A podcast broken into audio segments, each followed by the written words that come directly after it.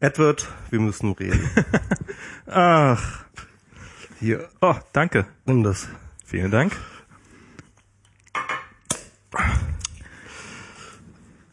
So, Edward, du willst jetzt hier also einziehen? Ein Bett für Edward? Ein Bett für Ed? Ein Bett für Ed. Ein Bett für Ed? Genau. Ähm, die Wohnung untermieten. Genau, die Wohnung untermieten. Ähm, erzähl doch mal, was hast du für Referenzen? Was habe ich für Referenzen? Genau. Vor allen Dingen äh, kann man mal bei deinem Arbeitgeber anrufen, wie der ein alter Arbeitgeber so mit dir zufrieden war. Genau. Also sorry, äh, so geht das nicht, ne? Irgendwie wegen Verspätung. Es gibt oder? Ja wirklich ganz, ganz schlimme ähm, äh, Stories, äh, die kursieren über Julian Assange, also über von Leuten, die Julian Assange mal übernächtigt haben lassen bei sich zu Hause. Ja. ja. Wie der sich wohl, also dass er sich wohl total, also ich meine, das sagt, er hat ja, erzählt ja auch Domscheit-Berg, ne, in seinem Buch. Aber das ist wohl, äh, er hat wohl eine extrem asoziale Art drauf, äh, eine penetrante Art, ein Gast zu sein. Okay. Das habe ich auch über Richard Stormann gehört. Ja, ja, Richard Stormann ist, glaube ich, auch ganz widerlich. Ich habe von jemandem gehört, äh, äh, dass äh, ein Pärchen, deren Beziehung wohl fast daran zerbrochen ist, dass sie drauf bestanden hat, also Richard Stormann, keinen Tag mehr in meiner Wohnung. Wirklich. Ja. Also es soll wirklich ganz schlimm gewesen sein.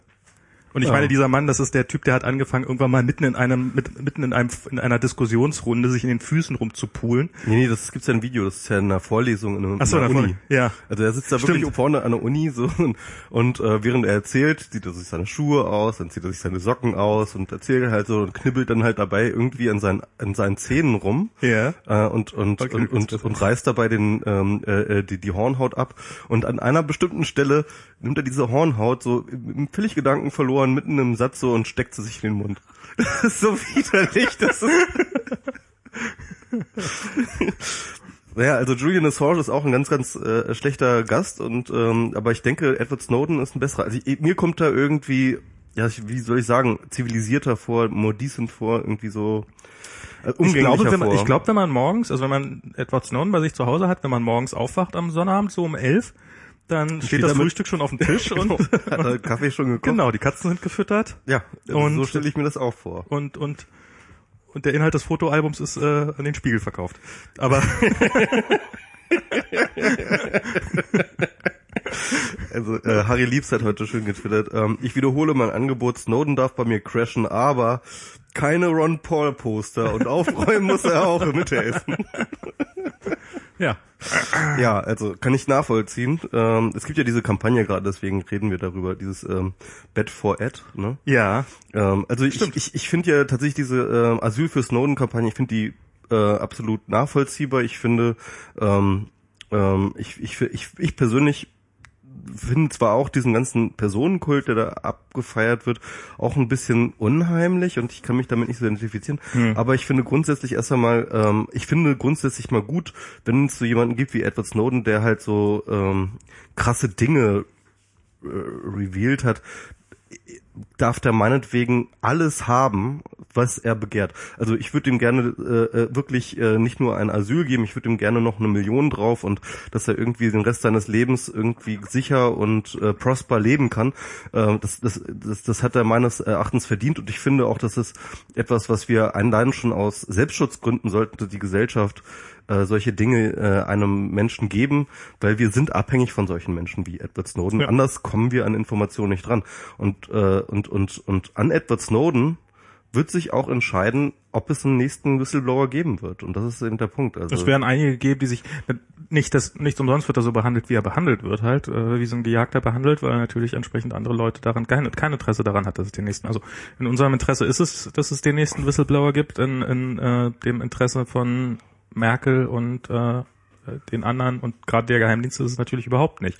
Und richtig, dementsprechend ja. behandeln sie ihn auch. Und ich, ich finde das absolut, also ich finde, ich habe mit Also vor allem nicht in, im Interesse der U S A. Also ich finde, ich finde äh, so, so ich habe das Gefühl, dass du, was so Personenkult angehst, vielleicht ein bisschen, also ich habe jetzt nicht das Gefühl, dass wirklich um ihn ein großer, äh, also ihn als, äh, er wird ja gerne als Held bezeichnet, wobei ich finde, das ist das ist so ein Moment, wo man jemanden durchaus als Helden bezeichnen kann. Das heißt jetzt nicht, dass er unfehlbar ist oder sowas, aber jemand, der bereit ist, so viel aufzugeben, um um sozusagen äh, die Menschheit zu informieren, das ist, ich finde, ist der Begriff Held nicht zu groß gewählt. Das ja. ist, das, das kann man ruhig machen. Aber, aber ich muss ganz ehrlich sagen, also ich finde diese Asyl für Snowden-Kampagne finde ich absolut, wie gesagt, kann ich ja. nachvollziehen, ähm, stehe ich dahinter. Aber dieses Bett für Snowden-Ding, das ist wirklich einfach nur Panne. Wieso? Also ähm, ich finde es halt, ähm, ja, das ist halt, ähm, als ob es darum ging. Es ist natürlich, es ist ein symbolischer Akt, keine ja, Frage. Klar. Aber, ähm, aber, aber es, ich, ich finde einfach dieses, ähm, also ich ich habe ich habe äh, als diese Snow, äh, ein Bett für Snowden Geschichte irgendwie aufkam, habe ich gefragt, sagt mal, also falls Edward Snowden vielleicht doch gar nicht nach Deutschland kommt, ne? Ja. Ob dann die Leute, die sich dann Edward äh, Bett für Edward Snowden ähm, Aufkleber in ihr Haus machen, ob sie auch andere Asylbewerber aufnehmen würden. Ähm, also verstehst du so, ähm, wenn es darum gehen würde, äh, um Gastfreundschaft, um irgendwie ein Bett halt, ja, irgendwie, yeah. ähm, dann haben wir Deutschen in dieser Hinsicht eine ganze Menge aufzuholen. Und zwar nicht gegenüber, und, und zwar nicht, und zwar eben nicht gegenüber Edward Snowden. Äh, ein Bett würde sich eben für ihn finden, sondern halt tatsächlich äh, für die vielen anderen Flüchtlinge. Ja, und, aber ehrlich ähm, gesagt ist das jetzt, also ich meine, es äh, ist... Nee, ich, ich finde es wirklich irgendwie, das ist, das, das, also da höre ich es jetzt bei mir auf und ich denke mir nur, das ist einfach nur peinlich. So, also finde ich nicht. Also finde ja. ich, ich finde, ich finde, es ist, ist eine, es ist halt ein, sagst es ja schon, ist eine rein symbolische Aktion, ist halt irgendwie so ein Aufkleber, ist genauso wie wenn man sich von der Bild ein Herz für Kinder aufs Auto klebt oder äh, ich das bremse ist auch, auch schlimm. Ich bremse auch für Tiere. Ähm, also ich meine, ich bremse ein auch Herz für Tiere. Für Kinder ist auch schlimm. Ja, das ist, äh, aber, ähm, aber ja, also es ist, aber ich finde, ich das ist halt, ist halt, ein, also okay, ist halt eine Form von Statement. Drauf, wenn, wenn wir uns darauf einigen können, dass ich die Leute genauso ansehen kann, die mit einem Bett für Snowden Aufkleber wie äh, ein Herz für Kinder, Ach, Mann. dann ähm, Nein, es sind darauf einfach, können wir uns durchaus einigen. Andere, so, es sind also. einfach andere Aktionen. Es ist einfach, es ist, der eine ist halt, äh, ich finde das einfach als Statement, finde ich das eine lustige, eine, also so, so quasi, es ist doch, es ist doch eine, eine Bevölkerung oder oder Menschen müssen sich doch irgendwie, die müssen doch untereinander kommunizieren, welcher Meinung man ist. Man muss doch so ein, äh, also es ist doch eigentlich, es ist doch gar kein, es hat doch nicht damit zu tun, dass die wirklich irgendjemand davon sagt, äh, also schon mal das Bett frisch bezieht, falls der, falls der äh, Eddie jetzt vorbeikommt, ja. sondern es geht doch darum, dass man das irgendwie sich aufhängt, um seinen Nachbarn zu zeigen, guck mal, ich bin ich bin dafür, dass dass dass dass der gut behandelt wird. Und ähm, ich, vielleicht ist es einfach bei mir, dass bei solchen ähm, Statements äh, bei mir relativ schnell die Messlatte voll ist, dass ich denke so, oh nee, hier fängt's an irgendwie ja. mir nicht mehr geheuer zu sein. Bei mir da noch ähm, lange nicht. Also das das da also da, da, da geht noch einiges, sage ich mal. Also ich finde okay. ich finde ich finde die Aktion okay. Na gut, okay. Ähm, Gut, also äh, du, du, du warst ah. ja aber nicht dabei. Heute Morgen um neun waren achtundzwanzig Leute vom Bundeskanzleramt und haben diese Bett für Snowden-Aktion sozusagen so. eine große, groß angelegte Demonstration. Nach einem Jahr Snowden, jetzt endlich, jetzt geht es los, achtundzwanzig Hätte Leute ich gesagt, hab ich nicht das vor dem Bundeskanzleramt. Hätte vielleicht nicht das Allergeringste mit, von mitbekommen. Es gab mehr Schilder als äh, Demonstranten, wie ich auf dem Naja, Fußball aber man muss ja damals auch, ich meine, als uns damals unsere äh, Demonstrationen gegen Netzsperren ähm, so irre viel mehr als achtundzwanzig, also ein paar mehr waren es vielleicht schon, aber jetzt über vierzig waren wir, glaube ich, auch nicht. Ja, okay, aber ich meine, das war jetzt wirklich eine spontane Geschichte damals bei der Netzsperren. Das war relativ spontan. Und ich, hab, äh, ich meine, nix. ein Jahr Snowden, das ist jetzt wirklich so, das war, das war jetzt ziemlich lange absehbar, dass das, also ich jähren würde heute. Ja, ja, aber, also, ich, ich, ich sag mal, ich hab, ich hab eben gerade das erste Mal, eben gerade als du es gesagt hast, das erste Mal davon gehört. Ja, ja, es war ja auch schon um zehn vorbei, weil ich, als ich, als die meisten Leute aufgestanden sind. Und, äh, hätte ich das gewusst, hätte mir das jemand gestern gesagt, dann wäre ich da wahrscheinlich heute sogar hingeturnt. Hm, okay. Also, nicht, nicht jetzt in dem ernsthaften Glauben, dass man, ach, ich weiß nicht, irgendwie, irgendwie, ja, ich meine, man kann jetzt nicht irre viel gegen diese ganze Aktion machen und ich meine, das ist jetzt auch, ähm, aber so irgendwie wenigstens, also ich meine, das ist, das ist, das ist dann das Letzte, was an Meinungsfreiheit noch geblieben ist, dass man das Recht zu sa- hat zu sagen, dass man die Zustände scheiße findet. Und nee, das ist absolut, ich will das, ich will das überhaupt nicht delegitimieren, darum geht's. Nee, nee, das, das ist mir klar. Aber ist das nicht irgendwie, ist das nicht einfach irgendwie äh, total jammerstraurig so? Also, ähm, also, äh, vielleicht für die Leute, die diesen Podcast natürlich nachholen, wie die meisten, äh, heute ist der Jahrestag, äh, äh, an Nein, dem... zufällig übrigens auch der vierundachtzigste Podcast, Podcast von genau. uns, denkt mal also drüber nach. neunzehnhundertvierundachtzig, ja, ein mhm. Jahr Snowden. Ähm, also das ist jetzt, äh, das kommt alles aufeinander und wir äh, treffen uns natürlich jetzt hier aus diesem ganz besonderen Anlass. Das hat der Edward damals gut geplant vor einem Jahr, dass er genau am vierundzwanzigsten Genau, er hat sich gedacht, ein Jahr später ist dann diese Sendung und das muss natürlich irgendwie passen und hat dann seine ersten äh, Dokumente revealed, jetzt am, genau. vor äh, genau einem Jahr. Und ähm, ich meine, das Wissen über uns hat er gehabt, der hatte Zugriff auf alles. Das ist jetzt gar ja, ja, klar, klar. Auf jeden Fall. Also der, der war ja eine N S A, der hat das alles vorher abgecheckt. Genau. Naja.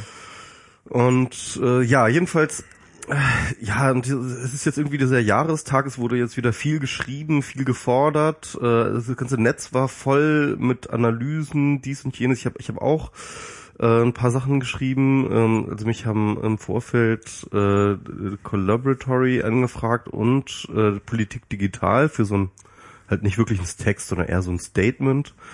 Äh, Politik Digital hat gefragt, äh, nee, Collaboratory hat gefragt erstmal, ähm, die haben gefragt, äh, was jetzt so dieses Jahr gebracht hat, also was hat sich verändert, ja, irgendwie. Mhm. Und da habe ich halt vor allem über die Politik gerantet, habe gesagt, ähm, ja, also im Endeffekt äh, haben wir jetzt ein Jahr lang äh, die, äh, die eine Ent- Entzauberung der Politik so miterlebt, ähm, also wirklich eine sehr peinliche Entzauberung. Ich habe das genannt, ähm, ein... Warte mal, ich schaue das mal eben nach. War das das, was du heute auf deinem Blog veröffentlicht hast? Genau. Ich fand diese Einladung ganz schön. Äh, das, aber es gibt keinen Grund, Trübsal zu blasen. Ich gebe ja auch mal... Äh, wer, wer das hier durchliest, wird danach sich wirklich richtig elend fühlen. Genau, nee. Äh, die Stimmung ist so lala. Sie könnte aber richtig mies sein, so wie meine. Stimmt, ähm. viel besser formuliert, als ich das gerade. Das ist eine sehr schöne Formulierung. Ja, also... also äh, Genau, eine Inszenierung hilfloser Zyniker. Also im Endeffekt ähm, ist die Politik, das Einzige, was die Politik noch macht, ist ähm, ihre eigene Hilflosigkeit und ihre eigene Machtlosigkeit möglichst möglichst gut geschickt kaschieren. zu zu kaschieren. Ja. Nee, geschickt würde ich jetzt in dem Fall also, ja, vielleicht also, nicht sagen. Aber also möglichst, also, also in, in, im Rahmen ihrer Möglichkeiten. ja, also... Also das ist halt, das ist also von diesem Bundesanwalt Range da äh, und äh, der bis, bis zur Merkel bis zu et cetera. Also man man ist sich nicht so ganz sicher, bei wem jetzt wirklich ein Aufklärungsdesinteresse existiert oder bei wem jetzt wirklich ein äh, eine reine Machtlosigkeit ist. Also aber es ist irgendwie eine Mischung aus beidem. dass da irgendwie äh, dass da irgendwie gespielt wird und das ist wirklich unwürdig, das ist wirklich, also ich glaube jetzt wirklich gar nicht mehr an an an, an ich kann überhaupt nicht mehr an irgendwelche demokratischen Institutionen mehr glauben, also also das ist wirklich äh, da, da, da denke ich mir halt einfach so. Es ist halt aber wirklich genauso, wie du sagst, also auf der einen Seite wollen sie, also ich meine, ich weiß nicht, ob es ihnen selber klar ist, das ist irgendwie, habe ich ja so das Gefühl, dass ähm, ich Also ich meine, irgendjemand hat ja hier aus Amerika gesagt, irgendeiner, der, der, das Merkel, dass die Aufregung von Merkel, dass sie abgehört wird, natürlich nur gespielt sei und das habe ich ja auch mal gesagt. Also. Und das und das, äh, das stimmt sicherlich bis zu einem gewissen Grad auch. Aber so, ähm, ich kann, also es fällt mir schwer zu glauben, dass ich äh, die Regierung eines Landes freiwillig komplett so nackt macht. Also das ist ja wirklich, das ist ja wirklich pure Machtlosigkeit. Und eigentlich willst du ja, ich meine, es ist ein, wir leben hier in einem Land, oder ich meine, ganz Europa wird überwacht, das ist genauso groß, wirtschaftlich genauso stark wie Amerika und sowas. Und dass, dass dieses, dass dieser gesamte Kontinent und Europa, man zu gesamt, ist, kann mit den U S A mithalten? Wirtschaftlich, naja, es nimmt sich nicht, also ich weiß nicht, ob es, wie, aber es nimmt sich nicht so irre viel, also es sind ungefähr genauso große Wirtschaftsmächte. Und äh, Deutschland alleine davon sozusagen pro Kopf natürlich sowieso eine viel höhere Wirtschaft oder eine höhere Wirtschaftsleistung noch als Amerika hat und sowas. Und und das ist irgendwie, das, ähm, und und dieses, das, das finde ich, ist schon irgendwie, also das, das ist ein Zustand, der nicht anhalten darf. Das ist einfach, das ist aus reinem, egal wie man sozusagen, ob man, ob man, ob man jetzt der Meinung ist, dass, dass Geheimdienste ja nicht schlimm sind oder wie auch immer, aber du, du willst ja, du willst ja halbwegs souverän sein. Und irgendwie habe ich das, ähm, das, das stand auch in einem deinem Artikel drin, so dieses, dass, dass wir sozusagen dieses, das ist ein Wort, was bei dir nicht auftauchte, aber was bei mir sofort im Kopf hochgekommen ist, als ich das gelesen habe, so, wir sind ausgeliefert diesen Geheimdiensten. Also wir sind auf ihren guten Willen, also dieses, ja, die machen doch nichts, Ähm, äh, ja, ich schreibe am, am Ende, wir können eigentlich nur hoffen, dass die Geheimdienste nicht im größeren Maßstab ihre Macht ausnutzen. Genau. Haben, ne? also, also wir, wir sind ihnen, also und das, ja. das ist wirklich, und das ist wirklich, wir haben nichts anderes. Wir haben nur diese Hoffnung. Was anderes ja, ja. haben wir nicht. Wenn sie, wenn sie wollen, können sie es jederzeit tun. Wir haben, wir haben keine Mittel gegen sie in der Hand im Zweifelsfall. Ja. Und äh, das ist, das ist, das, das ist was, was also ausgeliefert sein sollte man jetzt wirklich äh, auch weder als Staat noch als Einzelperson in einem Staat. Das ist wirklich ein ganz unerträglicher Zustand. Ja, ich, ich Ich weiß nicht, ich, ich weiß nicht, ich weiß ehrlich gesagt ähm, genau bei dieser Frage auch gar nicht, ob das jetzt so schlimm ist.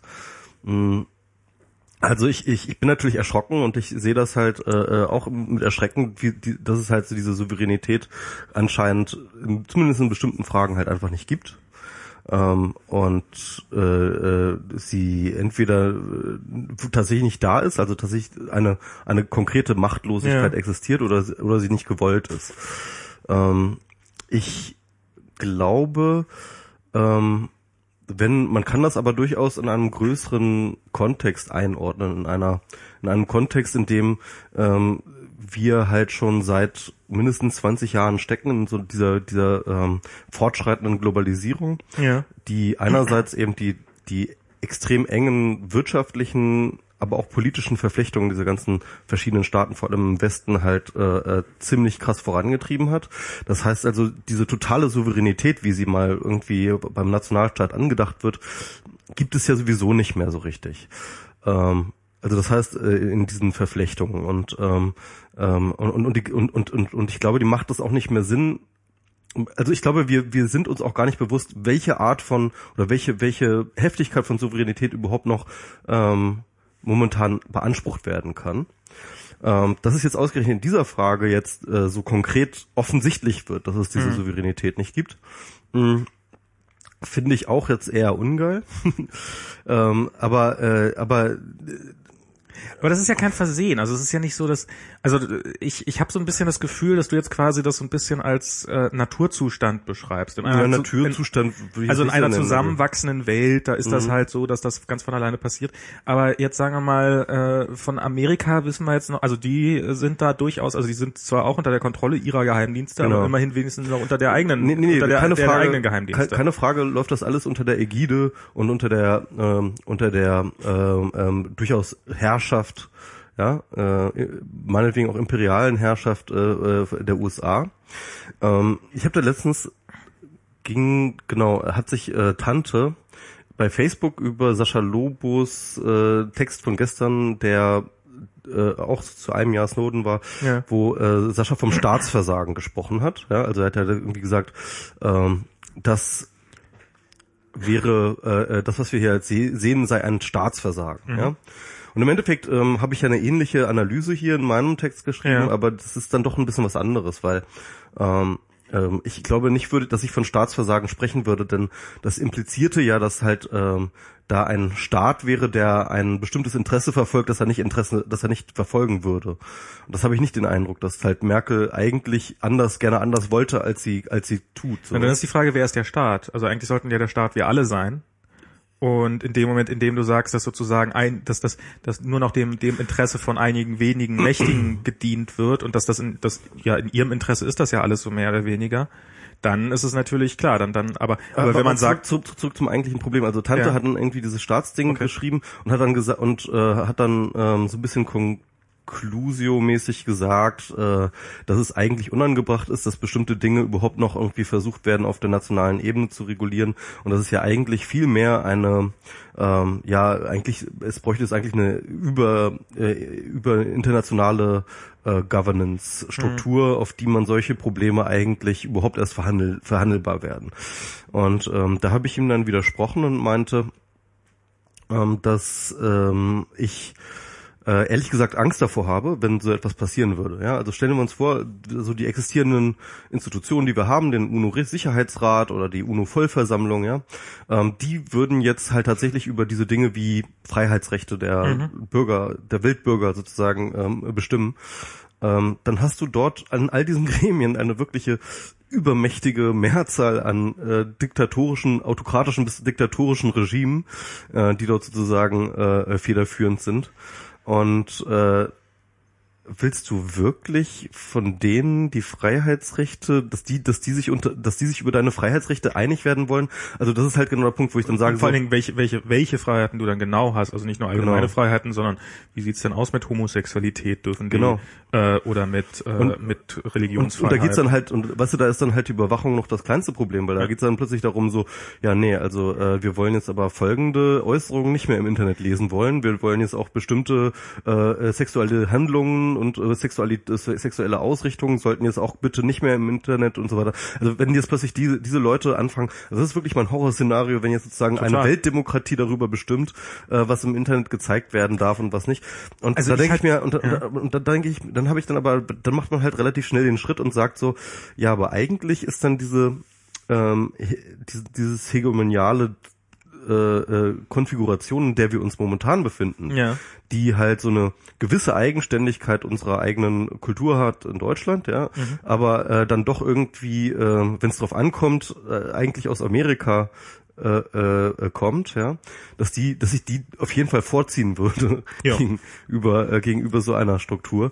Und äh, ich mir denke, also der Gedanke dahinter ist halt tatsächlich, dass dass dass die Welt sich gerade zu einem Internationalismus unter der Ägide Ähm, böserweise könnte man sagen unter der Herrschaft, aber ich glaube, das wäre zu stark das Wort, mhm. ähm, unter Führung, sage ich mal, der U S A entwickelt. Ist es eh schon so lange, ja. lange Zeit, ähm, aber durch diese Verflechtungen, die wir alle auch miteinander haben, diese Nationalstaaten, wird das nochmal ein bisschen deutlicher.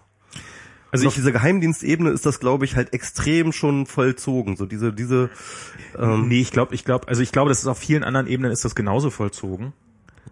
Also ich meine, wie wir bei diesem Freihandelsabkommen ja jetzt erleben, wie weit das schon geht und so. Und ich meine, in anderen Bereichen, da ist es ja auch gut für uns. Das ist ja auch Alltag. Also ich meine, dass wir jetzt, dass man Geld freitauschen kann und dass es, dass, dass gemeinsam Zeitzonen geplant werden und dass, dass, also dass in vielen Bereichen der Zusammenarbeit existiert, ist gut und wichtig und, und bestreitet niemand und will auch niemand abschaffen. Das ist halt, das ist halt ein Bereich, in dem man eigentlich Zusammenarbeit jetzt ähm, erstmal nicht so gut findet, um es jetzt mal vorsichtig auszudrücken. Also das ist, und ich finde, also dieses, dieses, was, was Tante da sagt mit diesen, dass, dass das doch in einem Weltmaßstab, also bin ich tatsächlich auch nicht der Meinung. Ich finde auch, das ist auch ich nicht, glaube, ich glaube, ich das glaube ist ja auch nicht so, das ist ja auch nicht so hin, also ich meine, der Idee, vielleicht wäre es der Idealzustand. Ich weiß nicht, ich glaube, ich bin mir aber nicht mal sicher, ob es der Idealzustand wäre.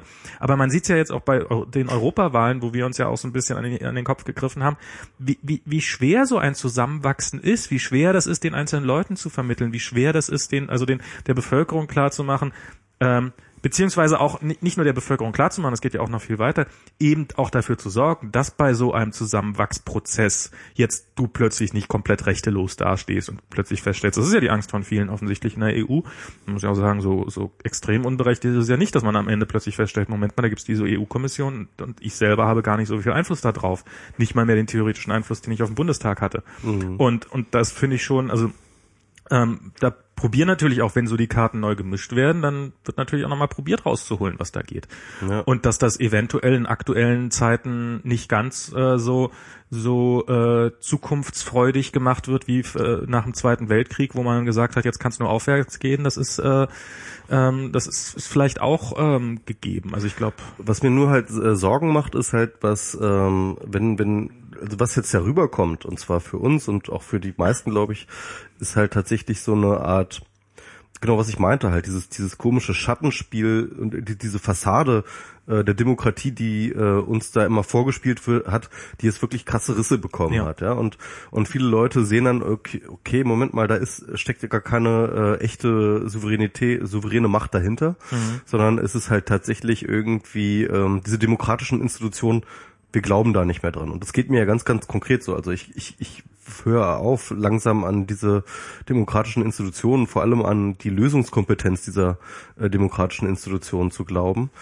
Und ähm, das Problem ist natürlich, dass äh, das, das muss jetzt nicht unbedingt schlimm sein, in Form von, ähm, also ich halte halt sowieso nicht von diesem Nationalstaatskonstrukt so viel. Problem ist aber, dass natürlich ein Machtvakuum entsteht. Ja. Und dieses Machtvakuum ist halt, wie jedes Machtvakuum, ist immer gefährlich, weil es halt ähm, dann natürlich ähm, Kräfte hervorbringt, die dann versuchen, die Chance für sich auszunutzen, um ihre Interessen durchzusetzen. Klar. Und das erleben wir ja auch. Das ist ja diese ganze postdemokratische Geschichte. Und ich meine, das ist natürlich, also jetzt so mit ähm, dieses, dass dass ja alle Putin plötzlich so geil finden, oder nicht alle, aber dass dass es eben relativ viele Leute gibt, die das plötzlich, das kommt natürlich auch wahrscheinlich aus diesem genau aus diesem Gefühl heraus, na endlich mal einer, der es den Amerikanern auch auch, auch sagt. Genau. Also so, wo sich so, das alles hinstecken kann. Er, er demonstriert äh, Souveränität, indem er halt genau. irgendwie sagt, so hier, fuck you. Und ähm, und mh, äh, und ich will jetzt... Äh aber, aber das ist halt der Punkt. Also mir ist ein Vasallenstaat äh, Deutschland lieber als ein Putin-Autokratie. So, ja? Also, das also ist ich, halt der ich Punkt. glaube, das ist halt, es gibt, es gäbe noch Wege, Wege dazwischen.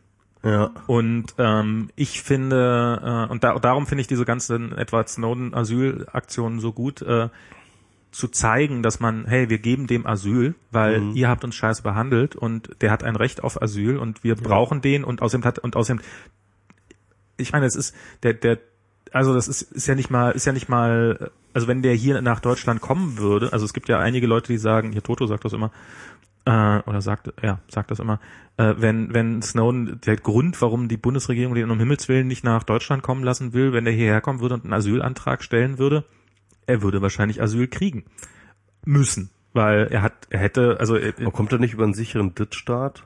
Russland? Russland, ja, ist, also, ist das ein sicherer, gilt das, gilt na, Russland als sicherer? Du glaubst Drittstaat? Gar nicht, was alles als ja, ja. sicherer Drittstaat Also auf jeden gilt, Fall, auf jeden Fall müsste man, müsste man schon, sich schon ziemlich winden, um, ähm, um, um, um tatsächlich zu sagen, den schieben wir wieder nach Russland ab oder sowas, oder den schieben, ganz, ganz gar, den schieben wir nach Amerika ab, weil gegen ihn nichts vorliegt und, ähm, und er definitiv einen politischen Prozess zu befürchten hat, also dessen Folge er vielleicht sogar... Gegen, es gibt schon einen international ausgeschriebenen Haftbefehl. Ähm, ich habe neulich ge- gelesen, dass äh, da hat irgendwie hier äh, das Z D F mal bei der Bundesregierung gesagt mal, müsstet ihr den eigentlich ausliefern? Bei uns liegt nichts vor. Ja, es gibt da, glaube ich, auf jeden Fall auch so äh, Komplikationen zwischen Asylrecht und Auslieferungsabkommen und ich glaube sogar, dass Asylrecht ähm, Auslieferungsabkommen schlägt im Zweifel. Also ich, Aber, ich, äh, ich glaube, das ist genau die Situation, in die die Bundesregierung um auf Teufel komm raus nicht kommen würde. Vor allem, wenn sie ihm Asyl gewähren würde, dann würde sie ja tatsächlich die U S A als Unrechtsstaat sozusagen anerkennen. Und ähm, also was die Un- Bundesregierung ja relativ freimütig gesagt hat, ja, ja, war ja auch in diesem ähm, in dieser Argumentation, warum sie denen das nicht machen wollen, ist ja tatsächlich, äh, dass sie ihn hier nicht schützen könnten.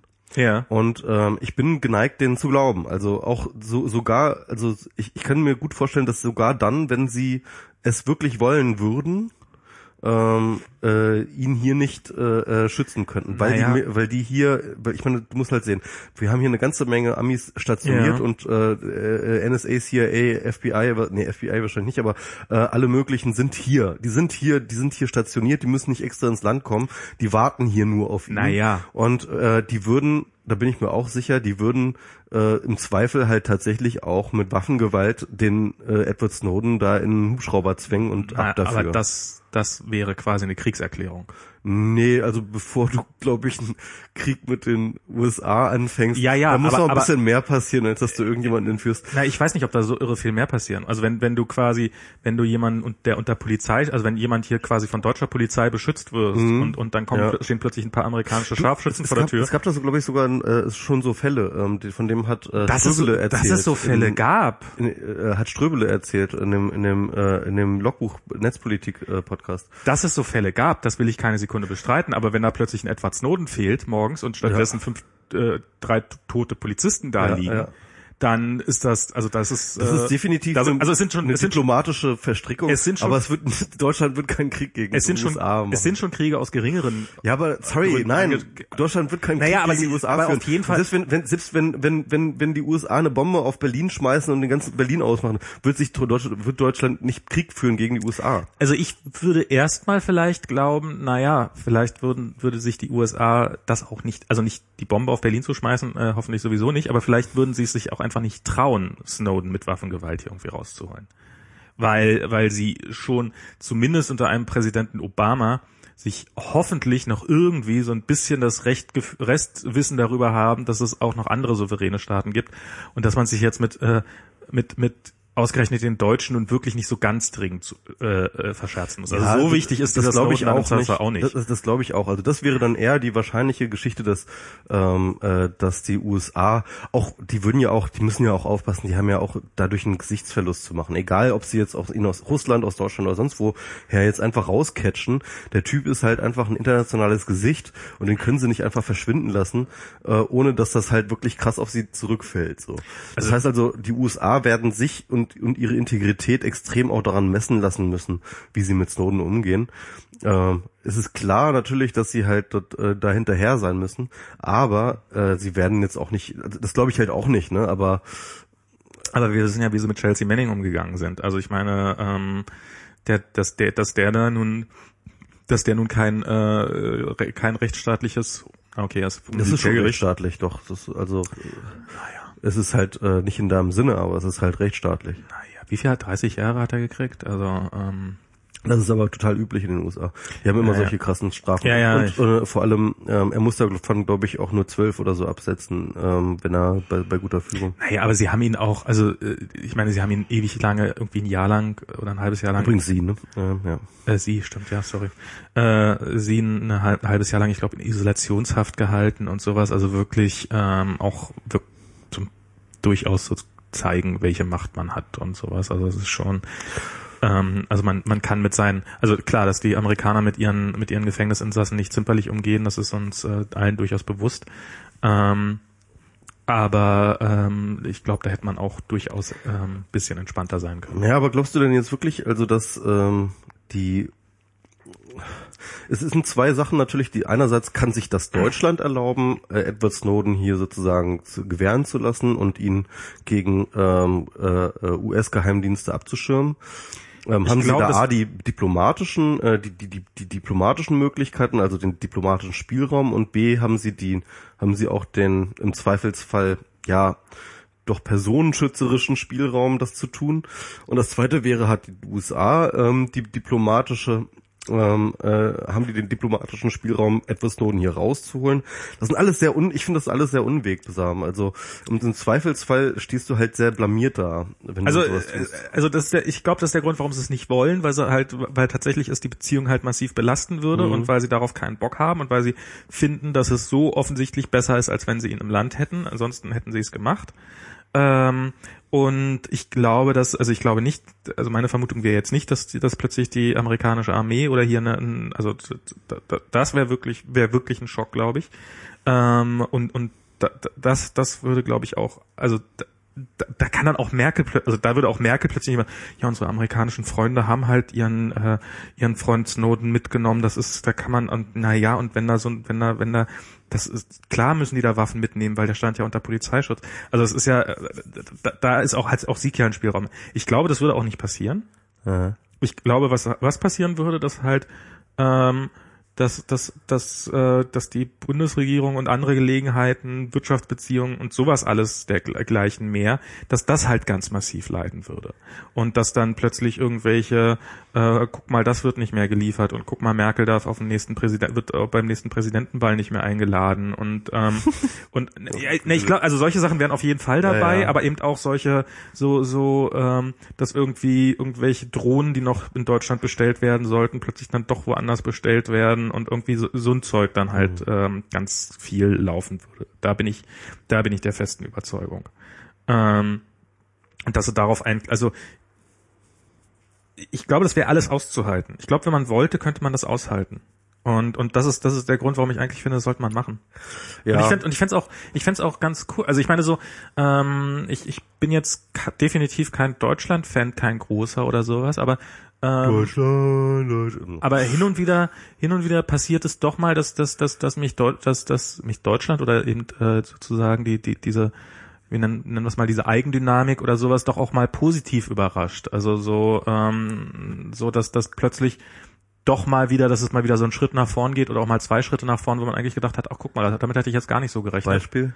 Ähm, ähm, Beispiel, Beispiel, Beispiel, Beispiel, Dinge. Naja, ähm, so, so, ich meine, da sind wir noch lange nicht am Ende, aber ich finde zum Beispiel so dieses, ähm, dass, dass es in, gerade in Deutschland mittlerweile Tage gibt, an denen wir zu hundert Prozent von unseren Strom aus regenerativen Energien beziehen, finde ich, ist eine tolle Sache. Und ähm, und ich weiß, dass jetzt gerade diese die aktuelle Regierung da wirklich absolut gar nichts zu beigetragen hat, aber das ist irgendwie, dass, dass so ein Prozess angestoßen wird und dass, dass das dann auch passiert, ähm, finde ich dann doch ähm, ähm, finde ich dann finde ich dann doch einen Schritt in die richtige Richtung. Mehr auch nicht, also es ist jetzt kein kein und ich fände eben sowas, wenn man so sagt, oder ähm, ja, Bundesverfassungsgerichtsurteile sind, sind dann doch hin und wieder mal welche, die mich auch posit- irgendwie was Positives denken lassen.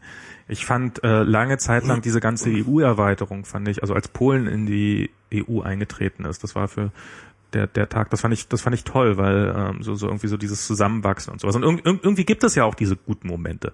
Und ich fänd, äh, wenn wenn Snowden hier Asyl bekäme, das wäre kein das wäre, das wäre kein einer von diesen guten Momenten. Das wäre einer von diesen guten Momenten. Das finde ich gut. Mhm, okay.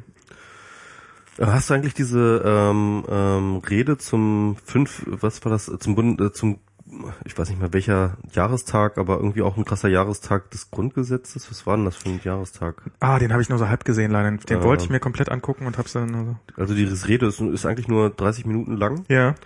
Äh, ich war auch, ich habe auch lange das nicht gemacht, so, weil ich dachte, ah ja, diese ganze Grundgesetzabgefeierei ja. und so, die fand ich auch irgendwie doof und so. Und ähm, Und, aber ich habe mir diese diese Rede ange, angeguckt, die war verdammt gut. Ich habe mir die ersten Alter fünf Minuten Schwede. angeguckt, konnte dann aus irgendeinem Grund nicht mehr weitergucken und habe es danach vergessen. Also was, also, also muss man sich unbedingt angucken. Ja. Ich habe das vergessen. Wie heißt denn die nochmal die Rede? Wie heißt denn der der? Das ist so ein Schriftsteller, der stammt aus dem Iran. Ähm, Rede, Grundgesetz, YouTube. Ähm, Navid Kermani, äh, Kermani. Doktor Navid Kermani. Ähm, Feierstunde, fünfundsechzigsten Jahrestag oder was? Ja, fünfundsechzigsten Jahrestag, ist das schon so weit? fünfundzwanzig Jahre. So lange schon her. fünfundsechzig Jahre, genau. Äh, eine Hammerrede. Ja. Vor allem auch, weil er ähm, wirklich das so präzise schafft. Ja. Gleichzeitig zu sagen, so ja, das Grundgesetz ist eine ganz großartige Sache.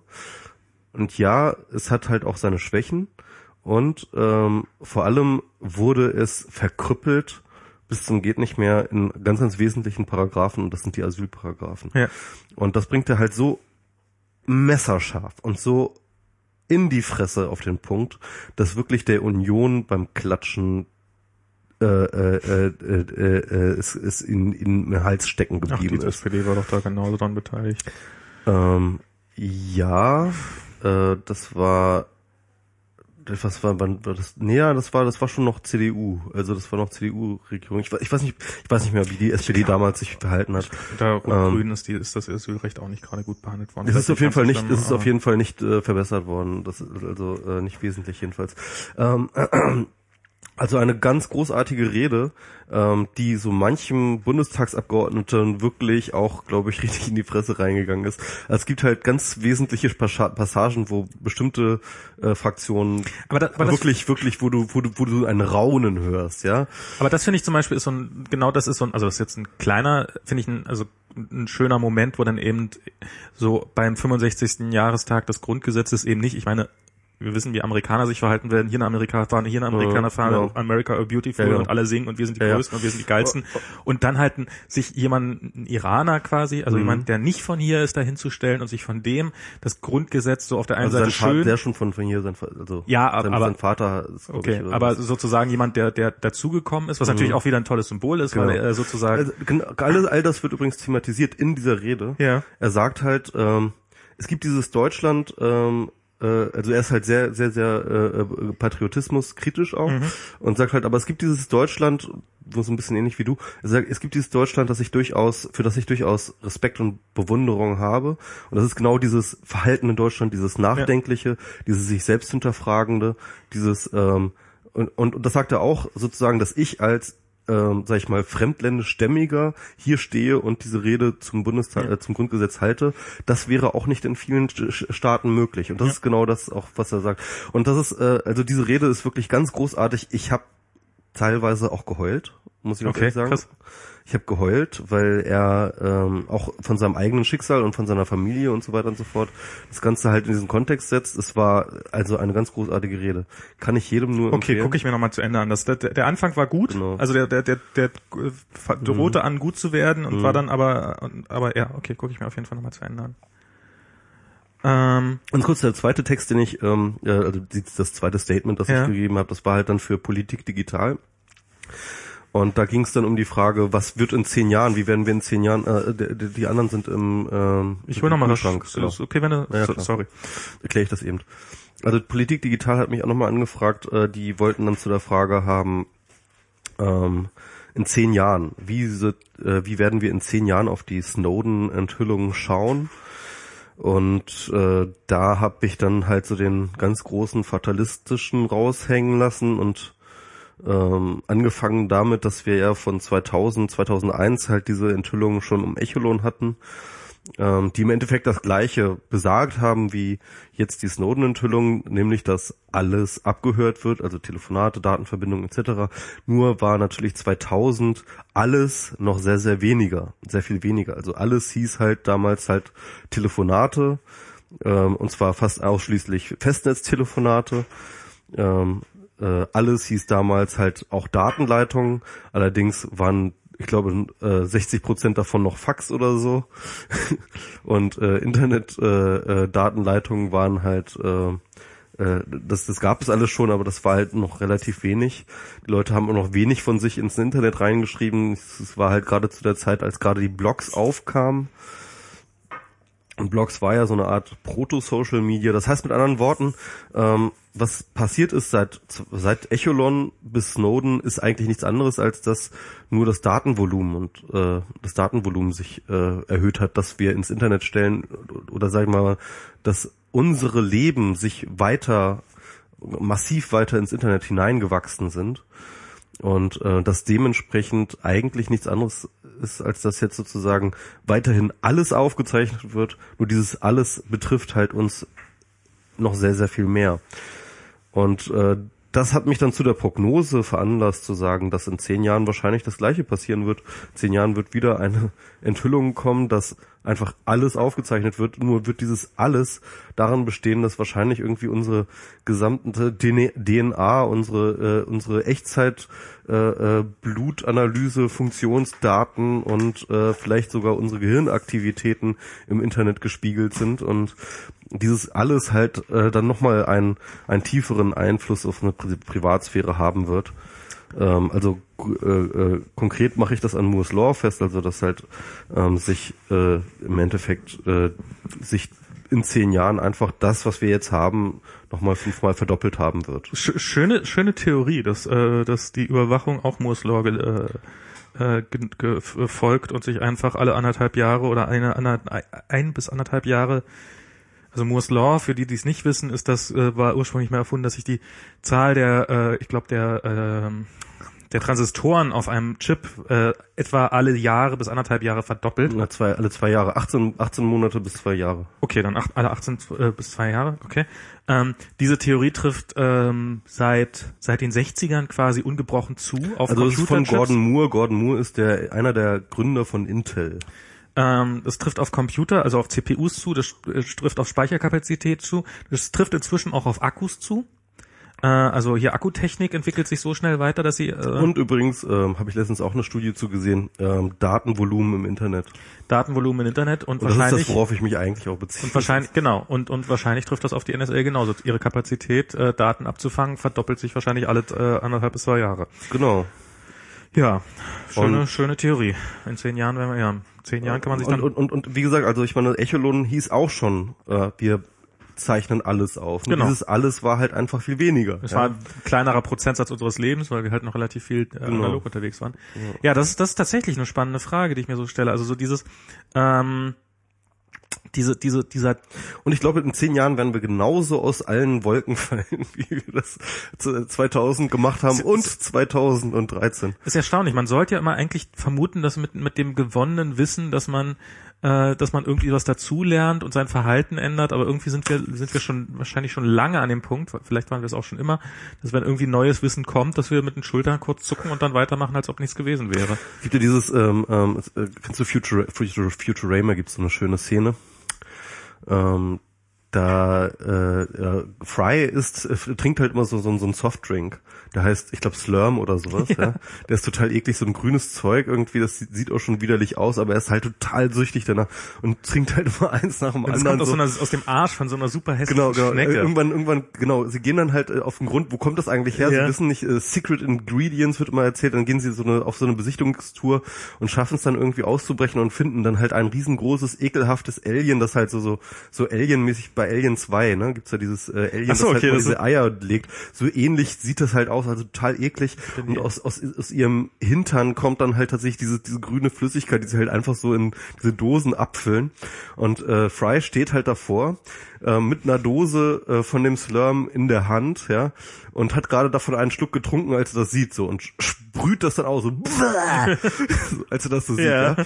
Und dann, aber gleich, was er als nächstes macht, ist er gleich wieder einen Schluck trinken. Das ist eigentlich exakt guck unsere noch mal Reaktion hin. Genau. Auf Snowden. Das ist genau der Punkt. Er trinkt das dann wieder, guckt dann wieder hin und so, das macht er dann noch ein paar Mal. Das ist eigentlich wirklich genau unsere Reaktion auf die genau, ganzen deswegen erzähle ich das. Genau, das, deswegen erzähle ja. ich das. Ähm, oh, scheiße. Ja, ich glaube, ich glaube ehrlich gesagt, da können wir uns alle gut wiederfinden. Ah. Ähm. Soll ich noch mal kurz das Update geben? Ja, genau. Ach, das wollten wir, stimmt, das haben wir jetzt ich gar nicht. Ja, ja, genau, genau. Hab ich ja vorher du mal gesagt. Du willst ja für die N S A arbeiten. Ich will ja für die N S A arbeiten. Wie, wie ihr wisst, wie ihr aus zwei Folgen äh, W M R wisst, äh, könnt ihr euch noch an die Folge erinnern, ähm, dass, äh, dass, ähm, dass, dass, dass ich einen Job bei Facebook, das ist mittlerweile so eine Soap-Opera, so eine kleine. Düm, düm, düm. Magst du noch mal Licht anmachen? Neulich bei W M R. Genau. Max, Max fliegt nach Amerika, um einen genau, Job bei äh, Facebook anzufangen. Nee, so. Wie, wie, wie, wie heißt das immer irgendwie dieses, ähm, Äh, was bisher geschah. Was, genau, previously. Previously. Previously stimmt, in stimmt, W M R. Stimmt, da gibt's ja auch so einen anderen Podcast, der das auch hat. Genau, hier, Mobile Mac. Nee, nee, nee, so heißt es nicht. Freak Show. Ja. Previously in W M R, das brauchen wir eigentlich genau. auch. Ähm, und äh, was ja dann was ja dann doch nicht geklappt hat, in der, in der Zwischenzeit ist auch bei denen bei Facebook langsam mal aufgegangen, Moment mal, das mit dem Visum, das wird nichts mehr. Dass sie mir jetzt einen äh, Plan B angeboten haben, der nicht so toll war, und dann irgendwie Plan C, äh, jetzt auf nächstes Jahr warten. Und ihr glaubt nicht, was dann passiert ist. Äh, weil am Sonntag äh, wache ich damit aus, dass ich plötzlich eine S M S von meiner Recruiterin hatte. Call me, I have good news for you. Die ist äh, Inderin. Mhm. Und ähm, ja, es ist ein, sie sie sprach von einem It's a miracle, It's a miracle, a miracle. Wirklich, die war die war total aus dem Häuschen. Ich glaube, die, äh, die N S A ich ich, ich habe ein Visum, extra ich habe extra, genau, ich habe das N S A-Visum jetzt bekommen. Ich habe ein Visum bekommen. Ähm, das ist unglaublich. Und das alles nur, weil ich meine Kontakte bei der N S A habe spielen lassen. Psst. Ähm, ja, also es ist, äh, ist jetzt wohl irgendjemand, irgendjemand bei der Einwanderungsbehörde hat wohl vergessen, die vermutlich, vermute ich jetzt mal, wir sind ja nicht auf den Grund gegangen, aber ist jetzt meine, meine, meine Arbeitsthese, also vergessen die Nachricht abzuschicken, dass, dass, dass mein Antrag geprüft wird. Ach so, und, also das heißt mit anderen Worten, ähm, da war jetzt gar kein zweites Verfahren hinterhergeschoben, sondern es war tatsächlich das eigentliche Verfahren, das einfach wir, nur wir verschlammt nicht. war. Irgendwie. Wir wissen es nicht. Wir, ja. Also es ist halt ähm, relativ zeitgleich mit, also ich weiß ja nun von ein paar Kollegen, die das Gleiche haben, also der eine hat es eine Woche vorher bekommen, der andere hat es jetzt, ähm, als ich am Montag ihn das letzte Mal gesehen hatte, hat er es noch gar nicht gehabt. Also, äh, aber ich scheine da noch relativ normalen Prozess drin gewesen zu sein und sie haben offensichtlich oder vielleicht einfach vergessen, die Nachricht rauszuschicken. Ähm, übrigens, wir prüfen jetzt deinen Antrag. Also mit anderen Worten.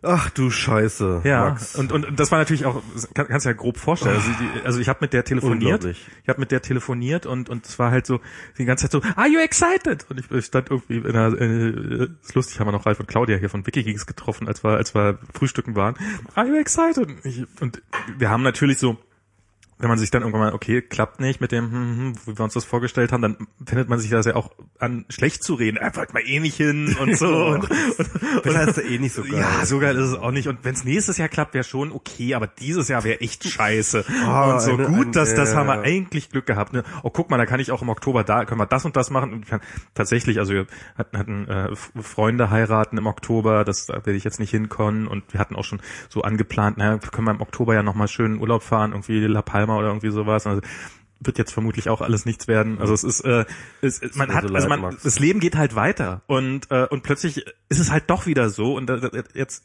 mittlerweile gelingt's mir, aber es hat auch echt ein bisschen Zeit gedauert, bis ich jetzt so wieder diese Euphorisierung hingekriegt hat. Okay, ja. Und ähm, das ist so witzig, ne, weil ich glaube, es ist ja schon so, dass wir Menschen so getimed sind, dass wenn man uns irgendwelche Perspektiven hinschaut, dass wir, ähm, dass, dass wir einfach uns das, äh, die, egal wie sie aussehen, schönreden müssen, ne? Weil, weil, weil, weil wir müssen ja irgendwie weiterleben, wir müssen ja mit diesen, wir müssen ja mit diesen Perspektiven leben. Und ich meine, okay, also deine Perspektiven waren jetzt so oder so halt gut, ja, ne? In Form von gut, aber trotzdem gibt es immer diesen Prozess von... Aber ähm, das wäre schon noch geiler. Genau, ja. Genau, also wo man dann halt irgendwie ähm, sich das halt äh, äh, d- d- trotzdem irgendwie sagt, okay, von diesen zwei Möglichkeiten ist natürlich die, die ich jetzt wahrscheinlicherweise nehmen werde, natürlich die beste, damit man natürlich auch da zufrieden ist. Mit, äh, ne? Das ist ganz witzig. Und ich habe, Diana hat das ja damals auch erzählt, als wir irgendwie, als ich wieder aus Amerika zurück so beim ersten Mal nach dem mhm. Vorstellungsgespräch und sowas und dann äh, war das ja auch alles ziemlich stressig mit den ganzen Unterlagen raussuchen und so und dann lagen wir irgendwann im Bett und dann meinte sie so, oh mein Gott, im, im Dezember habe ich gedacht noch so oder im Januar, dass äh, mein Marathon, also sie ist ja ein Marathon gelaufen, mhm. dass mein Marathonlauf das Spannendste in der ersten Hälfte des Jahres wird.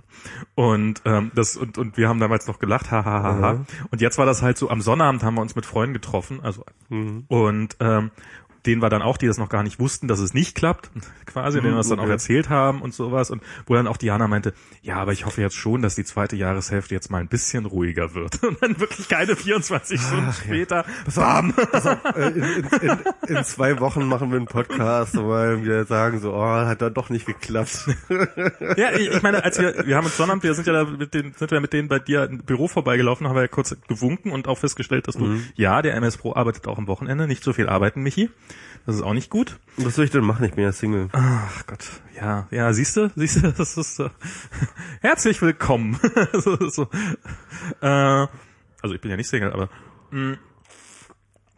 Und da haben wir ja geplant, dass wir W M R machen und sowas. Und da war daran noch nicht zu denken. Also es war jetzt wirklich und ähm, ja, so sieht das, ähm, so sieht's also aus. Also jetzt doch Amerika ab am sechsten Oktober. Am, am Tag der Republik ist mein erster ah, so richtiger Arbeitstag. Ach so, das ist jetzt auch schon geklärt. Jetzt das, das, war, das, das war ja schon... Also sechster Oktober? sechster Oktober okay. ist, ist mein erster Arbeitstag, mein erster offizieller. Ach dann, du Scheiße. Das geht jetzt alles relativ flott, ja, ja. Okay.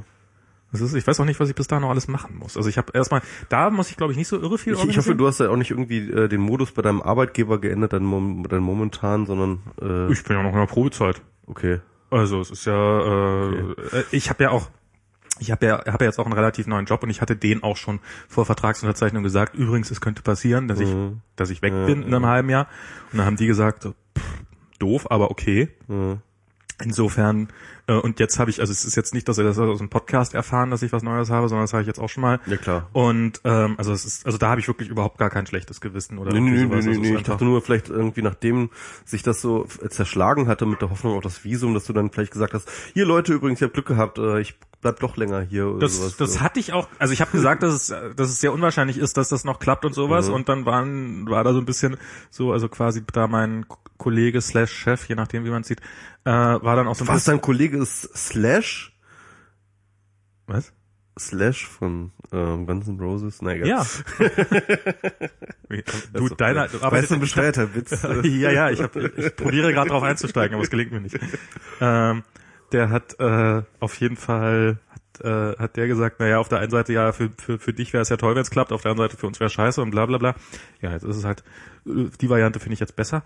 Ähm, aber äh, ja, na mal gucken, wie das jetzt alles wird. Wird auf jeden Fall, wird spannend bleiben. Krass, ja, vor allem wie wir dann W M R weitermachen. Dann müssen wir, wir ja doch W M R irgendwie wieder irgendwie so eine Skype-Seite. Ja, siehst du, so alles, Oder wir machen alle möglichen Probleme, die sich schon erledigt haben. Ich muss den Keller plötzlich wieder aufräumen, weißt du, wo ich mir gedacht habe, okay, das hat noch ein Jahr Ach, Ruhe. Verdammt. Muss ich jetzt den schnell ins Keller noch aufräumen, Keller. weil da so viel Müll drin rumliegt. Muss ich ja noch irgendwie so, so, äh, ja, alle möglichen Sachen machen, organisieren und so. Das wird jetzt alles echt, äh, Hm. Und jetzt fängt es plötzlich so an, ich werde jetzt auch meine Geburtstagsparty, die wird jetzt wahrscheinlich ein bisschen größer werden, weil halt so, naja, dann ist halt wahrscheinlich jetzt erstmal auf längere Zeit die le- letzte Geburtstagsparty. Also ähm, Hallo Diana. Ähm, und sowas alles. Also es sind so plötzlich kommt das alles wieder so ins Rollen. Das ist, äh, äh, das ist, ja, das ist schon äh, irgendwie auch ist spannend, aber es ist auch irgendwie so. Ach, du bei einer N S A. Ja. Also das ist halt der Punkt. Ähm, ne? Ich fühle mich auch einfach viel viel wohler in dieser in dieser hegemonialen ähm, äh, Overlord-Situation, wenn ich weiß, dass du einer von den Leuten bist, die uns unterdrücken. Ja. Weil das ist einfach... Man muss immer dran denken, du gibst genau. alles, ihr gebt hier eure Freiheit auf, aber dafür habe ich kostenloses Essen. Genau. Wir, wir arbeiten jetzt alle für Max Winde. Das, das, ist, das hat ja auch Webel, seine etwas Webel, Gutes. Äh, genau, sorry, sorry, von Webel. Von, wir, wir arbeiten jetzt alle für Max von Webel. Ja. Das ist, äh, ich, ich kann mir wirklich keine bessere Unterdrückung vorstellen. Ja, das ist, also ich meine, wenn man von irgendjemand unterdrückt werden möchte, dann doch bitte genau. von mir. Genau. Das ist, nee, also. Das ist absolut. Menno. Das ist absolut gut. Hm. Ähm, ne? Ah, wollen wir über den also B D B? I for one. Ja. Welcome our new overlords. Ja, du willst ja nur in das neue ähm, kostenloses, bedingungsloses Grundeinkommen von Facebook-Programm rein. Genau, genau. Von dem ich dir vorher schon erzählt habe.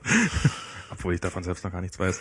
Stimmt, jetzt können wir aber mal zu den wichtigen Themen äh, schalten. Äh, Apple Keynote auf der W W D C ja. habe ich mir angeguckt. Ähm, ich finde es gut, dass Apple das jetzt macht, dass sie ähm, das äh, Livestream äh, hat. Haben sie letztes Jahr auch schon gemacht. Letztes Jahr waren wir da gerade zu dem Zeitpunkt, als sie lief, sind wir gerade auf dem Rückweg und sind wir an irgendeinem See gewesen, weil da waren wir auf der Rückfahrt von äh, vom Elbe-Hochwasserhäfen.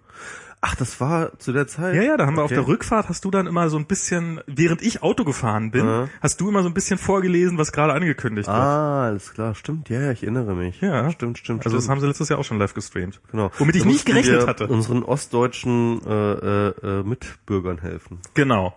Das Land flach zu machen für genau. iOS sieben. Was wir damals nicht. Genau, für das Flat Design. Das Flat Design. Da lasse ich überall Wasser rüber, damit er schön flach wird. Hm. Also ähm, äh, du bist ja da irgendwie so ein bisschen der äh, Profi. Ja, du warst ja, nicht, du warst nicht so begeistert, ne? Ja, also Folgendes, ne? Ja. Ich äh, habe jetzt hier mein, äh, du hast auf ein neues wirklich, MacBook gehofft. Genau. Ich, ich, ich hoffe auf ein MacBook Air. Ich habe die ganze Zeit auf ein MacBook Air gehofft. Ich, ich habe halt ein MacBook Air von, das ist jetzt so dreieinhalb Jahre alt und das nervt mich, weil es so la- scheiße langsam ist und das, und ich, ich brauche ein neues und ich will aber nicht irgendwie jetzt das neue, das aktuelle. Es wurde hier gerade die äh, ähm, Die, die MacBook Airs wurden gerade erneuert, aber ehrlich gesagt, ich bin auch nicht wirklich zufrieden, weil die haben sozusagen nominell haben sie sich halt, wir, haben, wir hatten Moore's Law gerade schon angesprochen, ja, ähm, die haben sich jetzt halt in diesen dreieinhalb Jahre halt verdoppelt, also doppelter Speicher, doppelter äh, doppelter Festplatte, also zu meinem Modell, okay. ne? zu meinem Modell, doppelte Festplatte, doppelter Speicher. Ja, du hast vier Gigabyte RAM wahrscheinlich. Die aktuellen genau. haben maximal acht? Acht, ja. Ah, stimmt, ja. Und ähm, und äh, die äh, und äh, der der Chip, äh, der Prozessor ist, ich weiß es nicht so hundertprozentig, aber ja, doch wahrscheinlich Benchmark-mäßig auch ungefähr das Doppelte. Na, der dürfte schon ein bisschen mehr als doppelt so schnell sein. Was vor allem genau. deutlich besser sein dürfte, ist die Grafikleistung. Die ist halt Grafik viel besser geworden. Und so weiter und so fort. Mag alles sein, ist ja alles richtig. Ja. Ähm, ist mir dann aber nicht Moore genug. Okay. Ne? Ähm, du willst weil Moore. Ich, ich, ich, will, ich will den vollen Moore. Ne? Okay. Also ich brauche den vollen Moore. Ja. Ähm, ich bin auch bereit, halt wieder rechts unten zu kaufen und so, aber ich will den vollen Moore. Und der volle Moore heißt halt, dass dann mindestens nochmal viermal so viele Pixel. Nee, dass dann nochmal, ja genau, es nochmal irgendwie eine mehr Pixel gibt, irgendwie Retina, und dass es nochmal schlanker und dünner wird, irgendwie das, was halt angekündigt war für dieses, äh, oder beziehungsweise was diese Gerüchteküche halt äh, macht mit diesen zwölf Zoll. Was die Gerüchteküche sich halt so herbeigesehnt hat. Genau, was die Gerüchteküche sich halt über dieses zwölf Zoll MacBook rumgerätselt hat. Und genau das möchte ich haben. Ich will ein zwölf Zoll Retina, wirklich super mega schlank. Lang und, äh, und und und und und doppelt so leistungsfähig wie mein Rechner mindestens und ähm, und und damit wäre ich dann zufrieden, aber nicht. Also es muss halt nach vier Jahren, finde ich, das sind nicht ganz vier Jahre, ich bin aber bald vier Jahre. Ähm, also aber nach vier Jahren will ich dann auch irgendwie sozusagen einen Paradigmenwechsel in gewisser Weise. Du willst es auch sehen. Genau. Also ich sag mal so, das MacBook Air war ein wirklich ein Paradigmenwechsel zu ja. der Zeit. Also das, was ich davor hatte, war halt so ein MacBook Pro, das war irgendwie halt dieses alte, was du da auch hast zur Aufnahme, dieses äh, alte fünfzehn Zoll mit, also noch nicht Unibody, sondern halt dieses dies davor. So, genau. Ja. Und äh, da war dann wirklich dieses äh, Air war halt wirklich dann irgendwie so ein Paradigmenwechsel. Das, das war Air ist toll. Das war dann wirklich... Also vor allem auch die Generation, die du jetzt hast mit dem, also die erste Generation vom Air, die hätte man ja am liebsten aus genau. dem Fenster geworfen, diese die überteuerte mit, die war scheiße, äh, ja. mit hier mit iPod-Festplatte und weiß der Teufel was. Und die einfach super langsam war. Und die und genau, die war wirklich unerträglich langsam. Ja. Das war so, das ging gar nicht. Also es war... Das hatte Sascha das äh, ja. Ding. Das habe ich mir auch mal geliehen. Ich auch und wir haben's, ich glaube, wir haben es alle genauso gehasst. Das ja, ist, ja. Ich musste mir dafür irgendwie eine Woche... Das, das hier war das erste wirklich benutzbare Air. So. Und, und nicht ähm, nur benutzbar, sondern halt auch wirklich ein gutes Gerät, schlicht und ergreifend. Super Gerät. Und es hat jetzt auch wirklich dreieinhalb Jahre wirklich gute Dienste geleistet. Ja. Aber jetzt merke ich einfach, dass halt ähm, bei fast vielen Anwendungen und Webseiten, wie sie momentan äh, ausgelegt sind, also es, es ruckelt halt, alles. Ja. Und es ist alles nicht mehr snappy. Es ist alles, es ist alles so eine, es macht keinen Spaß mehr. Ja, verstehe ich. Ja. Ich hatte, ich hatte das zweitausendelfer MacBook, also das quasi ein Jahr spätere. Das war dann schon halt deutlich besser. Damit, damit habe ich auch jahrelang entwickelt und sowas. Das wurde dann auch so irgendwann schon mal ziemlich unerträglich lahm, gerade so beim Kompilieren und sowas. Aber eigentlich, also ich meine, es war, bei dem muss ich auch sagen, war ich von Anfang an so, naja, das ist jetzt nicht das Allerschnellste, aber dafür ist es ein schön kleines und leichtes Gerät und sowas. Mhm. Und, ähm, und dass das jetzt nach drei Jahren dann irgendwie plötzlich dann auch langsamer ist, das finde ich dann auch, ist halt bei Computern genau. so. Und mein Zyklus ist halt alle vier Jahre. Ja. Ich brauche alle vier Jahre einen neuen Rechner. Und das ist, finde ich, irgendwie auch reasonable. Und, ähm, und, und das steht jetzt halt an. Und kauf dir doch einen Retina dreizehn Zoll. Ja, aber das ist halt irgendwie, ich will, ich will's halt eigentlich noch schlanker haben. Ich will's noch, noch weniger. Ich will wirklich ein ein Kilo MacBook Air haben. Das ist genau ein Kilo wiegt. Das ist momentan das, glaube ich, das elf. Das elf Zoll, das elf Zoll ja, wiegt können, ungefähr so ja, viel. Das, hm. Und ich glaube, das zwölf Zoll sollte auch tatsächlich so viel wiegen. So. Ähm, der Gerüchte mäßig. Und das finde ich halt so ein zwölf Zoll für ein, mit einem Kilo und die Gerüchte nicht so irre viel geben. Also ich, ich, ich, ich hingegen, wo wir jetzt gerade bei W W D C waren, ich habe, ich habe nicht mit neuen MacBook, MacBooks gerechnet, hatte ich dir, glaube ich, vorher gesagt, dass, naja, jetzt sind die gerade erneuert worden, mhm. also da rechne ich jetzt nicht ja, mit irgendwas irren Neuen. Ähm, Retina MacBooks hätte mich jetzt nicht gewundert, wenn da jetzt irgendwie ein kleineres Update kommt. Okay, jetzt ist gar keine Hardware gekommen, aber es ist, ist bei der W W D C, hm. ich meine, Hardware ist da immer so ein, so ein Beiwerk. Ja. Aber ansonsten, also ich bin hier abends nach Hause gekommen von der, ich war bei Next Big Thing, also mhm. beim, die haben schöne Live-Übertragung gemacht mit haufenweise Nerds.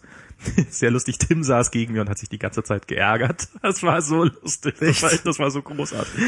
Aber ich meine, ich sag mal so, es war ja auch, das meiste war irgendwie, finde ich, fand ich nichtssagender Quatsch. Also klar, Swift kann ich mir total gut vorstellen, dass ihr Entwickler jetzt alle durchdreht. Ja? Ich, also bin, ich bin hier nach Hause gekommen abends und da saßen Freundinnen da und ich habe hab denen das so beschrieben, also das war wie W M-Finale, als ob wir, wer auch immer wir sind, gegen Italien und Brasilien gleichzeitig gewonnen hätten. Das, also das war wirklich, das war, das war, das war für mich bisher die Mutter aller W W D C-Keynotes. Das wegen Swift oder noch wegen was anderem? We- wegen allem. Es war wirklich, okay. es, ich, auf meiner internen, auf meiner inneren Liste an Dingen, die ich mir gewünscht habe, sind wirklich nicht mehr viele Punkte übrig. Sie haben mich an vielen Punkten sehr überrascht. Ich finde diese, diese neue Richtung von Apple, die sie jetzt gerade einschlagen, die finde ich extrem gut. Das mit ist, Doktor Dre und so, ne? Äh, das hatte ich jetzt, also zum einen ein bisschen mehr Humor, wobei ich das schon teilweise ein bisschen... Also den Humor fand ich wirklich echt Panne. Den, der, das fand ich ein bisschen übertrieben. Echt. Ja, aber so, so ein bisschen weg von diesem, von diesem Hypercoolness, sondern mehr zu, zu, zu, also ich, ich, ich fand's lustig, ich fand's okay, ich fand's, also ich meine, es ist, ich würde es mir jetzt nicht jeden Abend angucken, also ich möchte jetzt nicht hier mit, äh, mit Air Force, Air Force One ein, eine, eine Daily äh, Show haben, aber das ist ja zum Glück auch nicht sein Job. Aber ich, was ich halt äh, sehr angenehm finde, äh, so diese Entwicklung, diese, so, diese schrittweise Öffnung, also sie haben das ja, also nicht nur die Keynote wurde übertragen, sondern es wurde ja auch das erste Mal der Un- State of Union wurde übertragen. Es ist der State End- of Union, was war das? Das ist so, das ist quasi so die, die Tech-Plattform, also das ist die, die Veranstaltung, die dann nach der Keynote stattfindet. Also es ist die State Keynote ist die, ist die Eröffnungsveranstaltung. Ja. Das ist halt, also so eine W W D C ja. ist so aufgebaut, es ja. geht ja die ganze Zeit, werden ja nur irgendwelche Vorträge gehalten. Mhm. Und es fängt mit der großen Keynote an. Mhm. Und dann kommt der State of the Union, der wird dann sozusagen das nochmal ein bisschen technischer vertieft, was jetzt mhm. gerade in der, in der Keynote mhm, vorgeführt okay. worden ist.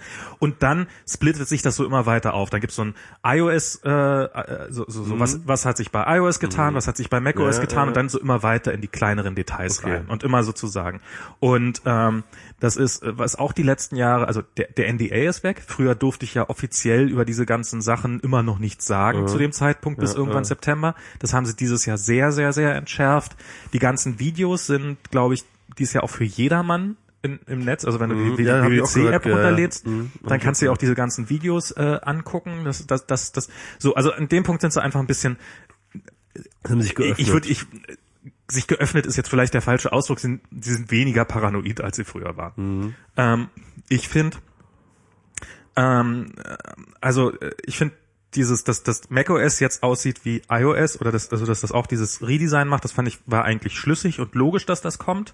Aber sie haben es halt auch gemacht. Ich muss auch immer noch sagen, ich ich mag das neue äh, ich, iOS ich mag das, Design. Ich mag, mag das ja auch nach wie vor sehr gerne. Im Gegenteil, ich finde sogar für mich, ich also bei der Entwicklung, also ich nutze so ein paar so Tweetbots zum Beispiel. Also der mhm. alte Tweetbot, das war halt so ein Tweetbot zwei, so mit diesen quasi so kleinen Fake-Schrauben und sowas. Das war mhm. halt so der alte, äh, so, so der alte Look und so dieser neue Look, dieses, dieses einfach nur noch klare Linien, Flächen. Tweetbot finde ich jetzt auch gar nicht so hübsch geworden, aber gut. Also meine nach wie vor absolute Lieblings-App, so was, was, was Funktionalität und Design angeht, ist äh, hier Reader, also dieser R S S-Reader. Ja, habe ich noch nicht, äh, nee. Von dem ich ja großer Fan bin. Mhm. Und das ist halt, der, das ist halt, der sieht nicht so super nach iOS sieben aus und ich glaube, der hätte das gleiche Design, also der, der, also das ist jetzt auch nicht so sehr stark, aber das hätte unter iOS sechs einfach unter dem alten Design einfach sehr alien ausgesehen, also sehr fremd und, mhm. und in diese, in diese Formsprache passt das sehr gut rein. Und ich stelle halt auch bei der Entwicklung fest, dass so, wo wir früher bei Softwareentwicklung, also wo zuerst immer das Design stand, mhm. ähm, und so, da muss der Pixel hin und da muss der Pixel hin und das muss da und hier exportieren wir mal, also da, da hast du schon so, so, so für eine typische App hast du so irgendwie, keine Ahnung, zweihundert, dreihundert äh, Photoshop-Dateien, so kleine gehabt oder so mhm. kleine Bildchen gehabt, die du irgendwie irgendwo einbauen musstest. Und jetzt hier bei äh, an der App, an der ich gerade sitze, da haben wir bisher, ich weiß nicht, so sechs oder sieben Grafiken drinne. Ähm, und es sieht, ist trotzdem eine sehr schöne App, weil einfach, ähm, weil du halt mit mit einfachen Grundfiguren so viel machen kannst. Und ähm, Und, und dadurch entwick- ändert sich auch so der ganze Entwicklungsprozess. Es ist halt nicht mehr, dass du zuerst eine App designst, sondern du fängst erstmal an zu programmieren und fängst dann an, da das Design drauf zu machen. Ja. Und, ähm, und was auch dazu führt, dass du plötzlich viel freier bist, was Animationen und dergleichen angeht, weil du halt, wenn du, weißt du, vorher hat man halt immer dann gleich ganze Pixel, also Pixel verschieben müssen und das, ja, und sieht das dann überhaupt noch gut aus, weil dann ist der Schattenwurf ja plötzlich ein ganz anderer und das passt auch da alles nicht ran und wenn du einfach nur noch Flächen hast, dann dann dann lässt sich sowas viel, viel leichter machen. Also ich finde so diese, dieses ähm, Design hat für mich ähm, das, das Programmieren deutlich angenehmer gemacht, das Software entwickeln. Das ist äh, war vorher nicht unangenehm, aber ist, ich bin jetzt freier bei dem, was man, man kann schneller mal was ausprobieren. Und ich glaube, das war auch ein Stück weit das Ziel dahinter. Ähm, aber ähm, also okay, also ist, äh, ganz kurz, also was waren jetzt die äh, Killer-Features jetzt? Extensions? Ähm Extensions, also, also das ist halt dieses Austauschen der Apps miteinander, ne? Genau. Also das ist, das ist, das, das ist so, und das ist genau das. Da, da war Apple unfassbar hinterher. Das war, das ja. war ja unfassbar. Also so die, bei iOS ist ja, ist ja jetzt mit iOS sieben auch noch so. Es gibt ja Apps, wissen ja quasi nichts voneinander. Die mhm. einzige Möglichkeit, die Apps haben, untereinander zu kommunizieren in mhm. irgendeiner Form, ist halt, indem sie äh, gegenseitig U R Ls aufrufen. Und das mhm. kann man prüfen, aber so, ähm, so, so, was halt unter Android gang und gäbe ist, hallo, ich habe hier eine U R L, mhm. ich würde gern was, wer kann denn was mit U R Ls anfangen? Und dann mhm. kommen andere Apps und sagen, ja, ich, hier, ich kann eine U R L per also Message verschicken. Im Endeffekt sozusagen das S-MIME, äh, nicht das, das MIME-Format, äh, sozusagen, also diesen MIME-Type, was so unter Windows MIME-Type heißt, ja, also, ja, es halt gibt, zuordnest, gibt, welcher Dateiformat kann, welche, welche Programm arbeitet mit welchem Dateiformat. Quasi. Und, und, also, das geht noch ein bisschen weiter. Du kannst dann nämlich auch spezifische Tasks unter Android und sowas dann formulieren.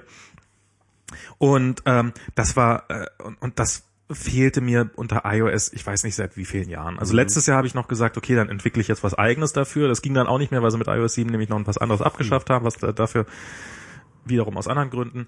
Ähm, und da, das ist so, und das haben sie, das, das gibt's jetzt endlich. Also äh, so, und sie haben es, sie, und sie haben es gleich sehr gut gemacht, habe ich das Gefühl. Also sie haben es mhm. nämlich so gemacht, dass es nämlich auch so geht, dass du eben, was weiß ich was, was sie da vorgeführt haben, dass du eben, ähm, du bist in einer Foto-App und du bearbeitest ein Bild, dann hast du eben einen Button und dann wird es nicht in, einfach in der App aufgemacht, sondern dann geht direkt in der App, geht halt dieser zusätzliche Filter auf, wendet sich rasch an und du bleibst in derselben App und warst eigentlich nirgendwo, nie woanders und mhm. hast trotzdem plötzlich diesen Filter eingebaut. Mhm, okay. Genauso mit diesem Textdienst, was sie auch vorgeführt haben. Wo Weil es natürlich tatsächlich, ähm, finde ich, dann ähm, sehr darauf ankommt, wie es schaffen die App-Entwickler, genau für solche äh, Extensions, ähm, ihre eigene Eitelkeit oder die Eitelkeit ihres Programmes herunterzuschrauben, dass sie tatsächlich sich sozusagen als Zuliefer ähm, äh, äh, Add-on äh, Gedings halt, ja. äh, sich benutzen lassen. Na, es wird von natürlich, anderen Apps. Ja? Es wird natürlich, werden das natürlich jetzt nicht so irre viele machen, also oder was heißt, es werden nicht irre viele machen.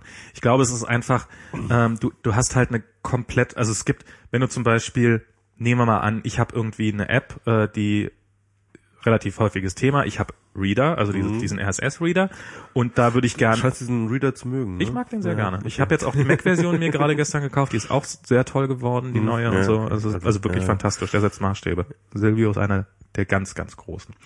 Ähm, ohne Scheiß, der ist... Äh, und, ähm, und wenn ich in Reader eben ein, habe ich eine U R L und einen Artikel, den will ich aber später lesen, den schaffe ich jetzt nicht zu lesen, also möchte ich ihn gerne in meinen in Pocket oder in Instapaper mhm. oder in, in ja. so einen Dienst drüber scheuchen. Das geht alles mit Reader, es geht ja auch mit den meisten Clients. Mhm. Wir müssen es halt alles explizit einbauen. Mhm. Und in Zukunft wird es halt so sein, okay, jetzt ist, äh, schiebt das einfach mal kurz rüber. Mhm. Und da, da muss man, da muss man nicht auf Eitelkeiten verzichten. Das ist einfach so, was aber, sollte man aber, anbieten. Aber jetzt mal ganz unter, äh, ja. also wenn es, äh, wenn ich es Reader habe, ja, und dann gibt's dann sozusagen diesen Sharing-Button oder diesen, keine Ahnung, U R L Weitergehen-Button ja. ähm, und dann listet er mir Optionen auf. Diese Optionen werden die dann schon von vornherein, wird Reader in dem Moment schon bewusst sein, welche Apps du da sozusagen, die er referenzieren kann, schon installiert hast, weil macht ja keinen Sinn, wenn er jetzt zum Beispiel einen Instagram äh, oder einen Instapaper äh, äh, Button drin hat, wenn du gar kein Instapaper installiert hast, ja? Ja, na, doch, das, also da, das wäre bisher schon möglich gewesen. Mhm. In Zukunft muss der halt einfach nichts davon wissen, dass es das gibt, sondern er sagt halt, ich habe hier eine U R L, zeig mhm. mal dem Max die Apps oder zeig mal dem User die, die Apps mhm, an, die okay. mit dieser U R L was anfangen können. Und dann zeigen die es halt an. Mhm, okay. Ich mhm. habe es selber noch nicht in Aktion gesehen. Mhm, okay. äh, also da, da, die Details, die werde ich dann... Ja, okay, also das, das kann ich mir gut vorstellen, dass es da auf jeden Fall äh, ein paar Usability-Geschichten für uns Nutzer, ich rede jetzt hier sozusagen aus der Nutzerperspektive. Total, total. Aber eben auch, äh, es kann natürlich dann auch, es wird einfach die Möglichkeit geben, einfach, du kannst auch dich einfach auf Services spezialisieren. Also wenn zum Beispiel eine App Äh, eben ausschließlich, sagen wir mal, so Sachen kann wie, ich kann nur, äh, eben dann, du brauchst, wenn du eine Filter-App, eine Fotofilter-App ja. schreiben willst, dann brauchst du halt im Zweifelsfall wirklich nichts anderes mehr zu tun, als diese Fotofilter-App ja. zu bauen. Also kannst du praktisch sozusagen Utility-Apps bauen, genau. ja? Also wo du halt einfach nur Utilities für andere Apps anbietest. Oder eben, was wir ja auch in der Demo hatten, war ja dieses, dass sie in Safari dann einen Button hatten, ähm, mit dem die gesamte Webseite übersetzt wird in deine, in deine eigene Sprache. Mhm. Ja. Äh, in, oder in eine andere Sprache. Ja. Also, und, und das kannst du natürlich dann ähm, alles... Also dass dann irgendwie eine, eine Übersetzungssoftware ankommt und sagt, ja klar, wenn da irgendjemand einen Text hat, dann soll er den halt äh, ohne un, in unsere App zu müssen übersetzen oder sprechen oder per Me- vermailen oder weiß der Teufel was. Also bieten sich ja dann tausende Sachen an. Also das ist auf jeden Fall okay, gut, äh, sich das ein- ist was, was to- total überfällig war und was aber was nicht was, was nicht einfach nur so irgendwie okay, das haben wir jetzt auch gemacht, sondern was wo ich das Gefühl habe, das haben sie gleich mit sehr viel Potenzial gemacht und da wird noch viel viel kommen. Okay, Swift. Also mhm. ähm, ich habe jetzt Swift Jetzt nicht, ich, ich habe das noch nicht ausprobiert, ich habe es ja. nur gesehen. Ich habe, ähm, ähm, ich hatte das Gefühl, das sieht sehr scripty-mäßig aus. Total. Und ähm, ist es ein JavaScript-Bastard oder basiert nein. das auch auf äh, den JavaScript-Code? Nein. So? nein, nein, nein, nein, nicht, nicht im Ansatz. Ist eine komplett neue Sprache tatsächlich. Ja. Ähm, Im Nachhinein macht das auch so ein bisschen Sinn. Es gab mal eine Zeit lang, gab es mal bei Apple ein, äh, hat Apple plötzlich Ruby sehr, sehr ernst genommen. Also so, stimmt, dass die wollten das mal ähm, als äh, Entwicklersprache auch. Äh, es gab, es gab, also Apple hat entwickelt ein Tool namens MacRuby, wo quasi man in Ruby native Apps entwickeln konnte. Mhm. Und ähm, der Typ, der das wesentlich vorangetrieben hat, der hat sich dann irgendwann mal selbstständig gemacht, hat jetzt die App, äh, die die Entwicklungsumgebung Ruby Motion rausgebracht, mit der man Ruby Apps auf dem iPhone schreiben kann, native Apps, was, mhm. die sich auch großer Beliebtheit erfreut. Ähm, wo man Ruby aber kompiliert. Wo man Ruby kompiliert und auch ähm, also halt die nativen Sprachelemente, also sozusagen, wenn man einen String hat, eine Zeichenkette, dann war das eben nicht ein Ruby-String, mhm. äh, den man erst jedes Mal, wenn man sozusagen irgendwie eine, eine iOS-Funktion nutzen wollte, erstmal konvertieren musste oder sowas, sondern einfach, du hast in deinem Ruby, so wie du es kannte, hast du einen String angelegt und es war der gleiche String, den auch iOS verwendet hast. Und dadurch hattest du, ist das eine sehr, sehr, äh, also du kannst sehr gut damit programmieren und es fühlt sich relativ, es fühlt sich relativ nah an dem an, wie es tatsächlich auch so mhm. iOS-Programmierung oder macOS-Programmierung funktioniert. Okay. Und jetzt kann man sich natürlich mal ausrechnen, das war so vor drei, vier Jahren, dass der sich damit selbstständig gemacht hat. Also offensichtlich ist da dann irgendwann mal die Entscheidung gefallen, naja, Ruby wird's halt doch nicht, sondern wir entwickeln unsere eigene Sprache. Und ja, die sieht sehr skripti- äh, skriptisch äh, skripti aus. Mhm. Das ist, glaube ich, durchaus Absicht gewesen. Ja, klar. Ähm, weil halt äh, Skript heißt, Skript, die meisten Skriptsprachen, also der Trade-off sozusagen ist immer, man hat Sprachen, in denen man relativ schnell programmieren kann, weil man nicht so viel schreiben muss, weil man sich um nicht so viele Sachen Gedanken machen muss, weil einfach bestimmte Annahmen für einen übernommen werden vom System. Haben, und hat die statische Typen. Ja. Also das heißt extrem, also extrem. Das ist das ist genauso. Ähm, sie sind einfach versteckt. Das ist, ja. das ist das. Also du brauchst sie nicht. Also genau, das ist nämlich. Das, das kann ich zum Beispiel als Beispiel ja. nennen. Also bei Skriptsprachen ist zum Beispiel relativ üblich. Du hast halt, ähm, du schreibst hin, hallo, ich habe hier eine Variable, die heißt Name, und dann kann da entweder kann da ein String drin sein, also eine Zeichenkette, oder eine, kann eine Zahl ja. drin sein oder kann auch immer. Ich brauche das halt nicht genau zu definieren, und wenn ich die halt irgendwie ähm, muss ich nicht hinschreiben, muss ich gar nicht wissen, was das ist, funktioniert einfach. Funktioniert auch einfach, ist auch, äh, bis auf wenige Ausnahmen, aber ist, ist auch alles oft ganz schön. Muss man dann trotzdem wissen, was das jetzt für eine... Irgendwann, ja, ja. irgendwann stellt ja. sich dann dieses Wissen ein, was es ist. Ist aber der, der doofe Nachteil daran, jedes Mal, wenn die Programmiersprache nachguckt, so, ich will jetzt hier auf diese Variable ja. zugreifen, äh, was waren das jetzt eigentlich gleich? Ja. Und das ist halt, und bei Sprachen wie C oder sowas, da muss man halt vor jeder Variable davor schreiben, das ist die Variable Name und das ist ein String. So, und das muss man dann jedes Mal, das ist, und das erhöht den Schreibaufwand. Muss man ja sogar, sogar den ganzen Speicher allozieren vorher. Muss man den Speicher allozieren, und, und das ist jetzt mit, mit, mit, mit, mit Swift alles weggefallen. Du schreibst ja. einfach genau wie bei so einer Skriptsprache, sieht tatsächlich relativ ja. ähnlich aus wie bei JavaScript, schreibst du hin, war, Name das heißt, gleich. Also schon dynamische Typen, also nee. aber nicht. Nee, nee, äh, die sind, die sind. Du schreibst war, beziehungsweise einfach sagen. Du kannst den Typen hinschreiben, wenn du willst, ja? du kannst ihn aber weglassen. Er ist ein, er, er gibt und was sich, ist das dann, wenn ich es weglasse? Er ergibt sich automatisch. Also wenn, so, du, ja, wenn du danach irgendwas in Anführungsstrichen... Das ist ja bei JavaScript auch so. Also äh, naja, das ist ja, ja nee, auch in JavaScript kann er sich wechseln. Also in JavaScript kann ich in eine Variable, kann ich jetzt, kann ich einen String reinschreiben, fünf Sekunden später schreibe ich einen, einen Integer ja, rein klar, oder klar, sowas. Das geht. Ah, das geht okay, bei Swift okay. alles nicht. Ah, alles klar. Das heißt mit anderen Worten, ähm, ähm, äh, die, die, die, der Typ in, äh, bei der Instanzierung oder bei der Erstbeschreibung oder wie auch immer, ähm, äh, bei der Erstzuweisung des Wertes ermittelt der Compiler sozusagen. Aha, äh, das und, und das, das bleibt dann auch so, und das genau. ist dann halt ein äh, internen Integer. Ähm, okay. Hm, ja, und dadurch ja, kriegen okay. sie es halt hin, dass sie sehr, sehr auf der einen Seite, dass, dass, dass der Code sehr gut kompiliert und dass, ja. dass, dass sie sehr schnelle Programme hinkriegen. Ich, ich meine, ich sag mal so, ne, also ähm, jemand, der wirklich programmieren kann, würde auch in JavaScript niemals eine Variable machen, die er halt mal mit einem Integer und mal mit einem, äh, mit, mit, mit einem String bebellert. Also, also ich habe ja lange so Zeit in einer P H P-Bude gearbeitet da das so und gemacht, da, ja. na, da wurde jede Variable erstmal, egal was sie war, wurde mit false initiiert. Also auch ein String wurde mit false, also der Default-Wert mhm. war immer false. Mhm. Und dann irgendwann mal habe ich gesagt, aber ich glaube, das ist nicht so schlau, wenn man der der V M, also in dem Fall muss das dann halt mhm. dem, dem, dem Compiler, ja. wenn man den zuerst erstmal so tut, als ob das ein, ein Boolean wäre, mhm. also eben, weil Booleans können false ja. sein oder ansonsten nix, und danach dann trotzdem String, weil damit bringt man nämlich diese ganze interne Logik, ja. die die auch haben, so von wegen so, ah, das war bis eben äh, ein String, dann wird es wohl hoffentlich ein String bleiben, dann ist alles gut. Äh, vor allem was die bringt Lesbarkeit, total, sorry, was was die Lesbarkeit des Codes angeht. Also wir haben halt, ähm, also ich, ich habe das immer so gelernt, dass wir halt äh, auch bei äh, äh, bei dynamischen Typen ja. immer äh, in der Namenskonvention halt äh, festgelegt haben. Das ist haben. da auch so gemacht worden. Genau, also da haben wir sind halt, halt falsch initialisiert worden. Ja. Das war halt alles. Aber das ist äh, und das, das habe ich dann, das habe ich dann irgendwann mal gesagt, sag mal, ist das, soll das so? Und und dann ist ist na, okay, du kannst halt immer dann gucken irgendwie äh, if false, ne? Also äh, wenn nicht, na egal. Naja, aber ansonsten guckst du halt, ob's ja. leer ist oder ob's äh, ja, klar. Also, ich meine, ich meine, selbst wenn du halt nichts reinschreibst oder oder äh, Leerstring oder oder oder null oder wie auch immer, ist ja auch false. Genau. Ja, also aber in JavaScript sollte man, hast du absolut recht, sollte man um Himmels Willen niemals machen. Ja, ja, klar. Weil, insofern weil, insofern macht halt irgendwie so dynamische Typisierung auch nur so begrenzt Sinn. Insofern finde ich den Ansatz halt auch durchaus das, sinnvoll ist, zu sagen. Genau, der ist zu der, sagen, okay, einmal einmal äh, initialisiert und Dann, du musst, du musst halt unfassbare, so, ja. also oder mhm. was heißt unfassbare, relativ viel in Compiler-Intelligenz dahinter packen. Mhm. Aber das haben sie halt gemacht. Sie mhm. haben halt diese Probleme mit mit mit, ähm, die sie haben, haben sie mit ähm, haben sie mit Compiler-Intelligenz beworben, äh, beworfen und haben dadurch eine im Idealfall, ich meine, wir werden in der Praxis sehen, wie gut es funktioniert, aber es deutet einiges darauf hin, dass es gut, sehr gut funktionieren könnte, eine Programmiersprache geschaffen, die sich ähnlich leicht schreiben lässt wie Skriptsprachen, mhm. aber eine Ausführungsgeschwindigkeit halt gut. Die wird auch ist. kompiliert, ne? Das ist die ja wird klar, ja ja klar. klar, klar. Das also, ist, äh, die wird im Endeffekt angeblich sogar deutlich schneller als Objective-C. Mhm. Und es reduziert sich der Schreibaufwand. Und was halt auch immer wichtig ist, das vergessen die viele, viele Leute, also so Schreibaufwand ist das eine, Leseaufwand ist das andere. Man liest so einen Code viel häufiger, als man ihn schreibt. Mhm. Und wenn er jetzt oben und unten immer unfassbar viel Wust einfach dran steht, mhm. dann ist die Gefahr, dass man das Wesentliche sehr... Das, das hatten sie ja demonstriert, äh, wie viel äh, Zeilencode dann mal genau. irgendwie abgekürzt äh, werden können. Okay. Mhm. Mhm. Und sind aber trotzdem dabei sehr, sehr... ein, also die Regel, die Sprache hat unfassbar viele kleine Regeln, die irgendwo mhm. existieren.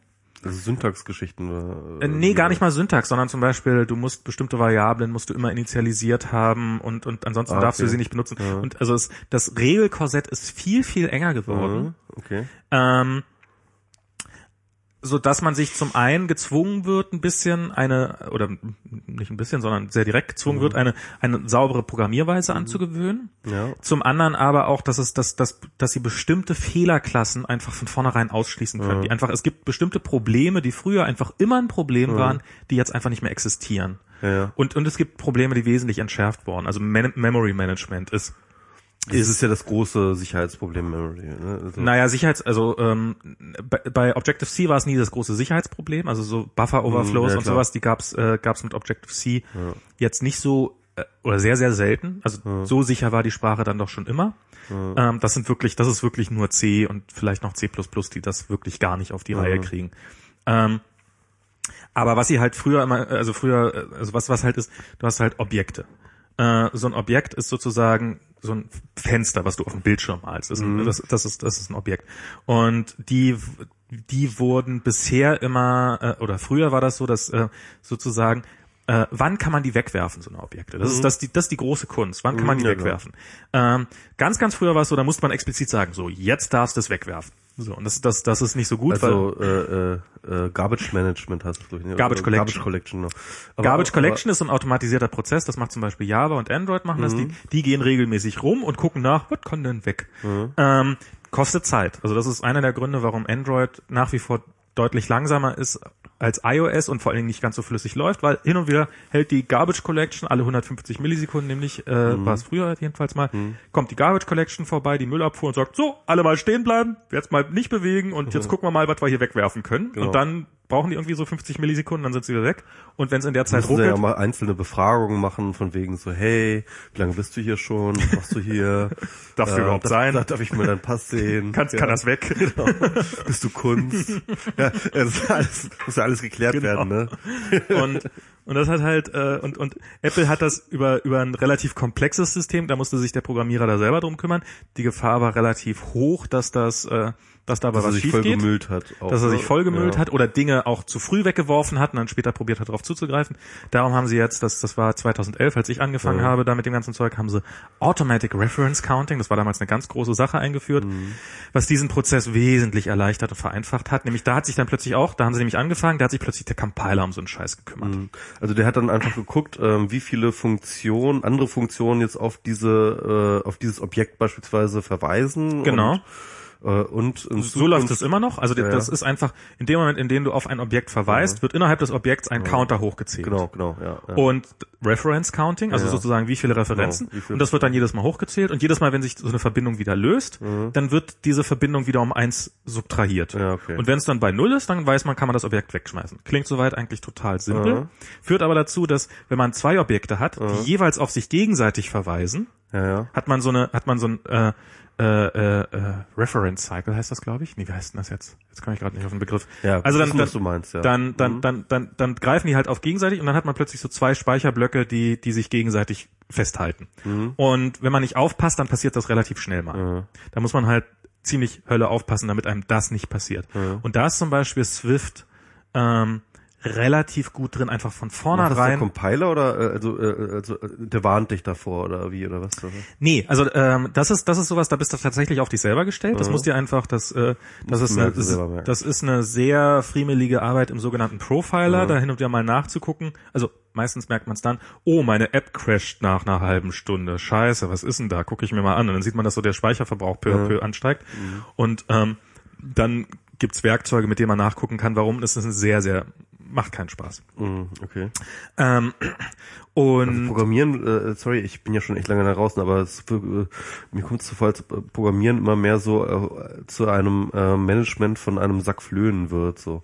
War es eigentlich schon immer, die Flöhe werden, es werden nur immer mehr Flöhe. Wenn das halt so, so mehr so zu so einem Ökosystem wird, wo man halt irgendwie sozusagen so als äh, Förster halt immer dafür sorgen muss, dass halt irgendwie so, so ein Gleichgewicht äh, der, der, der, der Kräfte so am Start ist. So war also, Programmieren eigentlich schon immer.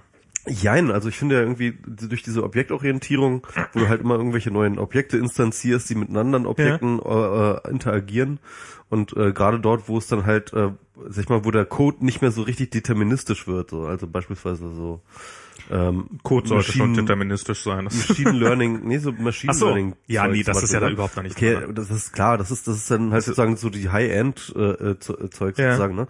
Aber da aber da hast du dann ja nicht mehr irgendwie so ähm, ja, jetzt wird halt irgendwie Prozeduren A bis, äh, A bis Z irgendwie durchgeackert und äh, dann sind wir damit fertig, sondern gerade gerade bei der Objektorientierung ähm, äh, instanzierst du halt teilweise irgendwie einen ganzen Zoo an Objekten, die ja. miteinander halt äh, interagieren und äh, insofern halt ähm, ähm, jetzt mal deterministisch in Form von äh, in, für dich im Kopf planbar, ja, was da das, passiert. Das, ja, das also. Wird tatsächlich, ja, na, na, obwohl, das ist dann wieder ein Lernprozess, dass man, also das ist dann der Prozess, in dem wir genau. uns die ganze Zeit über befinden, dass man diese Komplexität dann wieder oh, irgendwie und, verwaltbar und wenn macht. Du dann, ich, ich, ich meine, diesen Moment, wo du dann halt diesen Speicher guckst und sagst, okay, oh, wir haben hier diesen Anstieg, ja. ne?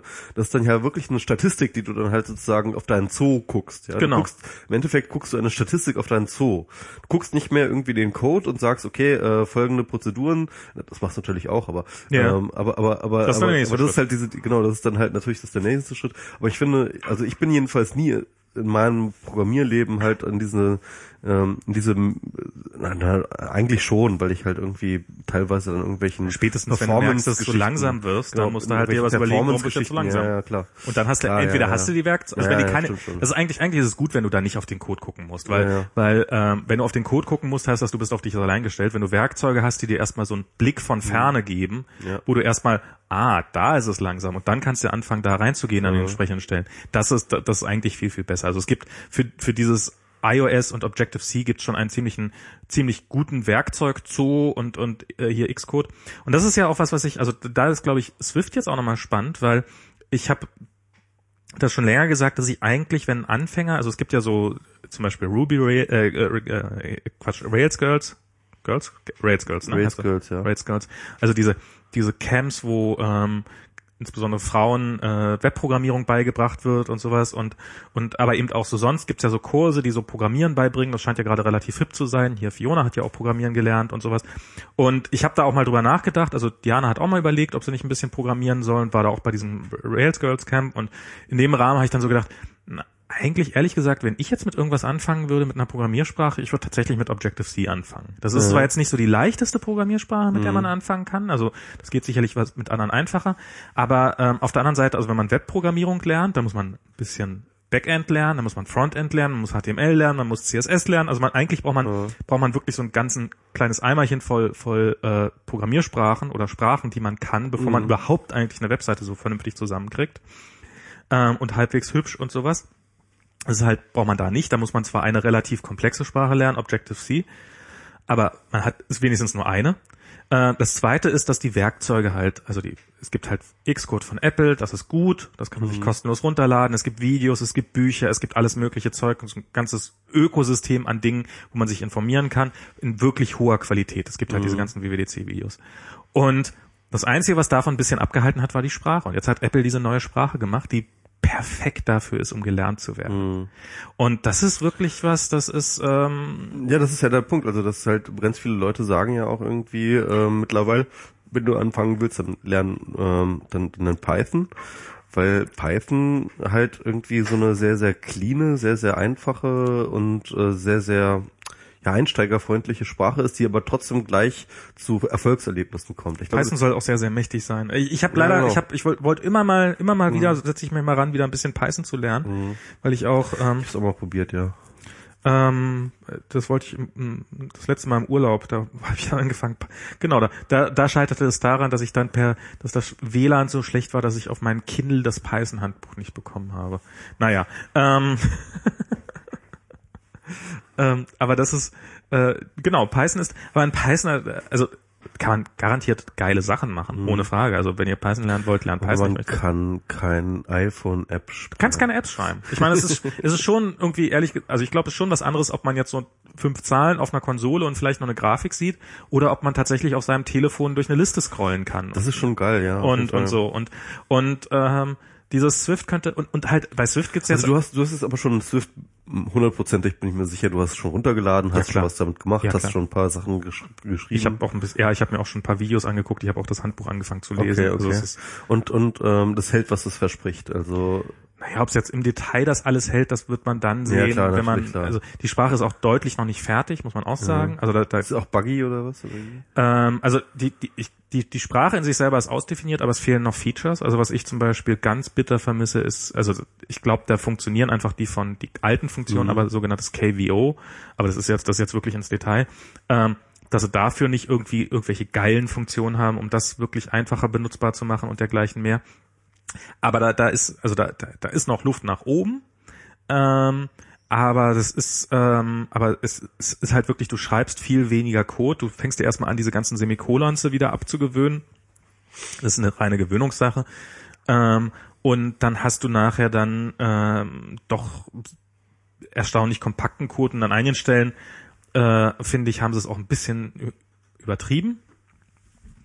Ähm, aber an anderen Stellen, ähm, ja, es, ist, es gibt, gibt schon einige Features in der Sprache, die echt echte Aha-Erlebnisse sind und also, und, und was halt ein wirklich hübsches Feature ist, und das, das ist, glaube ich, auch was, warum ich glaube, dass es auch gerade in Amerika an Unis auch gelehrt werden wird, dadurch stärker ist halt, es gibt halt in Xcode dieses Playground, ähm, das ist, dann macht man sich quasi so ein Dokument auf und schreibt da Code rein und äh, der Code wird sofort aus, direkt ausgeführt und, ähm, und man sieht die Ergebnisse so in so einer kleinen Spalte daneben so ein bisschen und hat so eine Möglichkeit, die dann auch so ein bisschen grafisch ausgewertet zu sehen. Und das ist natürlich zum einen ähm, einfach, wenn man mal so ein bisschen experimentieren möchte, wenn man mit, jetzt mit einer Funktion, also ich sehe mich das durchaus auch selber benutzen im Alltag, weil äh, es gibt genug Einsatzzwecke dafür, aber natürlich erst recht, wenn man irgendwie eine Sprache neu lernt und ähm, dann nicht jedes Mal sozusagen, jetzt drücke ich auf Run und jetzt führe ich die ausdrücken zu müssen, sondern die dann live äh, zu sehen, wie die dann vor den eigenen Augen ausgeführt wird und ähm, sobald ich oben eine Zahl ändere, wird dann halt der ganze Code, also ändern sich alle Ergebnisse mit und ich sehe, ob es stimmt oder ob es nicht stimmt. Das ist schon wirklich ein sehr schönes Feature. Also es ist, ähm, davon bin ich sehr angetan. Und wer jetzt, ähm, ähm, jetzt, äh, es gibt da ein sehr tolles Video, ich weiß jetzt leider nicht mehr, wie es heißt, müsste ich jetzt mal googeln. Mich ist gerade auf Klo, darum äh, kann er leider nicht für mich googeln. Und ähm, ich glaube, das Video heißt äh, Stop Drawing That Fish. Ähm, genau, und das ist von Brad Victor. Und das ist auch so ein Video über über Programmierung und äh, über Grafik und über grafische Programmierung und der denkt halt äh, sehr, sehr stark in in so Richtung, wie kann man denn visuell programmieren? Wie kann man denn äh, Programmierung für jedermann ermöglichen? Und ähm, eben nicht nur irgendwelchen Leuten, die in der Lage sind und und das ist ja wirklich für jeden schwer, irgendwie aus einer Grafik Äh, äh, Code zu machen, also zu sagen, wie beschreibe ich denn Programmiercode, äh, wie, wie beschreibe ich denn ein Gesicht in, in, in Programmiercode, das ist ja äh, oder oder eben eine bestimmte geometrische Figur oder sowas, das, das ist ja wirklich und und wie sich dann rausgestellt hat, ich habe von diesem Brad Victor, also dieses, wie gesagt, Stop Drawing That Drawing That Fish, falls das irgendjemand, schmeiß mal in den Chat, vielleicht hat ja jemand Lust darauf, das in die in die Shownotes zu packen, ähm, und Ähm, ja, genau. Und und der ist äh, und der hat auch so wunderbare Entwicklungsumgebung, die er dann immer bei seinen Demos zeigt, die dann so so, wo man dann so kleine Regler hat, in denen man Variablen nachstellen kann und Farben direkt im Code bearbeiten kann und sowas alles. Und dann fragt man sich immer, woher hat er das? Wer entwickelt das? Wieso kann man das nicht kaufen? Und ich glaube, der steckte jetzt, äh, wenn mich nicht alles täuscht, auch mit bei bei Swift drin. Also ich, das ist das das nimmt alles. Ich finde, das nimmt eine sehr gute Richtung. Das ist sehr, sehr schön. Hm. Ähm, Also wenn ihr Lust habt, hattet, schon immer Lust hattet, irgendwie mal ein bisschen programmieren zu lernen, ähm, jetzt könnte eine gute Zeit sein, anzufangen. Ich habe äh, selbst die alten Hasen, selbst die ganz alten Hasen haben euch höchstens zwanzig bis dreißig Stunden Vorsprung gerade im Augenblick noch. Das ist, man kann jetzt ganz groß, jetzt, ah, ganz groß rauskommen jetzt. Bei ja, und das sind, das sind einfach ein Haufen, ein Haufen Hürden, die vorher existierten und dies, also ich meine, es wird selbsterklärend wird's dadurch nicht, aber es sind einfach ein viele Dinge, die einen vorher vielleicht ein bisschen abgeschreckt haben, sind jetzt einfach weg. Leiser als vorher? Kann, kann, vorher. Ach komm, du warst vorher schon immer viel zu laut. Ähm, so, ja, meine ich ja. ja genau. So, hallo? So, mhm. genau. Also da, Swift ist, äh, könnte, könnte eine tolle Sache werden. Schreibt schreibt jemand, äh, Swift gleich Smalltalk without image but uh, funny type interface. Funny type interface? Welches funny type interface? Keine Ahnung. Ach so, small, ach so. Okay. Ja, Smalltalk ist ja auch so eine, das ist ja eine sehr, also das war ja immer nur... Ja, aber das sind das sind nicht nur Smalltalk-Elemente, das sind auch, das sind wirklich, äh, ich habe irgendwo eine Latte an an äh, Programmiersprachen gesehen, von denen sie sich da haben inspirieren lassen. Das ja, ist also sozusagen so ein Best-of kompiliert. Es gibt auch welche, die sagen, das ist Dylan zwei Punkt null. Dylan, was ist das? Dylan, das ist, äh, ähm, also das heißt, auf der, da, da ist, da weiß ich nur von Tim von, weil der davon, als ich Tim kenn, Tim Pritlove kennengelernt habe. Tim Pritlove, kennt ihr? Äh, genau. Ich wollte jetzt den Nachnamen nochmal dazu sagen, weil ansonsten weiß man ja Tim. Den Tim. Ich kann, also hier über uns. Ja.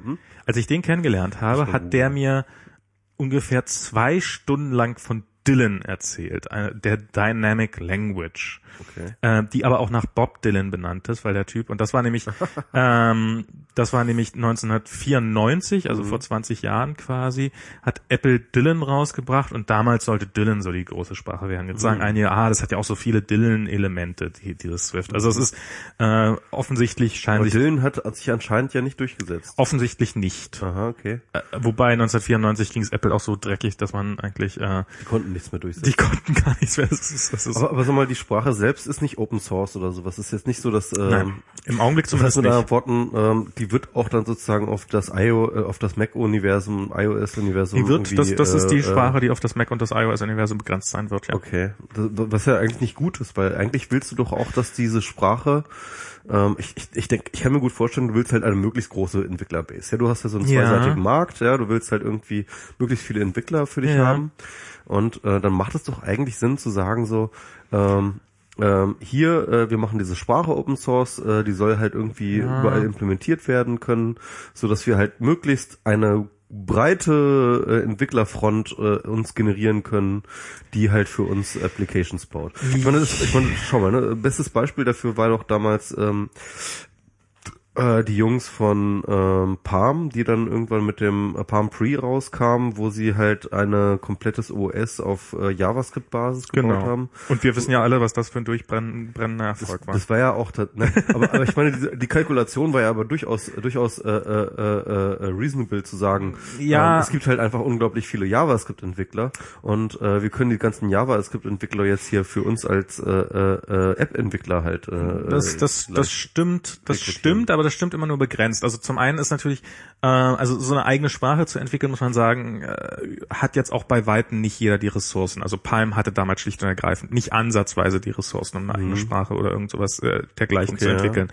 Ja. Ähm, das musst du ja erstmal hinkriegen. Die musst, die musst ja nicht nur eine Sprache entwickeln, ich glaube, das ginge noch im Zweifelsfall, sondern musst auch die ganzen Werkzeuge entwickeln, damit die wirklich gut funktioniert und sowas. Und das ist halt ein Wissen, das haben nicht so irre viele Firmen. Also das ist, äh, also das hat halt Ähm, Sun, also und Apple hat sich dieses Wissen auch massiv aufgebaut. Also die sind mhm. da seit Jahren dran ja. ähm, mit L L V M und diesem ganzen Zeug. Und das ist langsam fangen sie da diese Früchte an zu ernten, mhm. die sie damals gesät haben. Das ist wirklich, äh, das, da kann man gerade bei zugucken.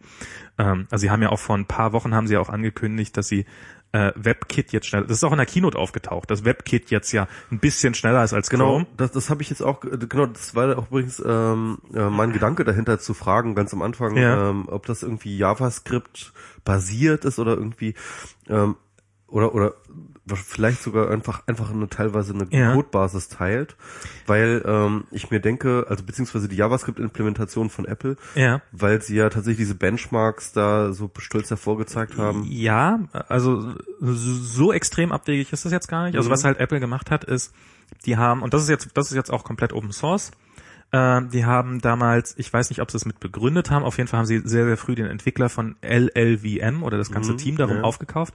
Das ist so eine ganze Compiler-Ebene, also die, die Schicht, die dafür zuständig ist, Programmcode in nachher Maschinencode genau. zu übersetzen. Und da gab's früher, gab's dann nur so relativ mono, da war halt G C C, ja. also der G N U-Compiler, der G N U-C-Compiler, ähm, war so das Mittel der Wahl.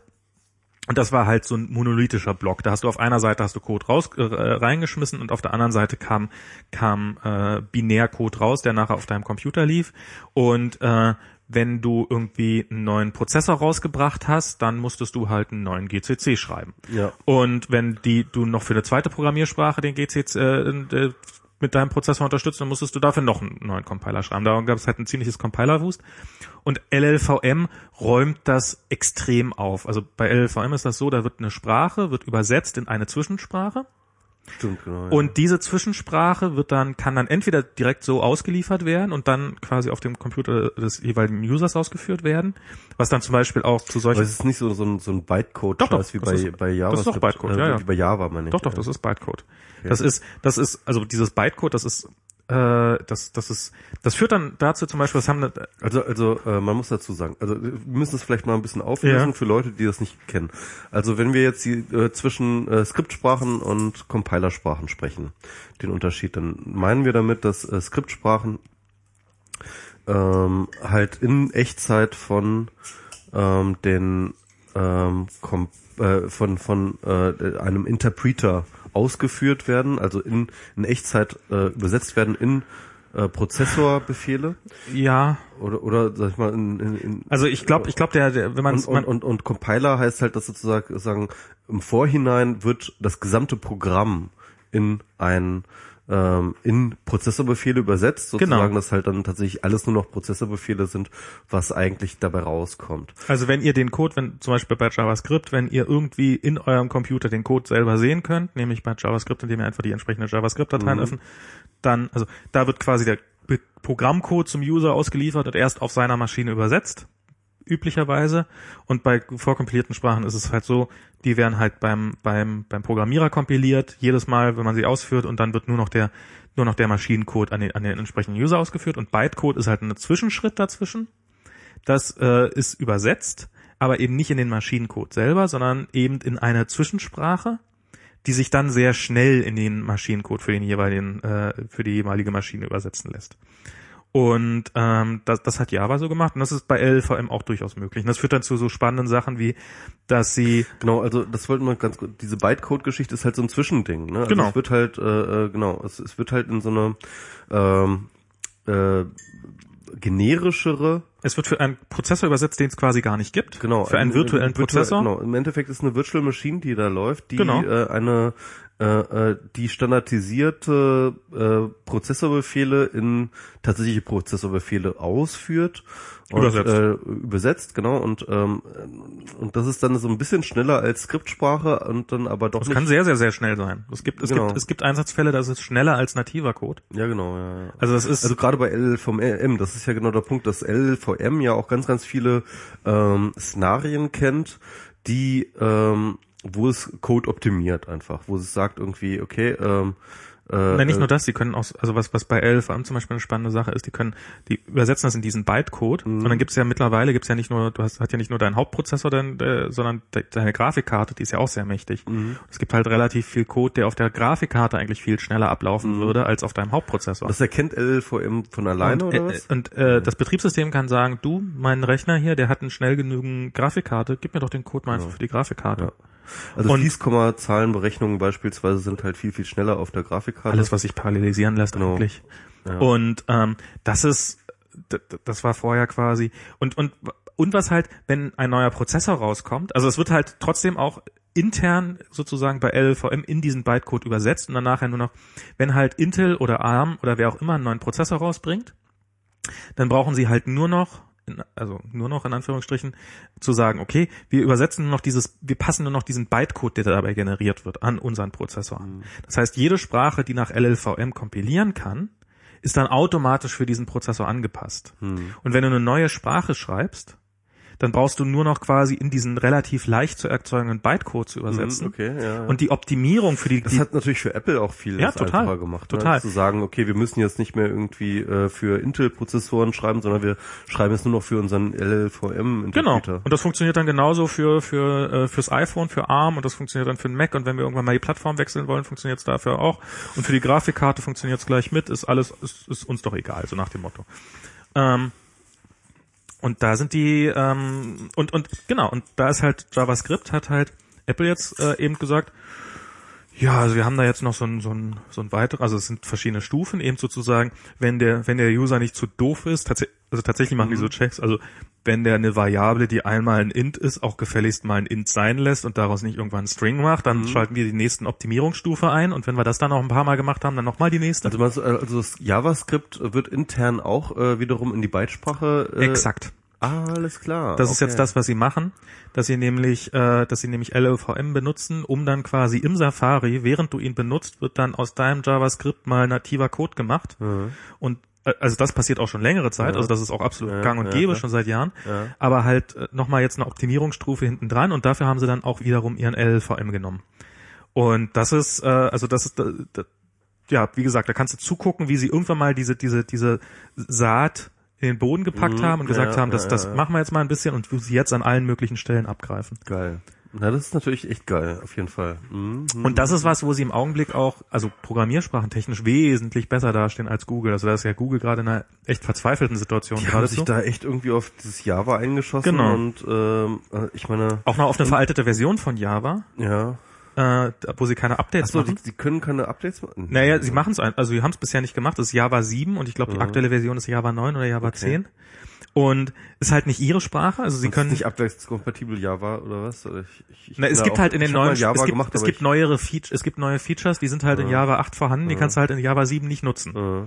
Weil Java ist ja nun auch, äh, man muss ja sagen, ähm, ähm, ist ja auch extrem viel schneller geworden. Ne? Also ja, natürlich, haben ja auch, äh, natürlich. Eine ganze Menge getan in der Hinsicht. Aber das heißt, aber Die, es ist ja nicht nur die Geschwindigkeit, sondern wie komfortabel lässt sich eine Programmiersprache schreiben, wie, mhm. wie schnell lässt sich programmieren, wie viele Fehler mache ich beim Programmieren. Das, das ist auch das, woran sich sehr viel, okay. wo sich die Spreu vom Weizen trifft. Mhm. Und da ist halt... Äh, das mit anderen Worten, man müsste eigentlich auf dem Java-Bytecode-Ebene eigentlich mal auch wieder eine neue Sprache designen. Das passiert auch regelmäßig mal. Echt? Okay. Das ist, es gibt sehr, sehr viele Sprachen, die Java-Bytecode erzeugen. Oh, okay. Ähm, Scala ist so eine relativ beliebte. Groovy war mal eine Zeit lang sehr hip. Ähm, also es sind, es gibt auch, äh, du kannst auch Python in die Java V M übersetzen und okay. so eine Späße. Ähm, also du kannst da sehr viele Programmiersprachen, aber es ist halt die offizielle Sprache ist nach wie vor äh, Java von, mhm. äh, von Google, und ähm, auch, also ich, ich sitze jetzt den ganzen Tag mit Android-Entwicklern zusammen, und auch die sagen, ja, also da ist Google echt gerade, also so das, was Apple jetzt so, da da wird's langsam peinlich mal mit, dass die noch nicht diese Unterstützung für diese, äh, für für Sharing vernünftiges hatten und diese äh, ja, Extensions, ja. ist es eigentlich so quasi, das ist der schwarze Fleck bei Google sehr, oder bei Java. Android sehr stark, dieses diese Abhängigkeit von Java, ja. wo ja wo sie auch gerade noch mal in einer richtigen äh, Scheiße stecken, weil jetzt hat ja äh, Oracle auch einen Prozess gewonnen. Okay. Das, also Java, äh, Google hatte ja Java komplett neu entwickelt, mhm. mit jemand, der es angeblich überhaupt nicht kannte und sowas, und haben halt von Grund auf die Sprache, also haben halt die, die A P I komplett nachgebaut. Mhm. Und jetzt hat halt Oracle gerade, hat geklagt darauf gegen Google, hat gesagt, wir haben ein Copyright auf die mhm. A P I, also auf die, welche Befehle gibt es in einer Sprache mhm. und sowas. Okay. Und da hat jetzt gerade ein Gericht gesagt, ja, Oracle hat recht, ihr habt da ein Copyright drauf. Was das an, also ist natürlich mal wieder im wüsteste Copyright-Entscheidung, die wahrscheinlich ja, ja. An, an, mal wieder an Dummheit nicht mhm, zu überbieten sind. Ja, mhm. ähm, Ach, diese Scheiße, okay. Ja, aber es setzt äh, zusätzlich, set, und, aber es setzt halt mhm. Google gerade extrem unter Druck, weil halt, äh, hier, wie heißt der Allison? Der irre Larry Ellison von von Oracle ja. äh, halt jetzt mal eben äh, Google an die Gurgel kann und sagt... Ist ja äh, nicht der Erste, ne? Wir müssen ja auch irgendwie Lizenzgebühren für jedes Android an Microsoft äh, überweisen. Ich glaube, mittlerweile verdient jeder an äh, an, an Android Geld, außer außer, Google. außer Google. Also es ist, Apple verdient okay. Geld dran, Samsung verdient Geld dran, Microsoft... Oracle, Oracle, alle alle verdienen Geld nur. Ob, ob und I B M hat da bestimmt auch irgendwelche Patente, die sie da durchklagen. Ich glaube tatsächlich. ähm, Auf jeden Fall muss, muss Google oh, da auch, also das heißt nicht, dass sie das nicht können, kann natürlich sein, dass sie mhm. jetzt in zwei Wochen mit einer neuen Programmiersprache da ist und dann, und dann, äh, und die nochmal tausendmal schicker ist als Swift, aber da hat Apple echt gut vorgelegt.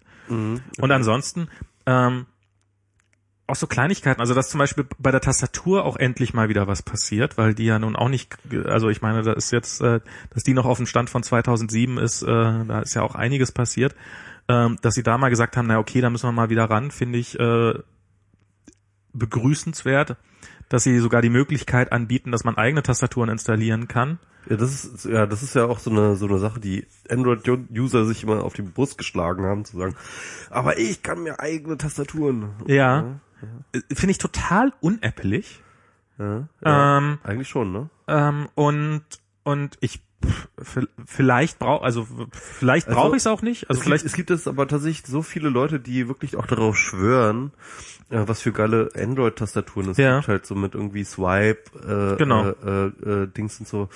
Also das ist auch ehrlich gesagt ein Universum, das ich jetzt selber noch nicht ausgelotet habe. Wir werden es sehen. Ich ja. bin sehr gespannt drauf, welche, welche Folgen es hat. Vielleicht werden wir alle bei der Standard-Tastatur bleiben, aber wir müssen es nicht. Mhm. Alle Dude.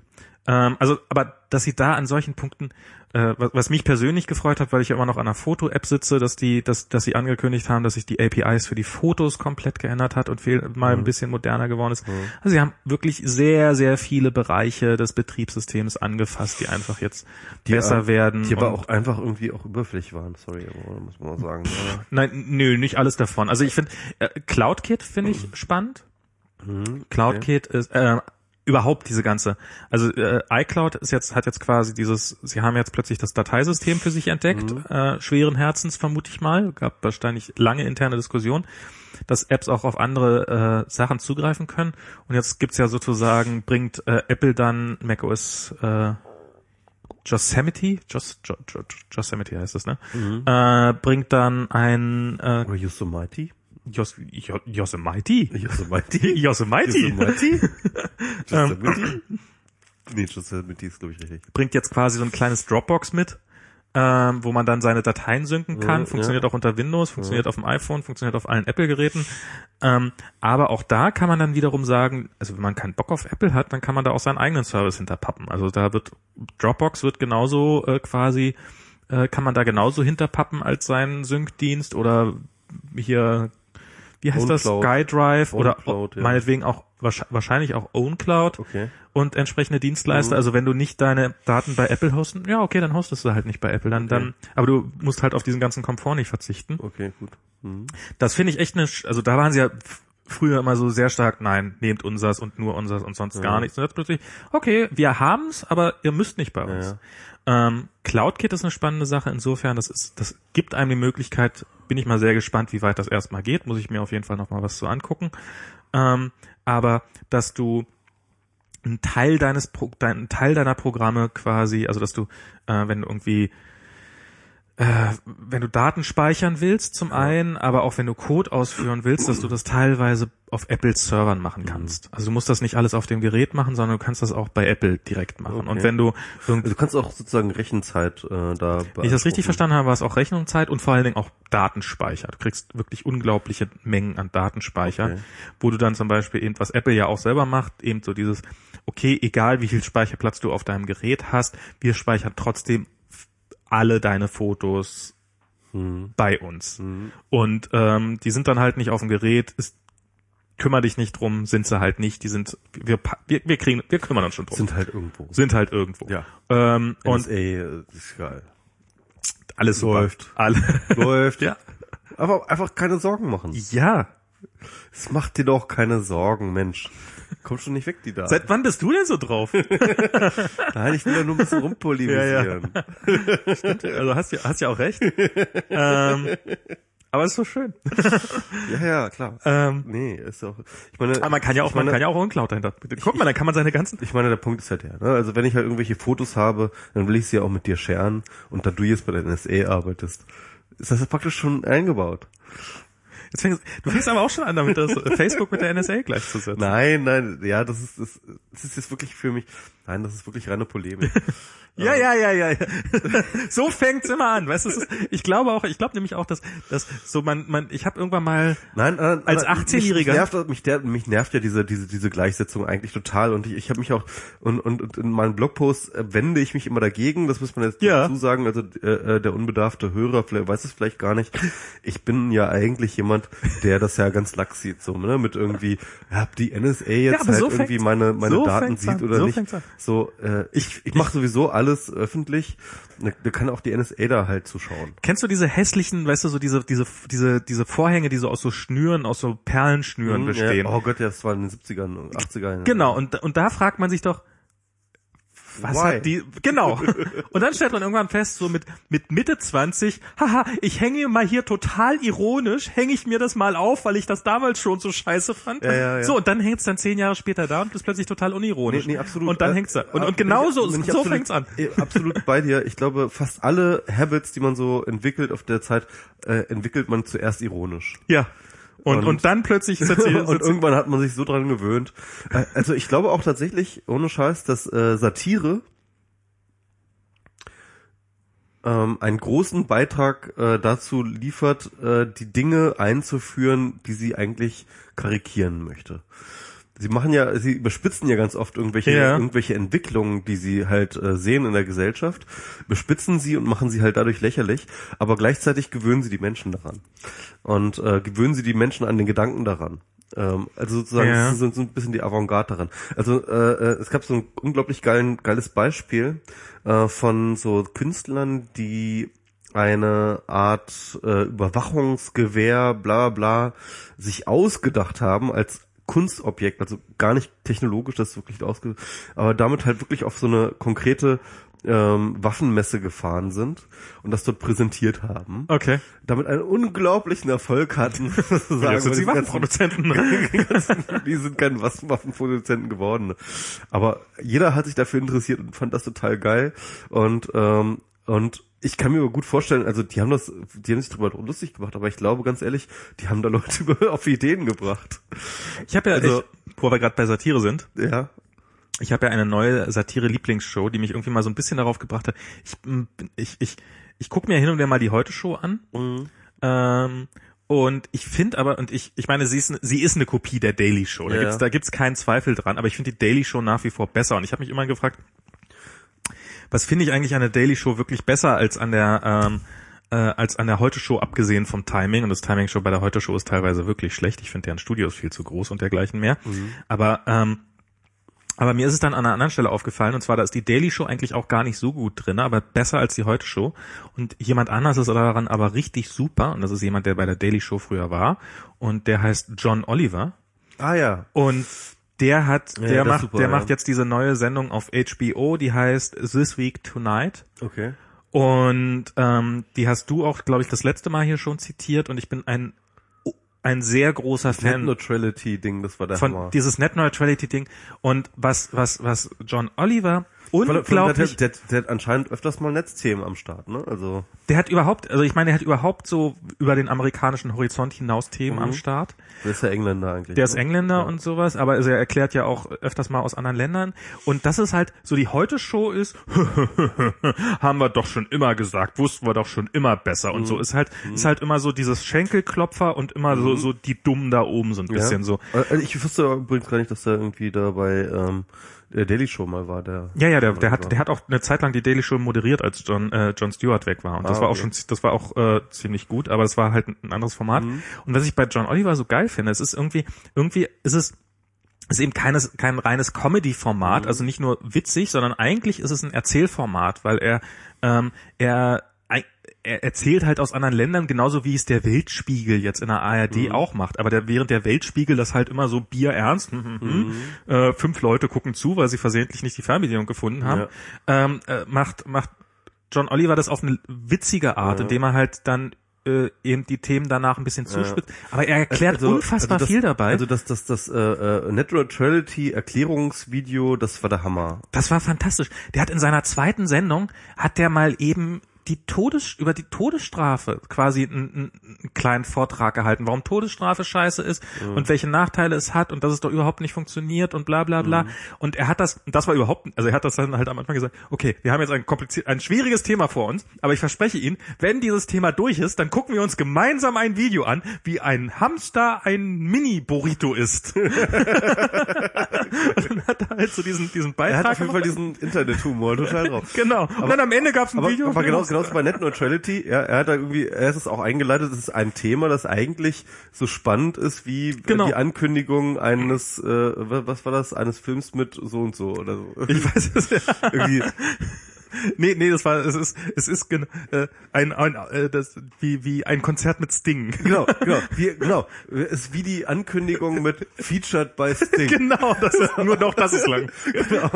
Und, äh, und, und, äh, er hat da wirklich, er hat das wirklich unglaublich gut hingekriegt, äh, ähm, Net Neutrality und die Issues dabei, äh, wirklich auf den Punkt zu bringen und dann auch vor allem, ähm, auch die ganzen wirtschaftlichen Konfigurationen, die da in den U S A momentan sozusagen Ton angebend sind, die dazu führen, zu den äh, momentanen F C C-Entscheidungen und so weiter und so fort, das alles herzuleiten und, und, und, und was da eigentlich passiert.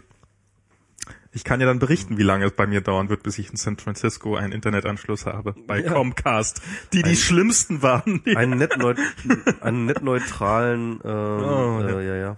Ja, also das ist, also ich ich finde seine Show fantastisch. Ich mhm. guck mir die groß sehr toll. gerne an und der ist ähm, und das ist im Augenblick äh, so von diesen von diesen, also ja, es ist eine tolle Show, insbesondere weil sie auch so ein bisschen offener ist und sowas und eben nicht nur amerikanische Themen hat und auch Themen von denen, also weil man auch was dabei lernen kann beim Lachen. Beim Lachen auch noch ein bisschen was lernen. Lachen auch noch lernen. Also ich ich ich muss mir das äh, ich ich krieg das immer nur so ausschnittsweise mit, aber halt tatsächlich äh, in letzter Zeit gehäuft und das äh, sagt mir, dass es dann durchaus da was zu holen gibt. Was ich aber nochmal ähm, sagen wollte, also ich ich bin jetzt gerade im Zwiespalt. Ich frage mich, ob ich jetzt gerade äh, Net Neutrality Thema ein bisschen trollen soll oder ob wir nochmal über äh, Snowden Geschichten reden wollen. Ach, ich troll jetzt einfach mal dieses äh, Net Neutrality-Thema in Form von, ähm, es ist jetzt tatsächlich auch so eine heilige Kuh, die für mich in Frage steht, auf dem Eis steht. Ähm, das ist jetzt auch keine neue Geschichte, so. Es ist halt einfach so, dass, ähm, gibt es schon seit vielen, vielen Jahren, gibt es zum Beispiel dieses Zero.Facebook Punkt net, ne? Mhm. Äh, Facebook Punkt de, äh, Die, sorry. Komm, komm. Facebook, komm. Hallo? Ja, das ist halt, äh, das ist halt so eine, ähm, ähm, eigentlich so eine, so eine reduzierte Mobilseite von Facebook, die es in vielen, vielen Ländern ohne, ähm, dass du einen Datentarif an, abgeschlossen haben musst, äh, aufrufbar ist. So, mhm. eine, so eine Art W A P-Seite, also wie man früher gesagt hat, W A P. Ja, also nö, das ist eine stinknormale Webseite, bloß halt reduziert, ausgenommen von deinem Traffic. Genau, und, und es ist reduziert, es ist, es ist schon eine spezielle Seite. Ne, ich glaube, sie, sind, ich glaub, sie ist insofern reduziert, dass sie halt für äh, für schlechtere Telefone genau, und, und und für schlechtere Telefone und schlechtere Bandbreiten und so weiter und so fort. Jedenfalls, das ist etwas, was sie jetzt schon sehr lange machen, was natürlich, ähm, mhm. ähm, wo sie halt dann spezielle F- Verträge haben, auch vor allem in Schwellenländern ähm, und so weiter und so fort.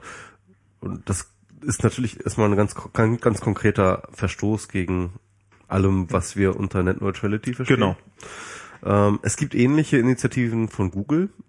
Ähm, es gibt mittlerweile auch ähnliche Initiativen von Wikimedia. Von Spotify gibt's sowas? Spotify gibt's in Deutschland, klar. Genau. Ähm, aber ich WhatsApp, meine, es gibt eine WhatsApp-SIM jetzt. Aber, aber das ist jetzt halt, aber das sind jetzt äh, nationale Dinge und das ist, äh, die anderen Sachen sind wirklich international oder oder sag ich mal multinational. Okay. Ne? Und vor allem auf Schwellenländer ausgerichtet. Und ähm, zum Beispiel bei zero dot wikipedia dot org ähm, ist das ganz genauso. Die haben auch Verträge. Mhm. mit ähm, Providern abgeschlossen, dass halt äh, Wikipedia äh, accessible ist für Leute, die sich keinen Datentarif leisten können. Jetzt muss man sehen, dass halt tatsächlich so ein Datentarif, den man ähm, natürlich auch in Schwellenländern kaufen kann, oftmals ähm, äh, ein Monatsgehalt äh, übersteigt. Äh, das durchschnittliche Monatsgehalt gerne mal übersteigt. Mhm. Ähm, und nehmen wir jetzt einfach mal so gesetzt den Fall, wir haben diese drei Dienste Google, Facebook, Wikipedia, ja, die dann irgendwie accessible sind für Leute, die ein Telefon haben, also ein Feature-Phone wahrscheinlich, das irgendwie für irgendwie, irgendwie billig Geld gekauft haben. Sie haben kein Geld, sich irgendwie einen, ähm, äh, einen, einen, einen richtigen Datentarif leisten zu können. Und da frage ich mich dann halt, ähm, ob das nicht etwas Gutes ist. Hm. Ähm, in Form von, das sind Leute, die halt vorher gar keinen Zugang hatten zum Internet, ja, und die auch sonst lange, lange Zeit gar keinen Zugang zum Internet hätten. Mhm. Ja, na, das, und das, das, auch nicht das in ihrem, die, das noch ist die Frage, in ihrem, ob sie den, ob sie den nicht hätten. Economic Range auch erstmal lange Zeit nicht, nicht, nicht hätten. Das, das, da, da wäre ich mir nicht so sicher, aber okay. Also so, so, so, so stellt es sich jedenfalls momentan dar. Und ähm, das würde ich tatsächlich vehement bestreiten. Weil einfach aus dem Grund, weil ähm, Wikimedia vielleicht nicht, die im Idealfall schon, äh, aber Facebook und Google, die ähm, würden ja, also das ist ja nicht so, dass die da irgendwas bezahlen, was sie, ähm, es ist ja nicht so, dass die, die der Menschheit helfen sollen, sondern es ist ja einfach eine Investition, die sie tätigen und sie wollen ja ihr Geld wiedersehen. Mhm, klar. Und ähm, und das heißt also, jemand bezahlt diesen Internetzugang. Und es muss, er muss billig genug sein, dass sowohl Google als auch Facebook sich sagen, hm, das ist so wenig Geld, das kriegen wir über Werbung wieder rein. Mhm. Und ähm, und zwar eben nicht über Werbung, was äh, was man über Werbung mit äh, mit Mitteleuropäern, ja, die uns verdienen kann. Ich wäre ich wär vorsichtig. Ich, ich glaube, diese Unternehmen denken langfristiger. Ich, ich glaube denken, nicht, klar. Ich glaube nicht, dass sie halt so so diese Sachen, das lohnt sich unterm Strich und deswegen machen wir es, sondern das muss ich ganz nicht oft, es das, geht dann ganz oft darum, auch um Marktentwicklung. Das muss sich nicht sofort da, lohnen. Und selbst das wenn stimmt. sie da halt irgendwie viel Geld reinbuttern, ohne noch was rauszukriegen. Das stimmt. Was die sind, ich ehrlich gesagt glaube. Die die äh, sind auch eine, die sind auch sehr sehr lange bereit, da Geld mh, reinzubuttern, ja. aber irgendwann wollen sie das Geld auch wiedersehen. Mhm. Und ähm, und ähm, also es ist jetzt nicht so, als ob sie da, weil das so weit, weil das irgendwelche Menschen sind, die so weit abgeschottet sind von der Umgebung, dass dass da, dass ihr Internet, dass, dass sie das pro Nase hundert Euro im Monat kostet oder sowas, sondern das sind wahrscheinlich, ja, klar. das sind wahrscheinlich ein paar Euro bestenfalls, mhm. wahrscheinlich eher im Cent-Bereich. Also ähm, vermutlich eine Summe, ähm, die die gar nicht so weit weg ist für die Leute da. Ich vermute eher die Gründe, warum die kein Internet haben, sind halt so, dass es da halt äh, mo- wahrscheinlich Monopolsituationen gibt bei den entsprechenden Providern oder ähm, die Tarife entsprechend sind oder sie glauben, das nicht zu brauchen oder dergleichen mehr. Hm. Ja, also wie auch immer, ja, okay. Auf jeden Fall, du hast diese Situation, ähm, mhm. äh, äh, Datentarife sind nicht erschwinglich. Plötzlich kommen aber halt eine ganze Menge Leute ja. an äh, Dienstleistungen, mhm. äh, Kommunikationsdienstleistungen, wie zum Beispiel Facebook. Du kannst plötzlich mit Familienangehörigen äh, für äh, ohne Geld halt kommunizieren und äh, äh, Dinge austauschen. Du kannst auf einmal mit, äh, du kannst äh, dir Wissen aneignen über Wikipedia. Du kannst mhm. halt äh, äh, Sachen googeln und so weiter und so fort. Also wobei googeln bringt dir ja nicht wirklich viel, weil du kannst dann ja nicht wirklich ähm, äh, weiterklicken. Auf ja, Google hat offensichtlich bei der Untersch- bei, als sie diese Verträge unterschrieben haben, nicht allzu weit gedacht. Ich, aber ich glaube, ich glaube ehrlich gesagt, bei Google ist es auch gar nicht so weit fortgeschritten. Ich glaube, die machen das gar nicht so doll. Also wahrscheinlich also, ist ihnen das dann auch mal aufgefallen. So, so, so, soweit ich weiß, ist es auf jeden Fall Facebook und und und, und ja, Wikipedia. Also Facebook macht das auf jeden Fall. Facebook macht das auf Wikipedia jeden Fall und Wikipedia macht das auf jeden Fall. Aber auf jeden Fall. Ähm, ähm, Da frage ich mich dann halt, inwiefern wir, ne, als so sozusagen dicke, fette, äh, privilegierte Europäer das Recht haben, da zu sagen so, ja, aber unsere Idealvorstellung eines Internets entspricht aber nicht dieser Geschichte. Na, Moment, und deswegen, und deswegen finden wir das falsch und nehmen diesen Leuten jetzt äh, äh, oder, oder, oder oder oder lobbyieren dafür, diesen Leuten äh, äh, das wieder wegzunehmen, nee, weil, nee, nee, nee. weil weil entweder ihr kriegt neutrales Internet oder gar kein Internet. Ne? Naja, das ist halt irgendwie so, das ist halt irgendwie, ich, ich fühle mich in dieser Position nicht wohl, sag ich mal, ja. Naja, aber im Endeffekt ist Netzneutralität, also der Aufbruch von Netzneutralität mhm. ist ja immer, also, oder sozusagen die Einhaltung von Netzneutralität ist immer, dass du als, dass der Anwender quasi was, ich mache jetzt Airquotes, weggenommen bekommt. Mhm. Du, also es ist ja, ich meine, wenn du, wenn hier eben, eben der Spot beim Spotify-Tarif mhm. ist das ja genau das Gleiche. Äh, kannst ja, kannst ja einfach sagen, ähm, der bei der Telekom gibt's einen Spotify-Tarif. Kannst du, wenn du über die äh, Telekom Spotify mhm. abschließt, dann kannst du, dann ist Musik hören quasi im Preis inklusive. Mhm. Wenn du es nicht machst, musst du halt einen höheren Datentarif abschließen. Mhm. Also du kriegst ja quasi in dem Moment, in dem das verboten wird, äh, in dem wir hier Netzneutralität hätten, würden ja diese ganzen Leute, die im Augenblick vielleicht mit einem hundert Megabyte Tarif auskommen und trotzdem den ganzen Tag Musik hören kommen, würden plötzlich in die Röhre gucken und mhm. müssten einen größeren Tarif abschließen. Genau darum geht's ja bei Netzneutralität. Mhm. Es geht ja darum, dass ähm, dass eben nicht die großen Player im Markt, und in dem Fall könnte man das eben sagen mit mit diesem, ähm, klar, für den Anwender da unten in diesem Gebiet ist das vielleicht äh, erstmal nicht so komfortabel, aber auf der anderen Seite ist äh, äh, Facebook macht das ja eben, also haben wir ja gerade darüber gesprochen, mhm. die machen das ja nicht aus Liebe zum, oder nicht in erster Linie aus Liebe zum Menschen. Radikal eine, eine genau. ein Monopol auf. Also und vor allem, vor allem der Witz ist, ich, ich, ich sehe da auch die Gefahren, also keine ja, Frage. Ja.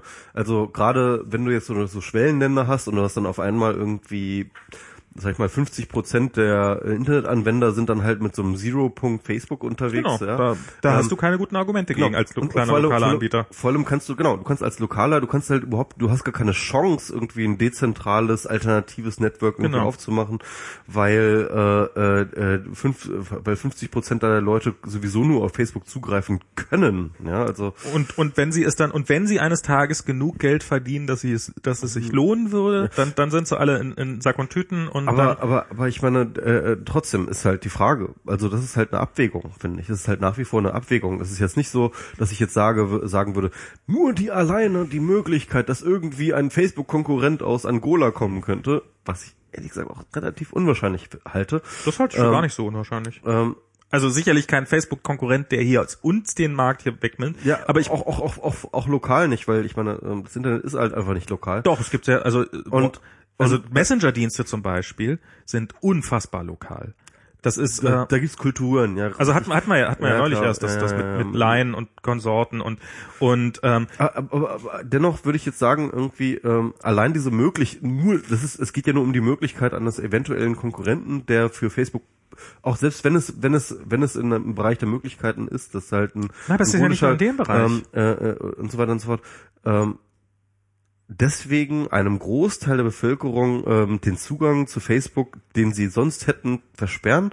Ich weiß nicht, ehrlich gesagt. Also äh also ich find's, ähm, ich find, ich find diese Sichtweise, also erstens, so irre teuer kann's nicht sein. Man müsste das also problemlos irgendwie oder oder vermutlich ziemlich sicher auch irgendwie anders finanzieren können. Und ich würde sagen, wenn Facebook da Geld in die Hand nimmt, das kann Also Monatsgehälter sind das wahrscheinlich nur bei den aller, allerwenigsten Leuten, die die jetzt gerade Zugriff haben. Also ich glaube nicht, dass, ähm, also ich glaube schon, dass Facebook bereit ist zu sagen, na okay, für den, für diesen einzelnen User investieren wir mal hundert Euro, aber ich glaube, jetzt Tausende investieren die da auch nicht, um um dem Zugriff auf Facebook zu geben. Das heißt also, ähm, das könnte man mit auch auf anderen Wege erreichen. Und es reduziert halt, äh, wenn es diese Angebote gibt und wenn sich Einzelne davon freikaufen, einzelne, einzelne große Firmen äh, und sagen, hier, guck mal, hast du doch kostenloses mhm. Internet äh, und die Leute sind dann, na ja, okay, dann dann ist ja besser als nix, dann reicht ja auch, dann dann sinkt halt auch der Druck, tatsächlich äh, für, für echtes Internet zu sorgen. Und die Idee hinterm Netz, also die die mich zumindest immer vorangetrieben haben, waren jetzt nicht, oh, guck mal, da kann ich auf genau einer Seite sein und kann den ganzen Tag mit meinen Freunden chatten, sondern für mich war immer diese diese große Freiheit, dass das. Also ich habe angefangen mit A O L und und eigentlich passt das bis heute. Eigentlich vermisse ich diesen Nexus bis heute. Das war so schön. Nur mit A O L-Nutzern konnte ich da auf einer. Vielleicht brauchte das Internet gar nicht. Naja, ähm, ähm, ja, aber ich meine, ja, also ich ich ich finde jedenfalls, ähm, ich finde diese Frage nicht so einfach.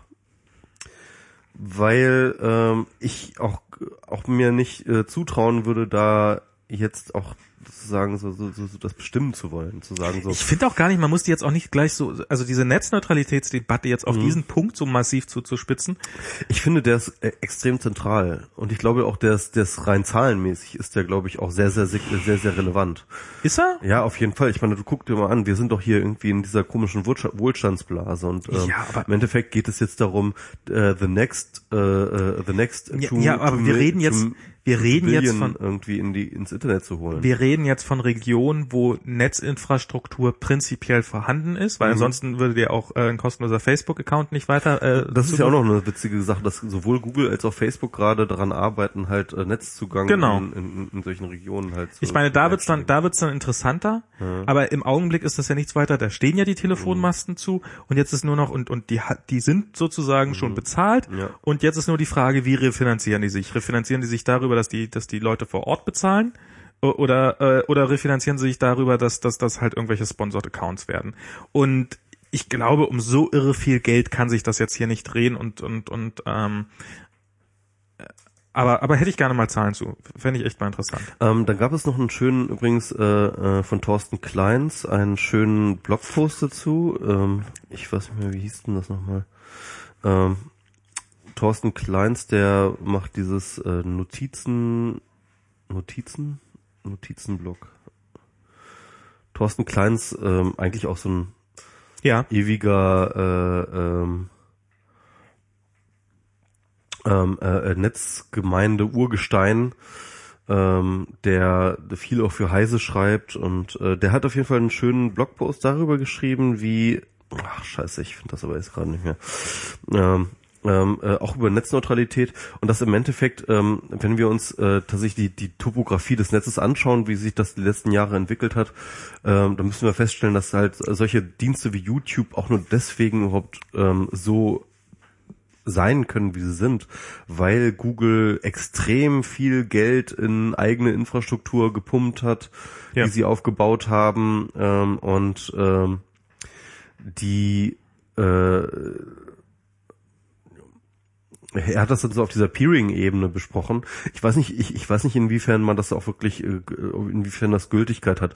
Aber er meint, er meint zu Recht auch, dass halt äh, eigentlich, wenn es hart auf hart kommt und die ähm, äh, die die die großen Provider alle jetzt mit äh, Google-Netzen peeren peeren müssten oder oder diese Peering-Idee aufgibt. Also Peering heißt halt irgendwie verschiedene Groß-Carrier äh, äh, ähm, tauschen miteinander Traffic aus. Ich darf dir so viel reinleiten, wie du mir reinleitest. Genau, und, und, und man sagt halt mal so Pi mal Daumen, das sind alles, im Endeffekt sind das auch alles extrem, äh, sag ich mal, tradierte ähm, und, und, und, und, und nicht wirklich haargenau abgerechnete Sachen, sondern große Provider sagen halt miteinander so, hey, pass mal auf, ich gebe dir meinen Traffic, du gibst mir deinen Traffic und wir leiten das alles durch und äh, berechnen uns füreinander nichts. Äh, passt schon, ja, mhm. irgendwie. Und ähm, das ist so dieses Peering. Äh, und Thorsten Klein sagt halt zu Recht, würde man diese Verträge, die jetzt, sag ich mal, schon seit Jahrzehnten sozusagen sich entwickelt haben, würde man die heutzutage neu aushandeln, ja, würde jeder irgendwie um jedes Byte irgendwie äh, äh, äh, äh, Geld streiten. Klar. Aber weil sich das einfach so eingespielt hat, dass diese großen Carrier alle miteinander Daten austauschen ähm, und und und ich sag mal so, würde dieser dieser äh, dieses dieser Kompromiss aufgebrochen werden, ne? Was er ja ständig wird gerade. Ja, eben nicht. Das, Na doch. Da komme ich gleich nochmal zu. Ja. Also ähm, wenn dieser Kompromiss aufgebrochen werden würde, dann würde wahrscheinlich sogar, würden die ganzen Provider YouTube Geld zahlen müssen, weil sie halt, oder, oder YouTube, äh, Google Geld zahlen müssen, weil sie halt irgendwie mehr Daten ähm, äh, äh, da tauschen als alle anderen und sozusagen in der in der in der höheren äh, äh, Klasse sind. Ähm, die Frage ist halt aber, ob sie das beim Peering, ich glaube beim Peering ist das egal. Ich glaube wirklich, dass es das machen die noch irgendwie einigermaßen gut unter sich aus. Entscheidend ist immer die letzte Meile. Die letzte Meile ist eigentlich der Streitpunkt bei der hm. Netzneutralität. Das ist dort, wo das ist auch der Teil, der so wunderbar dominiert wird von einigen wenigen Playern. Das ist, genau. das ist der Grund, warum es der entscheidende genau. Punkt ist. Und, und da gibt es halt lokale Monopole. Ne? Gerade in Amerika. Dann, gerade in Amerika, in Deutschland geht das noch gerade so. Aber dort gibt es halt extrem viele regionale Monopole. Und dort gibt es auch echte Knappheit. Das muss man auch dazu sagen. Ne? Also tatsächlich die letzte Meile von äh, ähm, äh, von dem ähm, wie, wie heißen die die die Verteilerdinger, äh, die hier regional stehen? Weiß ich nicht. Ja, auf jeden Fall von den Dingern in die Haushalte hinein. Ja, ja dort äh, wird dann tatsächlich die Bandbreite auch äh, eng. Ne? Und wenn du halt irgendwie ein Haus hast, wo jeder einen D S L-Anschluss hat, ähm, äh, wo er irgendwie dick äh, äh, dick Zeug rausziehen möchte, dann äh, kann das halt gerade zu Stoßzeiten wirklich eng werden. Weil die Infrastruktur halt so scheiße ist da. Auch klar, also da hast du halt... Äh, das, ist, das ist im Augenblick das einzige Problem. Also genau, wenn die Infrastruktur... Genau. Aber aber ich glaube, viel wichtiger als, als dass die dass diese Infrastruktur tatsächlich knapp wird an der letzten Meile, ist tatsächlich, dass dort natürlich auch diese Monopole, äh, die existieren. Monopole existieren, die dann halt ja. irgendwie sagen so, ja, also du willst zu unseren Endkunden... Wäre doch schade, wenn dein Netflix dann scheiße genau. aussieht. Wenn, wenn Genauso hat ja John Oliver auch gesagt. Ja, genau. Ja, ja, ja, ja. ähm, und ähm, das, deswegen ich, ich, ich finde das dann doch irgendwie, wenn man das halt betrachtet, das Thema, dann wird es zu einem extrem komplexen politischen Wirrwarr, wo man auch teilweise auch extrem irgendwo keinen Einblick hat. Ja? Also man weiß ja auch gar nicht, wie diese Carrier jetzt tatsächlich miteinander interagieren, welche Verträge da existieren, wie ähm, ich, ja. ich finde das ja immer, ich finde das ja immer einfach ähm Wohin wollen, wohin, wohin hätte ich denn gern, dass es geht? Ich jetzt persönlich für mich gefunden. Also in meinem Interesse ist, ähm, ähm, also ich finde so diese Vorstellung einfach auf, weil ich mich in der Historie da eher sehe, äh, oder weil ich äh, halt für Firmen arbeite, schon mein Leben lang, die in irgendeiner Form davon abhängig sind, dass, ähm, also die, die kleine Dienste schaffen und davon abhängig, abhängig sind, dass andere das machen, wofür sie bezahlt werden, nämlich diese Dienste zum Endanwender bringen. Und ähm, dass äh, dies, dieses Netz, so wie es im Augenblick gerade funktioniert, mit genau diesem Peering-Abkommen, die du gesagt hast, zu einer unfassbaren Zahl an verschiedenen Diensten geführt hat. Und dass ich diesen Zustand für nicht nur erhaltenswert, sondern für beschleunigenswert finde. Also ich finde, es sollte mehr Dienste geben und es gibt eigentlich noch viel zu wenig von und es müsste eigentlich noch viel besser werden und es ist eigentlich schon viel zu zentral, es müsste noch viel dezentraler werden. Und aus meiner Perspektive wird eine Aufgabe der Netzneutralität ähm, nur dazu führen, dass, äh, dass, dass diese Dienste weiter zentralisiert werden, weil machen wir uns nichts vor. Im Endeffekt, also klar, ähm, im Augenblick jammert Google noch oder äh, wer auch immer, Netflix, äh, darüber, dass sie dafür zahlen müssen. Mhm. Aber irgendwann werden sie sich halt dran gewöhnt haben, dass sie da jeden Monat so und so viel zahlen müssen. Und wenn dann der nächste Dienst kommt, der dann äh, ähm, Netflix Konkurrenz macht, der hat dann halt äh, schlechtere Karten, weil, ähm, weil er halt diesen diesen Deal mit Coms, äh, Comspot noch nicht hat und die müssen dann halt erstmal rumgehen und müssen erstmal eine, eine Abteilung von massenhaft ver- du, du zuckelst hier schon so rum. Schon wieder. Oh Mann.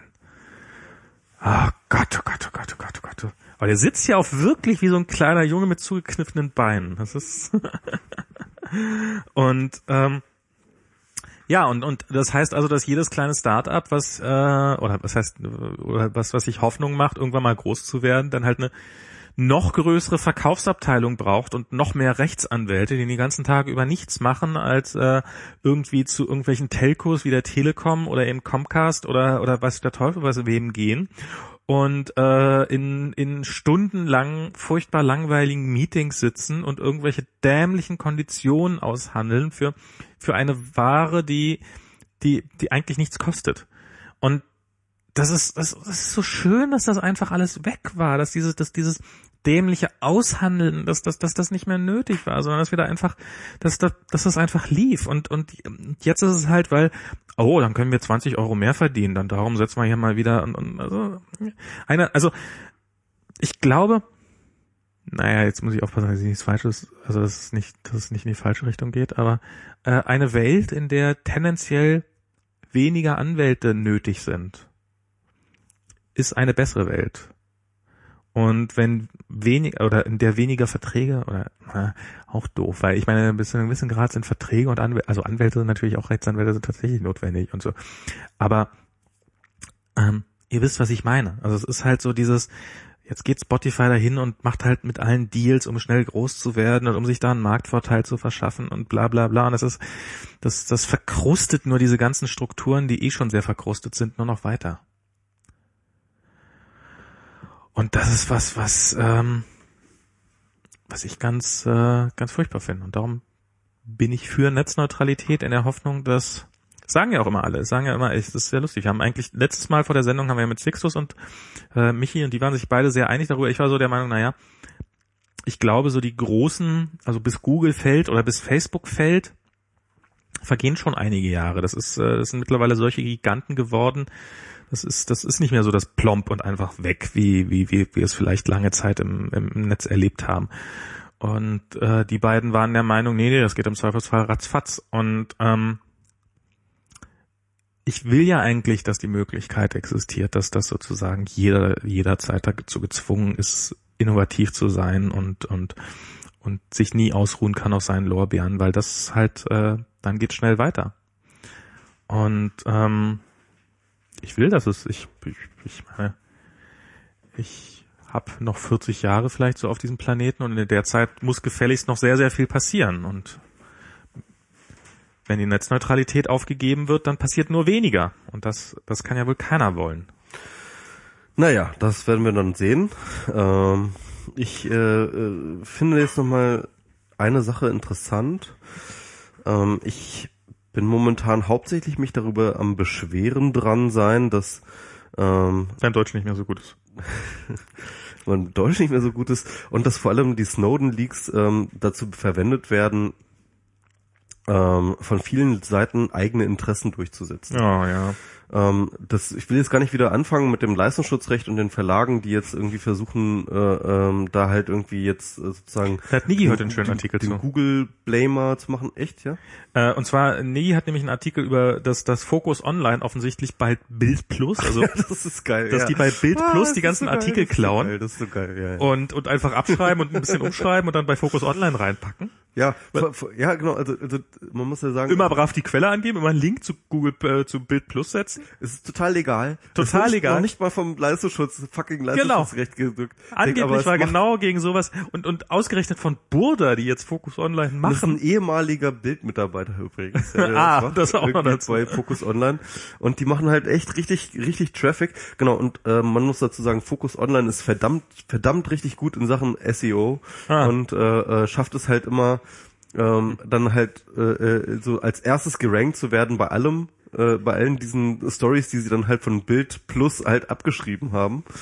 Also das Bild Plus, natürlich die halt von Google gar nicht gerankt werden, weil sie natürlich ein Paid-Angebot ja. sind und da gar nicht rein dürfen. Ähm, ja, den, den halt die ganzen Traffic für die ganzen äh, äh, Exklusiv-Stories halt abzu, äh, abzuluxen. Ja. Das ist so geil, wie das alles nicht funktioniert, wie deren ganzes ganze Ja, aber vielleicht vermutlich sollte es auch nie so funktionieren. Wahrscheinlich sollte es, aber also ich glaube mir wirklich, die sind teilweise so naiv, die sind einfach teilweise so naiv, dass sie das wirklich nicht bedenken. Und jetzt machen sie sich das halt Gut. untereinander gerade komplett kaputt. Das ist eine aber schöne, du schöne eigentlich Geschichte, ja. Ich wollte aber was anderes machen. Ja. Also ähm, ähm, es gibt jetzt halt mittlerweile ähm, an doch irgendwelche Geschäftsgebaren, die mir dann irgendwie unangenehm erscheinen. Und eins äh, davon bin ich halt schon vor ein paar Tagen ah. ähm, aufmerksam geworden, und das ist dieses Protonet. Protonet hat jetzt irgendwie gerade ihre Crowdfunding, nee, nee, ähm, ähm, ihre Seed-Match, das ist äh, eigentlich nicht Crowdfunding, sondern das ist Crowdinvesting. Geschichte äh, gestartet. Und heißt das, man kriegt da irgendwann theoretisch mal was zurück? Haben eins Komma fünf, genau. Sie haben die Funding-Schwelle von hunderttausend ausgegeben und ein Funding-Limit von eintausendfünfhundert, äh, von einer Million fünfhunderttausend. Und die haben tatsächlich innerhalb von wenigen Tagen, ähm, diese, äh, eine Million fünfhunderttausend zusammengekriegt. Es gibt dort ein Video, ähm, Bläh, wo die ja, Leute, ich hab das gesehen. Dieses Video ist ganz grauenhaft. Dieses, also es ist wirklich so, ähm, sie reiten auf äh, dem, auf der ganzen Snowden-Geschichte halt total rum und äh, emotionalisieren die ganze ganze Sache total ganz krass und sagen halt so, ja, und jetzt sind wir alle überwacht und das ist alles ganz schlimm. Aber jetzt haben wir die Lösung und ähm, äh, präsentieren dann halt äh, irgendwie ihren wirklich schick aussehenden äh, kleinen Server, den sie dort halt machen wollen. Sie haben da irgendwie schon einen Prototyp für, vorher gemacht, mh, der so eine Art Dateiserver ist, also wirklich so eine Art Also wir, wir kennen das eigentlich alles aus den zweitausend, Ende neunziger, zweitausend, da hieß das halt Intranet. Ja. Mhm. Irgendwie, sie haben halt einen neuen, neuen Intranet-Server gebaut, wo sie halt irgendwie so ein so so so so, so einen Dateiserver haben, wo sie spezielle Dienste nochmal machen für Photosharing, wo sie halt irgendwelche Chat-Funktionen mit eingebaut haben und so weiter und so fort. Und ähm, das Leistungsspektrum wird nie genau genannt. Es wird halt nicht gesagt, was ist genau, was genau tut das Ding und was kann das alles, ja. Es wird nicht genannt, vor allem auch irgendwie, was sie dafür verwenden, welche Softwarekomponenten sie verwenden und sich. Doch, doch, ist irgendein Ubuntu. Hm? Ist irgendein Ubuntu, auf das sie das aufsetzen. Ja klar, also äh, was was so das äh, Core-Betriebssystem angeht, ja. Aber was die einzelnen Komponenten angeht, äh, wie sie jetzt das File-Server, äh, Chat und so weiter und so fort, was sie da machen, das habe ich jedenfalls, ich habe das jedenfalls nicht gefunden. Ja. Ähm, also das ist halt irgendwie nicht äh, äh, transparent. Äh, dann haben sie halt irgendwie, das ein, also eigentlich einzige Leistung, die sie gemacht haben, ist halt irgendwie so ein auf Ruby on Rails basiertes äh, äh, Interface, Web-Interface, das sie gebaut haben. Mhm. Sind auch schon aufgefallen mit ähm, ihren ersten Produkten dadurch, dass sie halt äh, zwar versprochen haben, dass das alles irgendwie äh, nur über den internen Server geht, aber dann irgendwie dann doch über äh, ein, ein Proxy äh, im Internet alles lief, ja, irgendwie, wo mhm. dann äh, die Daten teilweise unverschlüsselt einfach abgreifbar waren. so. Also ähm, ehrlich gesagt, ich finde das ganze Projekt extrem intransparent. Ich finde es extrem vage, was sie dort versprechen und äh, und und und dafür, dass sie sich jetzt sozusagen positionieren als die äh, Lösung für alle äh, Geheimdienstprobleme, äh, finde ich das extrem weit aus dem Fenster gelehnt und und und und und und ich ich fühle mich da. Die hauen halt auf den Putz. Die hauen halt echt auf den Putz. Und, und nutzen halt so eine, so eine, so diese, diese Privacy Panic, die halt gerade existiert, einfach aus, ohne, und das unterstelle ich jetzt einfach mal, ohne jetzt wirklich ein, ein, ein, ein wirklich wasserfestes Sicherheitskonzept zu haben, das wirklich den, äh, den Preis rechtfertigt, den sie dort abrufen. Weil im Endeffekt, äh, ist das Ding so teuer? Das Ding ist schon relativ teuer, glaube ich, ja. Ich dachte, das wäre eigentlich, äh, also der Preis wäre, äh, gerechtfertigt, kostet hier mit einem Pentium. Der kleinste kostet irgendwie dreitausend Euro. Achso, der ganz kleine kostet eintausendzweihundert, der Maya. Das ja. ist der, der noch nicht... Das ist wahrscheinlich hardwaremäßig kostet das die irgendwie zweihundert Euro. Ja. Und, äh, ja, aber sie, also ich meine... Und, äh, und, und, und neunzig Prozent oder fünfundneunzig Prozent der Software ist Open Source Kram. Und dann haben sie halt dann nochmal ein schönes Webinterface zugebaut.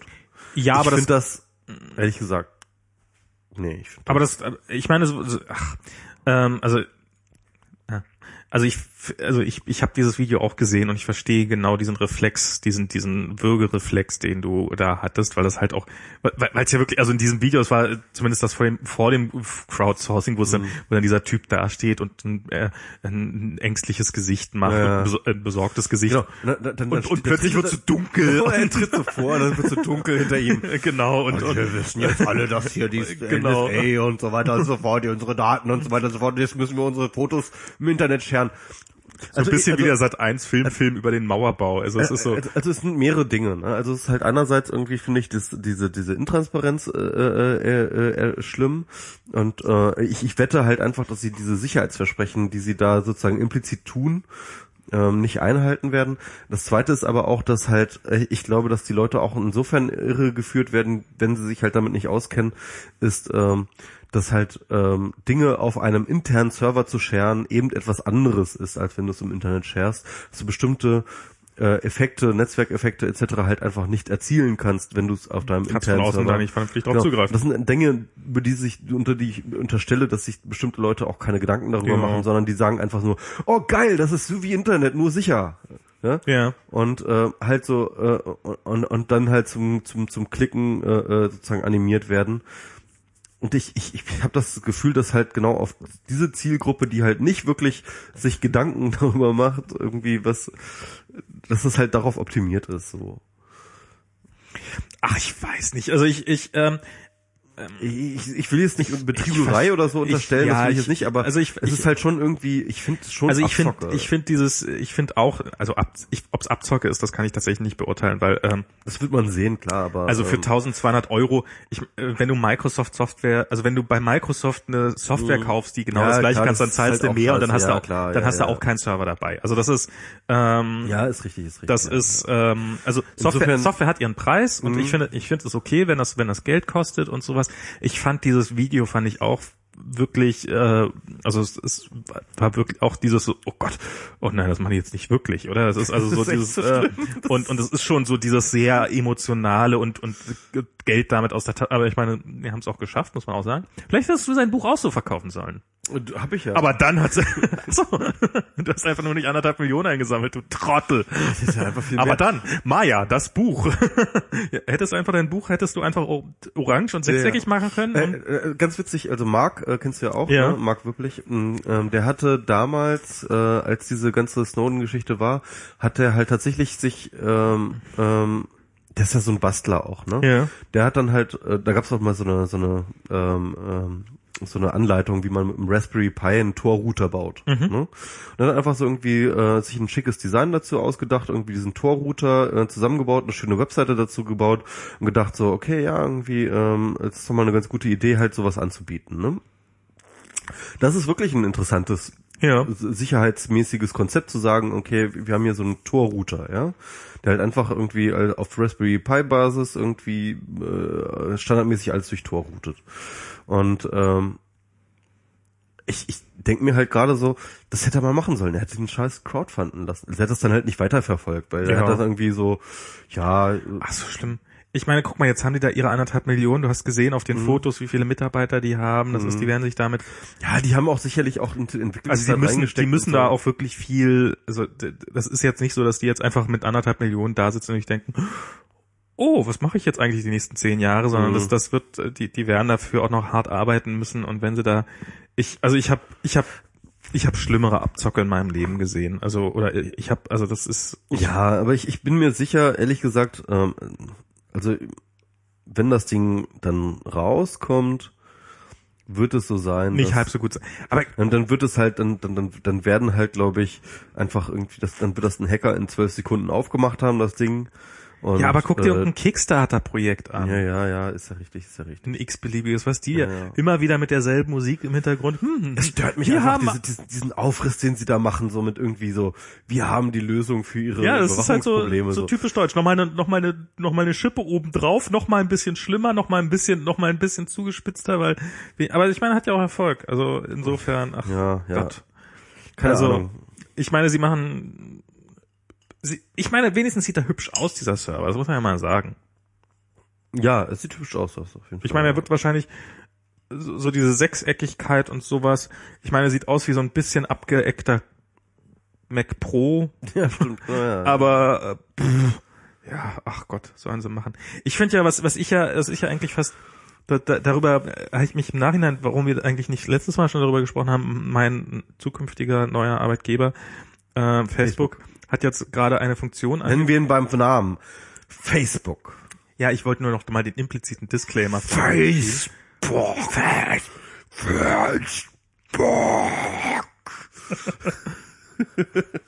Ja, ich freue mich da sehr drauf, da zu arbeiten.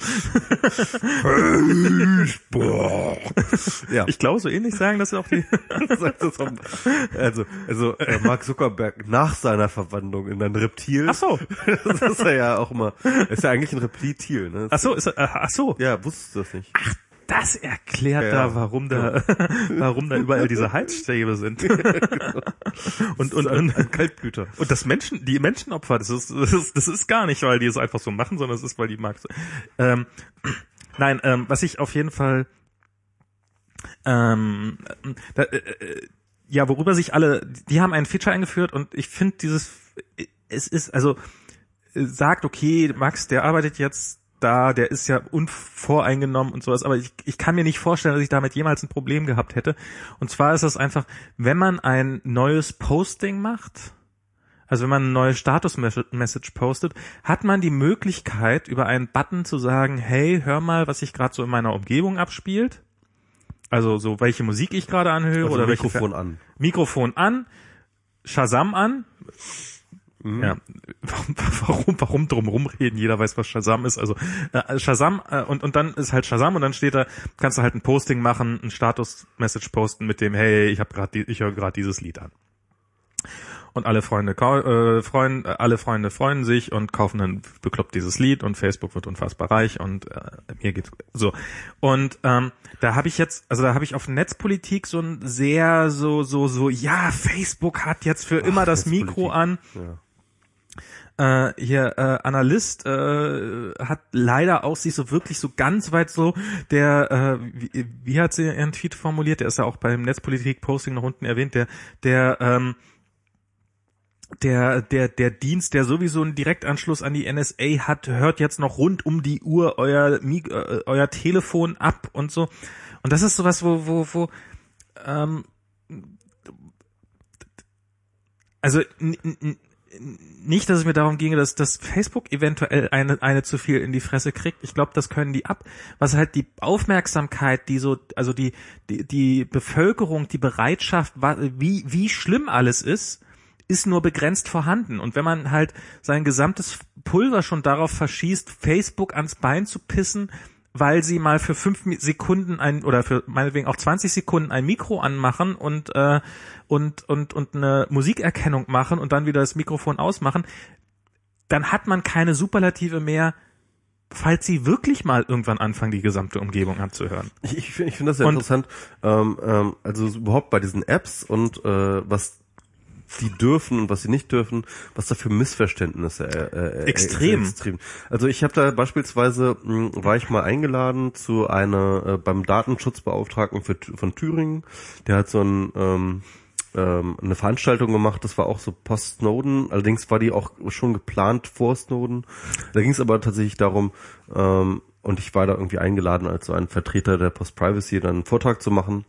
Und ähm, das war aber auch eine interessant, eigentlich eine ziemlich gutes, gute Veranstaltung ähm, mit äh, verschiedenen Leuten, die so aus dem Datenschutzbereich kamen, aber auch Leuten, die aus, aber auch zum Beispiel Jugendliche, die ähm, ja, die dann halt äh, auch mal erzählt haben, was sie so, wie so ihre Internetnutzung aussehen und solche Geschichten. Und ähm, ich habe da mal einen Vortrag gehalten. Und dann hat auch der Datenschutzbeauftragte von Thüringen, ich weiß nicht mehr, wie er hieß, aber weil der hat auch seinen Vortrag gehalten und dort hat er dann auch so abgerantet über alle möglichen bekannten und weniger bekannten Datenschutzskandale, äh, äh, die es so gibt. Und äh, also das ist ja ganz beliebt ist bei diesen Datenschützern ja immer diese dieses Beispiel von diesem Targeting-Unternehmen, das halt irgendwie äh, äh, erkannt hat, dass irgendwie die Tochter von irgendjemandem schwanger war. Und dann versehentlich dem Vater. Und dann versehentlich dem, genau, und und und irgendwie der Vater sich dann beschwert hat, äh, von wegen so, ja, was sie hier irgendwie glauben, dass unsere Tochter und so weiter und so fort. Äh, und dann wusste dann, und, und dann war sie aber wirklich schwanger. Und dann wusste sozusagen der Algorithmus besser Bescheid, ja, dass sie schwanger ist, als er selber, als die Familie. Ähm, naja, egal. Auf jeden Fall, ähm, eine Sache, die er halt sich auch beschwert hat, so, ja, und dann gibt es ja diese App von der Bahn und die will dann sofort, wenn man sie sich installiert, will sie einen äh, Zugriff haben auf äh, den Kalender. Das geht ja gar nicht. Was will denn diese Bahn-App mit meinem Kalender? Und so weiter. Hat sich da total drüber aufgeregt. Und ich benutze diese Bahn-App, mhm, ja, und ich habe dann halt irgendwie mich dann dazu gemeldet und habe gesagt so, ja, es ist halt einfach so, dass äh, die Bahn, was, dass man in der Bahn-App halt mal eben eine Zugverbindung, die man sich rausgesucht hat, mal eben in den Kalender eintragen lassen kann. Ja. Yeah. That's all, ja. Dafür braucht es, braucht die Bahn-App Zugriff auf den Kalender. Oh, ja, okay. Und dann frage ich mich halt, okay, also warum glaubt dann halt so ein komischer Datenschutz-Heini äh, äh, alle Use-Cases b- b- ähm, halt im Vorhinein verstanden zu haben. Ja, das ist ja natürlich sowieso immer, das ist, das ist doch irgendwie auch, das ist doch auch irgendwie so eine, so eine Hybris zu glauben, ich weiß, was eine App für Zugriffe braucht, äh, äh, zu brauchen hat, zu brauchen hat, ja, irgendwie, und wenn eine Bahn-App meinen mein Kalender zugreifen will, dann ist, weiß ich, dass es, nee, es gibt Gründe dafür, so. Und das man muss sich irgendwie immer bei allem die Verschwörung suchen, so. Das, das, das stimmt, aber das heißt natürlich, ähm, nicht, dass sie nicht trotzdem da sein könnte, die Verschwörung. Also es ist, ich muss sagen, an dem Punkt finde ich äh, von von das das Verhalten, also da da, da finde ich diese Dialoge bei Android wirklich furchtbar. Mhm. Äh, ich weiß nicht, du, du kennst die ja auch so ein bisschen. Also bei Android ist das ja so, bevor man eine App installiert, kriegt man quasi so einen Waschzettel vorgeführt, diese App will jetzt das, das, das, das, das, das, das, das, das.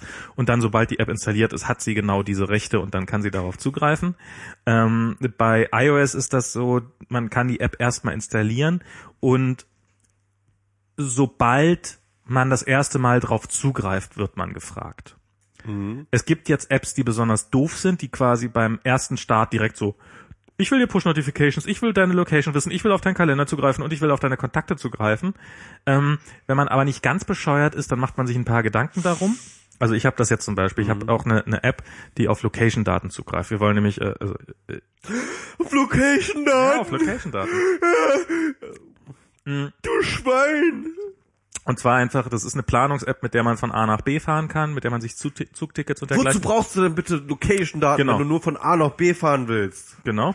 Ähm, und darum gibt es da halt die Option zu sagen, aktueller Ort. Und wenn man auf aktueller Ort tippt, dann fragt die App, aber dafür brauchen wir deine Geolocation. Und dann hat man halt die Möglichkeit zu sagen, ja, okay, gib mir die Geolocation oder nein, gib mir die Geolocation nicht. Und wobei natürlich die Chance in dem Moment, in dem der User gesagt hat, ich möchte gern von meiner aktuellen Position fahren, mhm. und wir dann sagen, ja, aber damit wir wissen, was deine aktuelle Position ist. Ich glaube ist. sogar, dass Leute, es gibt, die die soweit nicht denken so. Ja, das ist ja, dann Pech. Man, die sollen auch meine aktuelle Position haben, ohne dass ich ihnen die gebe. Verdammt nochmal! Das na, ist meine na, Entscheidung! Na, na, natürlich, solche, so, natürlich gibt es solche Leute, das, das ist gar keine Frage. Aber den meisten Leuten, also wenn, wenn, wenn die App beim allerersten Start sofort sozusagen ohne eine Angabe von Gründen, hey, du hast mich zwar noch nicht mal gestartet und weißt gar nicht, wer ich bin, aber kannst, gib mal deine Position, mhm. dann würde ich mit hoher Wahrscheinlichkeit auch sagen, nee, warum? Weil, mhm. ähm, äh, warum soll ich jemanden, warum, ich meine, es ist, ist wie auf der Straße, wenn jemand auf mich zukommt und sagt, wer Wie heißt denn du? Und, äh, ja, was geht dich das an? Dagegen, wenn mir irgendjemand mir sagt, dass es jetzt gerade für ihn wichtig ist, zu wissen, warum, dann, dann, dann, dann, dann soll er es mir erklären, dann, dann bin ich vielleicht auch bereit, ihm das zu sagen. Und, und, und, und diese, diese Form von Dialog ist halt unter Android nicht möglich. Und das ist, und ich glaube, das, ich glaube, das hat auch bei, wir bei Analyst zu diesem, weil, weil dann ist halt, dann steht halt irgendwo in dieser Android-App, in dieser Beschreibung steht halt. Du hast es auch mal erzählt mit der, äh, mit der Soundcloud-App und dem Telefon. Stimmt, genau. Ähm, kann ich ja vielleicht nochmal, also ja. die Soundcloud-App, das war sowas, wo ich mich, als ich die App selber installiert habe, äh, so, die kann auf mein Telefon, das war auch, das war dämlich formuliert, also von, von der, äh, von, von den Android, das hieß irgendwie Telefonstatus zugreifen. Da habe ich gedacht, okay, die Telef, die, die kann, äh, mein Adressbuch lesen und, und, und, und meine Telefonhistory abfragen. Mhm. Und ich habe dann halt den entsprechenden Entwickler gefragt und der meinte, ja, bei früheren, also mittlerweile nicht mehr, aber sie brauchen halt die Rechte auch für die älteren Android-Versionen. Äh, bei früheren Android-Versionen war es halt nicht möglich rauszukriegen, äh, also hörte die Musik nicht automatisch zu spielen, sobald, äh, auf zu spielen, sobald man telefoniert hat. Das heißt, man musste, bevor man angefangen, also in dem Moment, in dem ein Telefonat anfängt, musste man halt die Musik selber pausieren, ansonsten lief die einfach weiter. Hm. Und dafür muss man natürlich wissen, wann telefoniert eine Person. Und das ist hm. genau dieser Telefonstatusrecht, der da abgefragt hm. worden ist. Und das sind teilweise, und das ist, das, es ist auch einfach scheiße schwer, weil es sind einfach unfassbar komplexe Verhalten, äh, Dinge, die da in solchen Dialogen abgefragt werden. Und das ist natürlich sehr leicht, sehr missverständlich. Genau, und das ist halt der Punkt. Also und, und da frage ich mich dann halt auch irgendwie, inwiefern ist das überhaupt dem Endanwender, ich meine, wenn sogar wir, ne? Ja. Ähm, wenn wir schon in diesen Momenten halt irgendwie nachdenken müssen, und vielleicht halt teilweise auch wirklich ins Grübeln kommen.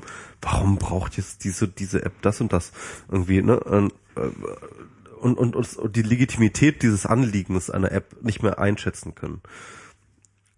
Na, ähm, vor allen Dingen, äh, die besondere frage, Gemeinheit ist... Halt gerade meine Mutter, ja, das, das für die halt... also ja, und sie sitzt dann halt da. Also entweder... also äh, jemand hat ihr erzählt, diese App ist total toll und meinetwegen irgendwie... und sie hätte jetzt Bock, die zu benutzen. Meine Mutter hat übrigens jetzt ein iPad. Ich habe ihr ein iPad. Stimmt, du hast ihr ein iPad geschenkt. Mhm. Äh, aber aber äh, ganz kurz nochmal, also da, da finde ich, ich weiß, ich bin Apple-Fanboy, aber da finde ich den äh, Apple-Ansatz auch besser, weil halt auch, da ist halt, wenn ich denen jetzt nicht die Location gebe, mhm. in dem Fall, dann nehmen die mir des, können die mir deswegen ja nicht die App wegnehmen, sondern mhm. die App funktioniert ja genauso gut, ja, wie sie bis eben gerade funktioniert hat. Also ich muss nur die Frage stellen, soll sie eventuell noch ein bisschen besser funktionieren? Mhm. Ähm, Bei Android ist ja leider an dem Punkt das Problem, da ist ja die, nur die Frage zwischen, Nee, du darfst die App jetzt halt nicht haben. Dafür, wenn, wenn du nicht willst, dass die jederzeit auf deine Location-Daten zugreifen kannst, obwohl du noch gar nicht weißt, warum, oder auf deinen Kalender bei der Bahn-App. Ich meine, kann man ja, kann man, kann ja ein legitimer Grund sein. Nein, ich möchte, also ich, du weißt ja nicht, also ich meine, es ist ein total plausibler Grund, dass sie einfach nur den Termin in meinen Kalender eintragen wollen und so, und ich gebe dir absolut recht, das mit hoher Wahrscheinlichkeit, aber es kann durchaus sein, dass sie im Hintergrund meinen Kalender auslesen und dass ich halt dieses Risiko nicht und bereit hochladen. bin. Ein- und hochladen. Zu N S A.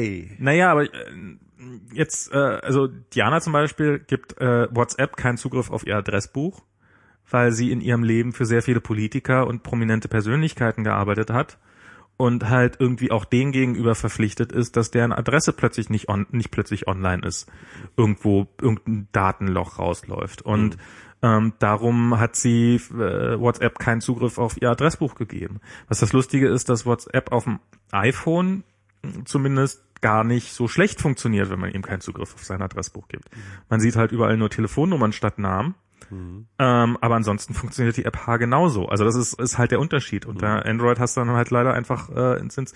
Und ich kann auch verstehen, ich meine, wenn dieser Datenschützer keinen Bock hat, sich, äh, also die Wahrscheinlichkeit... Nee, er hat's wirklich nicht gerafft. Also ja, ja, er hat's nicht gerafft. Und ja wahrscheinlich wäre er wahrscheinlich auch wäre er auch niemals ja. in die Situation gekommen, wenn er einfach, wenn er nie gefragt worden wäre, weil die App halt standardmäßig keine Zugriffsrechte darauf hat. Mhm. Und er hätte halt die App einfach nur so benutzt und er hätte nicht mal, er weiß nicht mal, was ein Kalender ist, oder er er, er, er ist niemals so weit gekommen und und so dann dann dann also wäre es wahrscheinlich Kalender auch nie. Kennen wir seit Julius Caesar.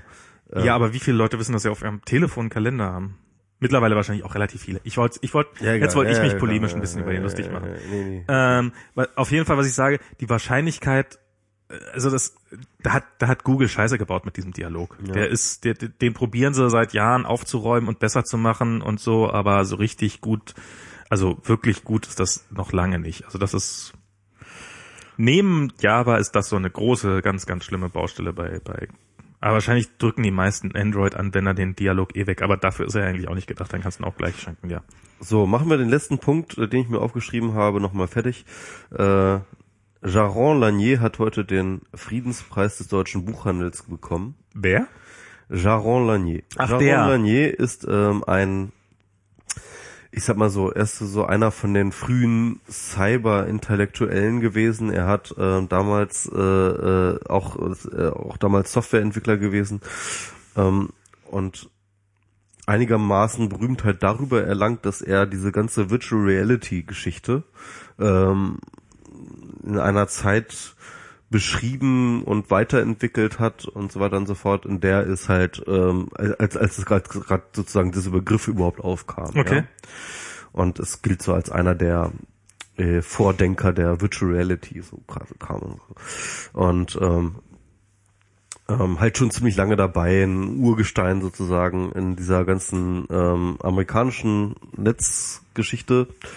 Und ähm, aber seit dann doch schon einiger Zeit als äh, einer der ganz großen wichtigen Internetkritiker unterwegs, ähm, der halt sagt, irgendwie, er hat dann so Bücher darüber geschrieben, dass wir ähm, dass wir unsere dass, dass, dass unsere Kultur verkommt, wenn wir alles scheren und äh, dass irgendwie ähm, äh, Kultur ja Dinge, das muss ja immer was kosten, sonst ist es nichts wert und ähm, irgendwie irgendwelche total ab- absurden ähm, äh, Bezahlmodelle sich ausgedacht haben, hat, dass jetzt irgendwie wir alle unsere Daten scheren und dafür dann irgendwie äh, Geld-Revenue bekommen für jeden kleinsten Tweet, den wir absetzen und äh, dass wir eigentlich alles in so ein großes Bezahlmodell äh, umwandeln müssen und so weiter und so fort. Und ähm, das ist so ein bisschen die Agenda, die er da irgendwie äh, fährt und ähm, ganz zufällig, ich weiß auch gar nicht, wie das kommt, äh, finden ihn deswegen Rechteverwerter total super. Hm. ähm, also äh, darf halt ständig ah. halt bei der F A Z irgendwelche seinen, seinen Quatsch da erzählen und äh, der ist halt teilweise wirklich extrem wirr und undurchdacht und und und so. Manchmal sind ein paar ganz interessant, das ist ganz witzig, also er ist nicht ein totaler... Er hat ja auch nicht den Durchdachtheitspreis gewonnen, muss man jetzt auch mal sagen. Er, hat nur den er, er, ist, er ist nicht ein totaler... Was hat er gewonnen? Den äh, äh, Laberkopf wie äh, Morozov. Also bei Morozov finde ich ja, dass ich irgendwie ähm, neunundneunzig Prozent von allem, was er sagt, wirklich komplett komplett für die Tonne. Ähm, bei äh, Jaron Lanier, hat, der hat manchmal wirklich, das sind manchmal blitzen da ganz interessante Gedanken bei, bei rum, ja, irgendwie. Da hat er mal so ganz helle Momente, die dann aber sofort wieder abgelöst werden von total absurdem Quatsch. So, ja. Das ist ganz lustig. Also, das ist, also, so, so Jaron Lanier zu lesen, ist irgendwie so eine Achterbahnfahrt, ähm, äh, der Gefühle immer wieder.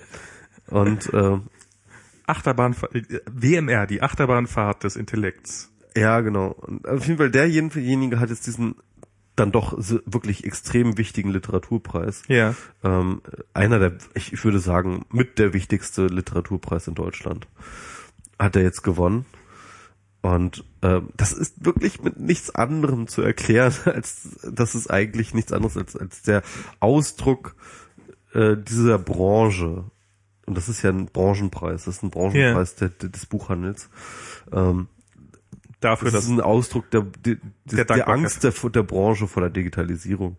Nichts anderes. Und das ist halt so ein, eine Lachnummer. Es ist wirklich so eine Lachnummer, weil Jaron Lanier ist wirklich, also der hat, der ist, der ist nicht literarisch, der ist nicht inhaltlich, der ist in keinerlei Weise irgendwie satisfaktionsfähig. Er ist halt wirklich einzig und allein wirklich, dass er diese These vertritt, dass irgendwie Kont, Inhalte müssen Geld kosten, Punkt. Ja, also. Denn noch nie hat sich jemand über ein Geschenk gefreut. Genau. Und, und noch nie wurde durch Sharing von äh, Gedanken, Ideen und so weiter und so fort die Kultur weitergebracht. Noch nie. Nee. Passiert und, einfach nicht. Äh, äh, also, das ist halt wirklich, das ist so eine große Lachnummer, die sich da dieser Frieden, äh, dieser Friedenspreis des deutschen Buchhandels gegeben hat und sich wirklich echt komplett selbst diskreditiert hat. Ich kann ja nachvollziehen, warum sie alle gerade Angst haben, und ich sag, ich würde ja auch sogar sagen, sie haben total zu Recht Angst, aber ähm, also wie halt die ganzen die ganzen Verlage, sei es jetzt irgendwie Presseverlage oder Buchverlage und so weiter, wie die sich gerade momentan aus Angst vor dem Tod selbst strangulieren, das ist wirklich, das ist so unwürdig. Ich finde das momentan, ja. ich finde das momentan so unwürdig, so geht doch einfach aufrechten Ganges in den Tod, denke ich mir. Nö, das Schönere wäre einfach über, also was man ihnen ja eigentlich raten würde und auch wünschen würde, überlegt euch doch was. Und ähm, ja, ja, halte ich es auch nicht so für mega realistisch.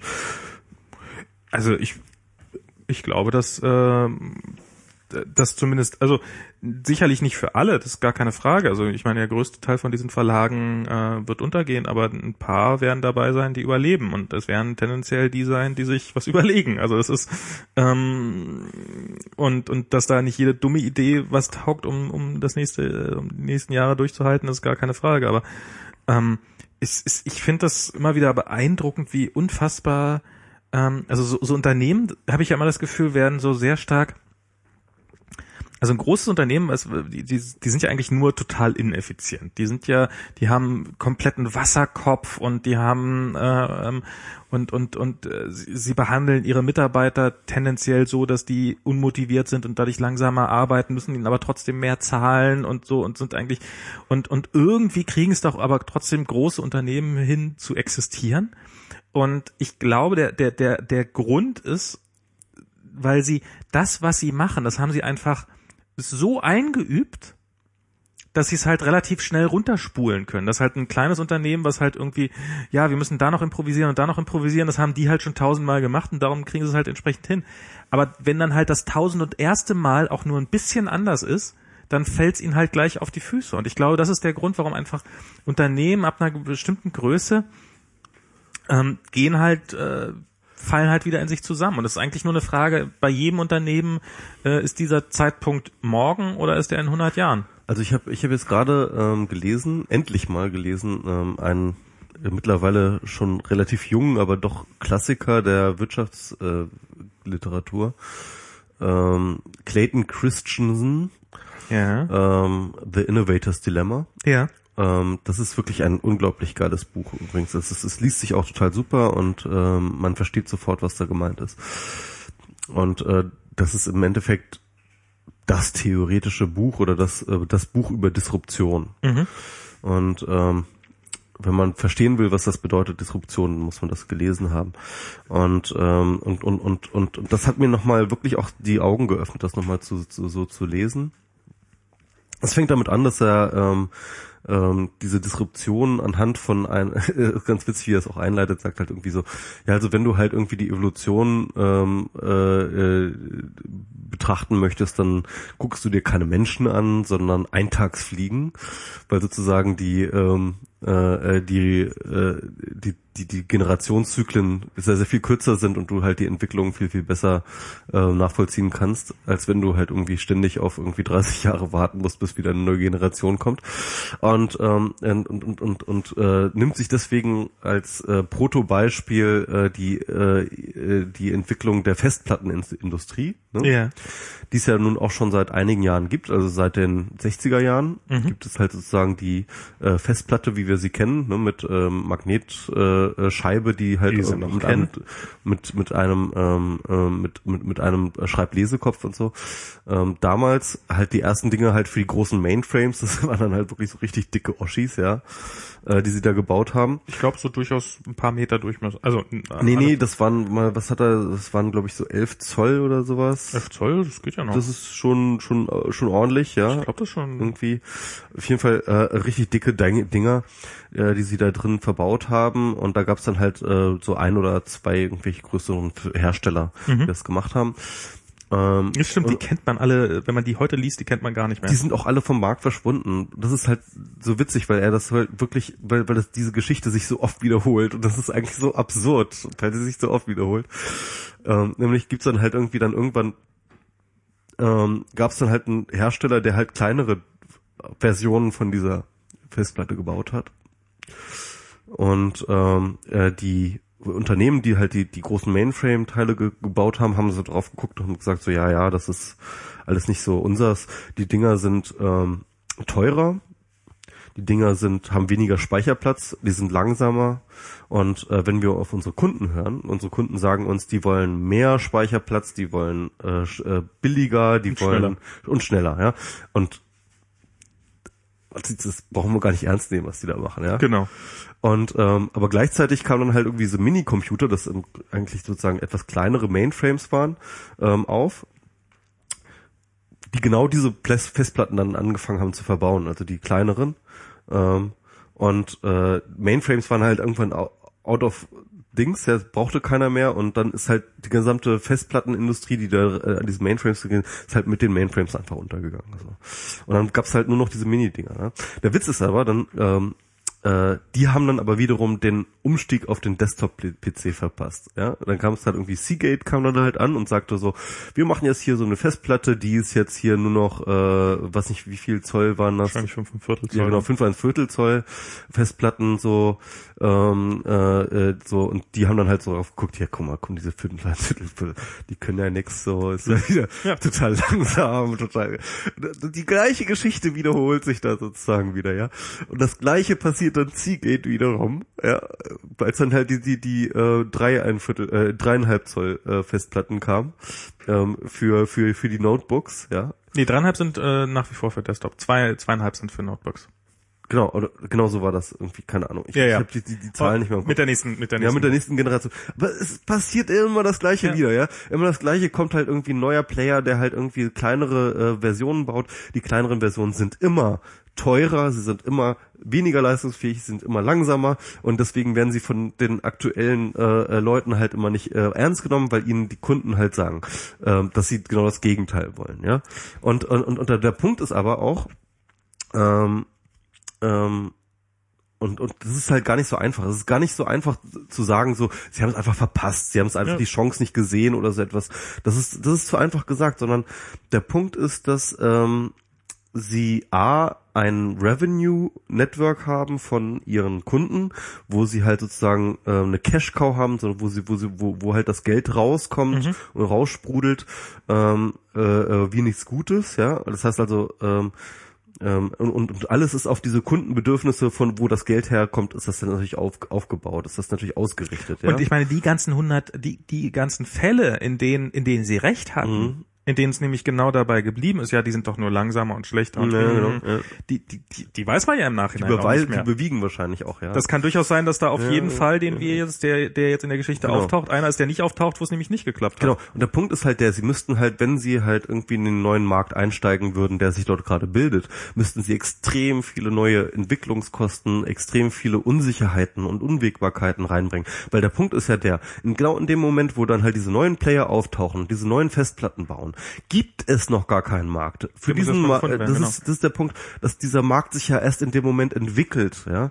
Und, ähm, und, und, und, ähm, und deswegen, es ist halt nicht so einfach zu sagen, so, die haben nur die Chance verpasst, sondern sie hätten tatsächlich, und das, äh, in, in, das äh, kann halt der Christensen wirklich anhand von Zahlen in vielen, vielen, vielen Beispielen total gut belegen, ähm, selbst dann, wenn es dann diese Hersteller schaffen, sozusagen die Transition zu machen und zu sagen, okay, wir gehen in diesen neuen Markt, und wir pumpen jetzt alles irgendwie in diesen Markt, neuen Markt, dann schaffen sie es gerade so eben zu überleben. Mhm. Ja? Also es ist nie so, dass halt irgendwie der, der alte Player dann ankommt und halt irgendwie anfängt, ähm, ja, doch, da jetzt ist teilweise auch so, aber halt, äh, es gibt ja. sehr viele Fälle, in denen es auch nicht so ist. Genau, und, ähm, und das... Und, und, und unterscheidet dann halt eben zu sagen, okay, es gibt halt diese Disruptive äh, Technologies und es gibt die Sustainable Technologies. Also Sustainable Technologies heißt halt immer, du hast eine Verbesserung in einem äh, Segment, dass du sagst, okay, wir können jetzt irgendwie mit einer neuen Technologie viel billiger das machen, was wir jetzt können, oder wir können das viel schneller machen können, was wir jetzt können und so weiter und so fort. Das sind halt nur reine iterative Verbesserungen eines Produktes, ja. Und dann gibt es halt immer sozusagen diese äh, Disruptive Technologies, die plötzlich einen ganz anderen Ansatz fahren, ja, und die plötzlich auch teilweise ähm, wirkt es dann so, als ob die etwas ganz anderes machen, als du machst, ja, als, als sozusagen du bist der, die oft auch in den, ich meine, in den Bereichen, in denen du drin bist, deutlich schlechter sind. Ja, genau. Aber halt irgendeinen anderen Vorteil bieten, ja. Vielleicht jetzt zu dem, den du gar nicht auf dem Schirm hast, das, den das, du noch gar nicht, der, der vielleicht auch noch gar nicht da ist, den die da, deine Kunden auch nicht sagen. Ich meine, der, der, der Klassiker ist dieses äh, zugeschriebene Zitat von äh, äh, Ford, John Ford, ähm, der irgendwie gesagt haben soll, angeblich, äh, das ist nie bewiesen, mh, äh, hier irgendwie, wenn ich meine Kunden gefragt hätte, was sie wollen, hätten sie gesagt, ja, schnellere Pferde. Ne? Ich meine, die, die große Story können wir uns da, glaube ich, angucken bei, bei, bei der Einführung des iPads. Ich weiß nicht, ob sich noch irgendjemand daran erinnert. Ja, ja. An die hunderten Artikel, ja. Das mit diesen Tablets, das kann nie was werden, weil auf denen kann man ja nicht vernünftig, die haben ja keine Tastatur. Genau. Und ja, das hat ungefähr ja, genau. jeder Journalist, der halt seine ja. Tastatur liebt, hat halt ja. geschrieben, das kann ja nie was werden, ja. weil die haben ja keine Tastatur. Absolut, absolut. Und das ist genau, genau ja. auf ja. einen ja. Punkt ja. konzentriert, den haben sie halt nicht. Und das stimmt, die haben keine Tastatur. Genau, und also was mit dem iPad passiert, ist absolut disruptive so. Also es ist halt wirklich zu sagen, äh, ist halt wirklich...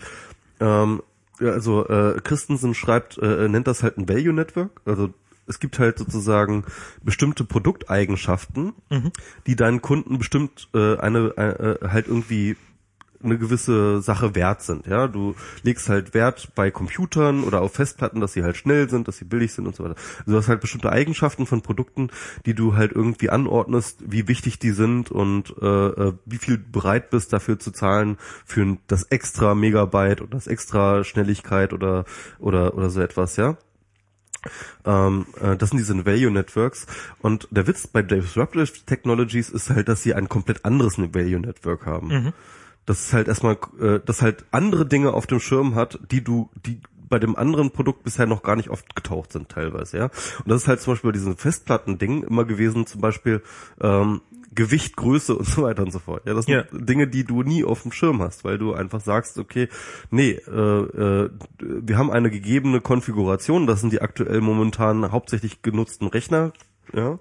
Und in diesen Rechnern hast du dann halt irgendwie bestimmte Arten von, äh, hast du dann halt eine bestimmte Art von Festdatenspeicher, und dieser Des- Festdatenspeicher, äh, den misst du dann halt einfach nach eben, wie gesagt, Geschwindigkeit, äh, Speicherplatz. Wobei die Größe für sich ja auch kein Wert ist. Ja, genau. Sondern das ist ja, also ich meine, jetzt hätten sicherlich, also äh, kann man ja sicherlich irgendwann mal so Systeme erkennen. Größe und Gewicht wird beim Notebook absolut ne, total ne, essentiell auf ne, jeden ne, Fall. Ne? Klar, aber, aber ich meine, so, so, so ja. wenn du halt einen Desktop-P C hast, dann ist dir halt Größe und Gewicht ist dir halt nur so und so wichtig. Das ist halt ja, nur klar, ein, ja. Sachen ja, genau. erst, wenn es signifikant genug wird und wenn die um, ähm, Umgebungsparameter genau. auch stimmen. Also ja. ich meine, also bei den Festplatten Ökosystem erstmal da genau, sein, bei den Festplatten oder? Muss ja nicht nur äh, kleinere Festplatten allein haben es ja nicht getan, sondern es müssen dann halt auch äh, kleine Prozessoren mhm. und Akku ja, ja. und weiß der Teufel, was halt ja, alles, was ja. man sonst noch braucht, um einen Laptop zu bauen, muss ja auch noch da sein. Also da kommt ja echt schon viel zusammen. Genau. Es kann ja durchaus sein, dass der gleiche Hersteller, ja, das mit den kleineren Festplatten, das haben wir vor zwei Jahren schon mal ja. probiert, wollte keiner haben, das haben wir wieder aufgeheben. Und ich, das, weiß, ich weiß nicht, wann hat äh, Steve Jobs gesagt, irgendwie, wir haben diese Post-P C-Era.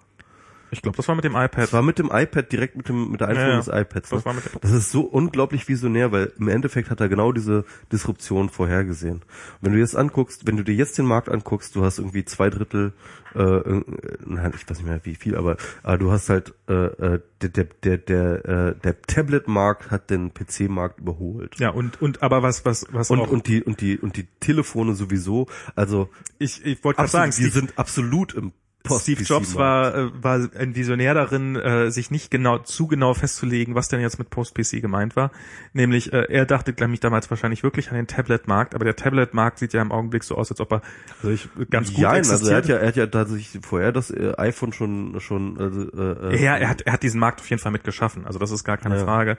Und ähm, aber ähm, Den, dieser dieser Smartphone-Markt und, und das ist ja auch was, wo man ja wo, wo vielleicht dann auch Steve Jobs wieder zu kurz gedacht hat und gesagt einfach so ein neun Zoll, also so ein, so ein iPhone, klar, das ist schon ganz schick, aber darauf kann man ja nichts machen. Man braucht ja auch Bildschirmfläche. Mhm. Und das offensichtlich vielen Leuten dann doch wieder der, der dieser Sweet Point oder sozusagen dieser dieser perfekte Kompromiss mhm. eben doch ist zu sagen, na ja, also so ein neun Zoll Display, mhm. das kann ich halt nicht mit mir rumschleppen, mhm. aber so ein fünf Zoll Display, das kriege ich gerade noch so in die mhm. Tasche rein.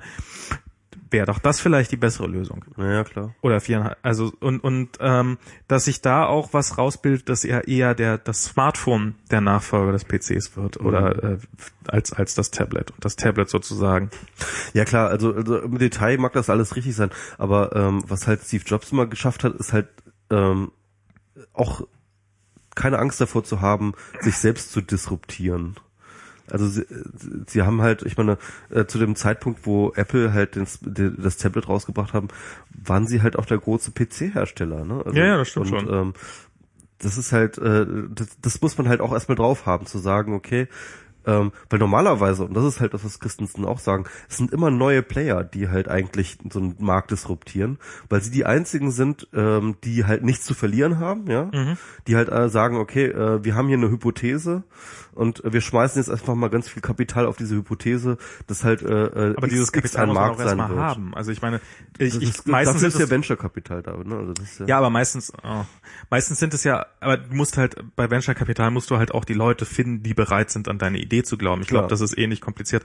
Also ich glaube, was man heutzutage viel häufiger hat, ist einfach, dass äh, bestehende Player, in, und das gab's, war wahrscheinlich auch schon immer so, bestehende Player, die in einem, das, einem Markt groß waren, halt einen komplett neuen Markt betreten haben. Also was wir, wo wir es gerade, glaube ich, sehen können, ist, ist, ist Google. Hm. Und ähm, das ist das ist ja wirklich eine Disruption to happen. Was denn? Äh, na die Autos, die die selbst. Ja, das das habe ich auch gerade. Ge- also, was das habe ich nämlich, nachdem ich Christensen gelesen habe, habe ich mir gedacht so, alter Scheiße, diese Deu- der deutsche Automobilmarkt ist komplett doomed, weil ähm, weil das genau das passiert, weil ja. das ist genau das passiert. Ist plötzlich ein äh, da kommen plötzlich Player ins Spiel, die ein völlig neues Value Network aufmachen. Ja. Das halt äh, äh, im bisherigen Automarkt gar keine Rolle gespielt hat.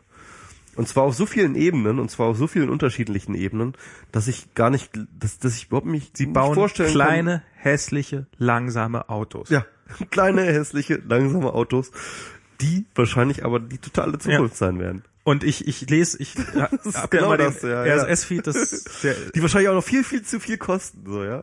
Die werden ja ja das ist das wird das wird alles das nicht sein, was was die Leute genau. wollen und und genau deswegen und und nicht genau deswegen, sondern aber es wird etwas bieten, was die Leute wollen und es wird nämlich eine Ex- es wird ein anderes Nutzen es wird ein andere äh, es werden andere Nutzungsszenarien geben, die es halt einfach vorher nicht gab. Genau. Und das wird halt einfach den Markt disruptieren, ja.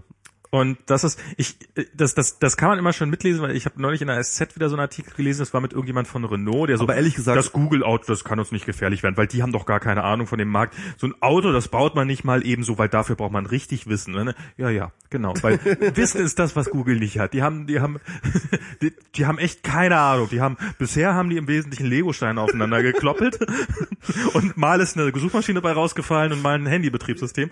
Das mit dem Auto, das kriegen die nie hin. Nee, aber, aber was, was, was ich glaube, ähm, wenn wir jetzt irgendwie so diesen Lobbykampf angeschaut haben, so in ja. der Presse äh, für Leistungsschutzrecht und gegen, äh, also das ist auch nichts anderes als eine Disruption passiert, die, ja. ne, äh, gegen ihre Disruption.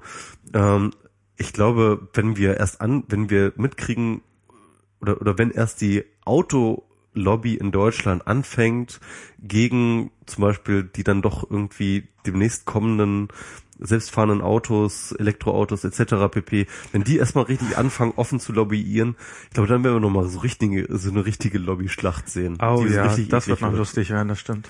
Gut, dass also ich nach Kalifornien ziehe. Du glaubst ja gar nicht, wie viel Geld dahinter steckt hier in Deutschland. Ich, ja? also dann kann ich mir immer, während ich im selbstfahrenden Auto sitze, kann ich immer mir die Übertragung aus Deutschland angucken. Die, die können das Merkel gegenüber total gut rechtfertigen, weil, weil, weil, weißt du, wie viel scheiß Jobs, wie viel scheiße viel Jobs hier in diesen scheiß Auto, in der Automobilindustrie ja, ja, hängt.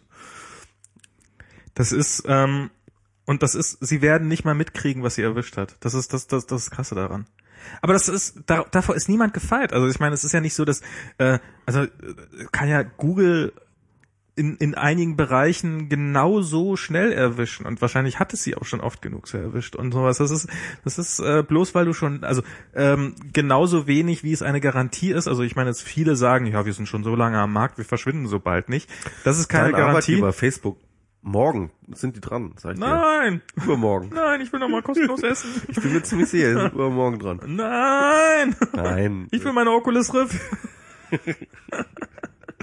Ja, also, also ich glaube halt zum Beispiel, das hat Marcel Weismann in einem äh, Bock, äh, Blog, äh, in einem Podcast in einem erzählt, Blogpost. In, in einem Blogcast gesagt. Ja. Nein, also ähm, ähm, dass Mark Zuckerberg jemand ist, der, glaube ich, den Christensen sehr, sehr, sehr genau gelesen hat. Und äh, wenn du dir anschaust, wie sie, äh, wie aggressiv sie zum ja. Beispiel diesen äh, äh, WhatsApp aufgekauft haben, dann ist das genau das. Also WhatsApp war genau der Kandidat, äh, Facebook zu disruptieren. Ähm, das finde ich ja, das finde ich ja auch. Und und das ist der Grund, warum sie die auch einfach für egal wie viel Geld gekauft nee, haben. Nee, das ist gar nicht egal wie viel Geld. Ähm, das ist halt. Ähm, ich ich habe, wir haben ja das letzte Mal haben wir ja über diesen diesen äh, die, diese ganze, ja man muss Google nur mal den Algorithmus wegnehmen, dann kann jeder seine Suchmaschine bauen. Dann wenn wenn wenn ich den Algorithmus hätte, dann würde ich so eine Suchmaschine morgen selber gebaut haben. Das ja, ist total hier einfach. Hier auf meinem Rechner, hier genau. auf meinem Laptop, da würde er einmal ganz Internet indexieren. Kaputt, kaputt, die würde dann nicht mehr auf Google gehen, die würde sich erstmal den Algorithmus ja. nehmen, sich eine eigene Suchmaschine bauen und dann würde sie auf der eigenen Suchmaschine suchen. Und, und das ist ja und das ist ähm, Ich, ich suche auf meiner Suchmaschine nach dem Algorithmus. Genau, so ist das und, nämlich. Und ich finde nix. weil, weil Google den auch nicht, nicht freigibt. Das ist der einzige Grund, warum ich das nicht finde. Ich hab da mal Google Algorithmus eingegeben bei Google und da kam nichts raus. Scheiße Intransparenz. Aber, aber das ist halt, ähm, aber also Google hat halt nicht nur diesen Algorithmus, der übrigens kein Algorithmus ist, sondern eine mit ziemlicher Sicherheit hochkomplexe Software, die laut Aussage von Google innerhalb von zwei Wochen zugespammt wäre, wenn sie einfach mal aufhören würden, den weiterzuentwickeln. Ähm, aber sie haben auch diese fucking vielen Rechenzentren daran und sie haben halt, un- also ich meine, Google hat, um diese Suchmaschine so populär zu machen, unfassbar viel Geld in die Hand genommen. Die haben einen eigenen Browser entwickelt, die haben eine eigene Suchmaschine, ent- äh, ein eigene, eigenes Betriebssystem entwickelt, die bezahlen Mozilla seit Jahren unfassbar mhm. viel Geld, ähm, die haben Apple Geld gezahlt, ihren äh, mittlerweile Erzfeind, damit die in Safari hier ähm, ähm, Google einbauen. Das, das, das fand ich übrigens auch super interessant an dieser ganzen äh, W W D C. Dass da plötzlich nirgendwo mehr Google steht, sondern ja, überall Bing? Ja, das halt, nein, das halt ähm, und Apple in allen Bereichen, also das ist ja nicht erst seit gestern, aber das war jetzt irgendwie, fand ich auf dieser W W D C nochmal richtig krass, wie sie versuchen, überall Google herauszudrängen. Ähm, äh, äh, Nicht nur herauszudrängen, sondern auch Alternativen aufzubauen. Also bei genau, macOS ja, X war ja, ja dieses, diese genau. Alternative, dieses neue Spotlight. Hey, übrigens, damit kann man auch genau, im Internet suchen. Genau, Brauchst genau. gar nicht mehr zu Google also zu gehen. Also Spotlight war ganz offensichtlich, ja. ähm, halt zu sagen so, hey, äh, wir wollen das irgendwie loswerden. Ähm, klar, diese diese Alternativen suchen bei äh, äh, Bing und und und, und DuckDuckGo. Und ähm, dann war aber noch irgendwie andere Sachen. Was war dann noch? Da waren da waren mehrere Sachen. Also es war also vorher hatten wir hatten natürlich irgendwie den Wechsel zu Apple Maps äh, von weg von Google Maps. Ne? Also sie versuchen seit einiger Zeit wirklich so diese Ökosysteme aus äh, zu entflechten. Ja, ja. Das ist das ist ganz offensichtlich. Ja, ja. Und ähm, aber, aber auf jeden Fall, also Google hat sehr sehr viel Geld in die Hand genommen und das es ist halt für sie sehr einfach, weil sie haben sehr viel Geld. Also es ist mhm. du, ihnen ist jedes Mittel recht und mhm. Geld ist definitiv eins davon. Ja, aber dass sie halt Google noch nicht komplett rausgeschmissen haben, liegt glaube ich an tatsächlich noch noch noch noch existierenden Verträgen, oder? Ich würde mal sagen, also bei der Suchmaschine äh, Na, obwohl sie haben bisher auch noch nie vor dem um- Umwechsel Angst. Ich weiß nicht, ob sie sich das trauen. Also die Suchmaschine rauszuschmeißen. Wobei bei Google Maps haben sie es auch gemacht, relativ radikal. Ja. Ich bin gespannt, ob da, also eine Apple, eine Apple-Suchmaschine glaube ich jetzt erstmal nicht. Das, Apple und erstmal müssen sie dieses CloudKit hinkriegen. Also komm, ja, also, ja, also. Das sie sind besser, sie werden besser, aber sie sind noch lange nicht, sie sind noch lange nicht gut genug. Ja, ja, ja, ja. Also das ist, ähm, ja, es ist, aber ja, der der Markt, der hat's drauf. Ja, ja. Der kriegt das schon hin. Das wird Facebook wird für immer gut sein. Bestimmt. Facebook wird unangreifbar für, für, ja, ja. für alle Ewigkeiten. Aber, aber genau, aber diese Disruption ist halt das, warum ich halt immer noch den Markt ganz gerne mag. Es ist halt wirklich so. Also äh, den sagen, Markt oder den, den Markt? Den Markt, den Markt, so. Nicht den Markt, nee. äh, der, der Markt kann kann gerne sich gestohlen geben. Aber äh, nee, also dass halt sowas dann möglich ist, ne? Also weil ähm, das hast du in, also ich wüsste nicht, wie man so solche Dinge wie Disruption und ich finde Disruption etwas etwas sehr Wichtiges. Ja. Ähm, weil das halt äh, extrem schnell zu äh, äh, Innovationen adaptieren kann. Systeme können dadurch lernen sozusagen, ja. Ähm, ich wüsste nicht, wie man das anders äh, machen sollte als über Marktmechanismen. Das ist tatsächlich eine ähm, das ist tatsächlich eine spannende Frage. Ja. All hail the Kapitalismus. das ist... Das ist Das ist ein schönes Schlusswort. Aber nicht der Name der Sendung. Hä? Aber nicht der Name der Sendung. Äh, nee, was, was ist der Name der Sendung? Stimmt, eine gute Frage. Chat! Hast du jetzt laut gerufen, damit sie mal aufwachen? Name der Sendung? Was ist der Name der Sendung? Was war das, das beste Zitat? Oh, ich bin da ein bisschen durchgeknallt. Ja, dann lass uns jetzt einfach aufhören, da wird schon was müde. Ja. Wir sind auch schon wieder unter fünfzig Hörern. Ähm. Na gut. Bis zum nächsten Mal, dann kann der äh, Michi hier wieder äh, irgendwas... Irgendwie. Ich habe noch so viele andere Bücher, die ich gelesen habe, die ich noch irgendwie vorstellen möchte. Aber gut. Okay. Gute Nacht. Bis zum nächsten Mal. Tschüss. Tschüss. Moment, jetzt treffe ich den Stopp-Button nicht, jetzt aber. Tschüss.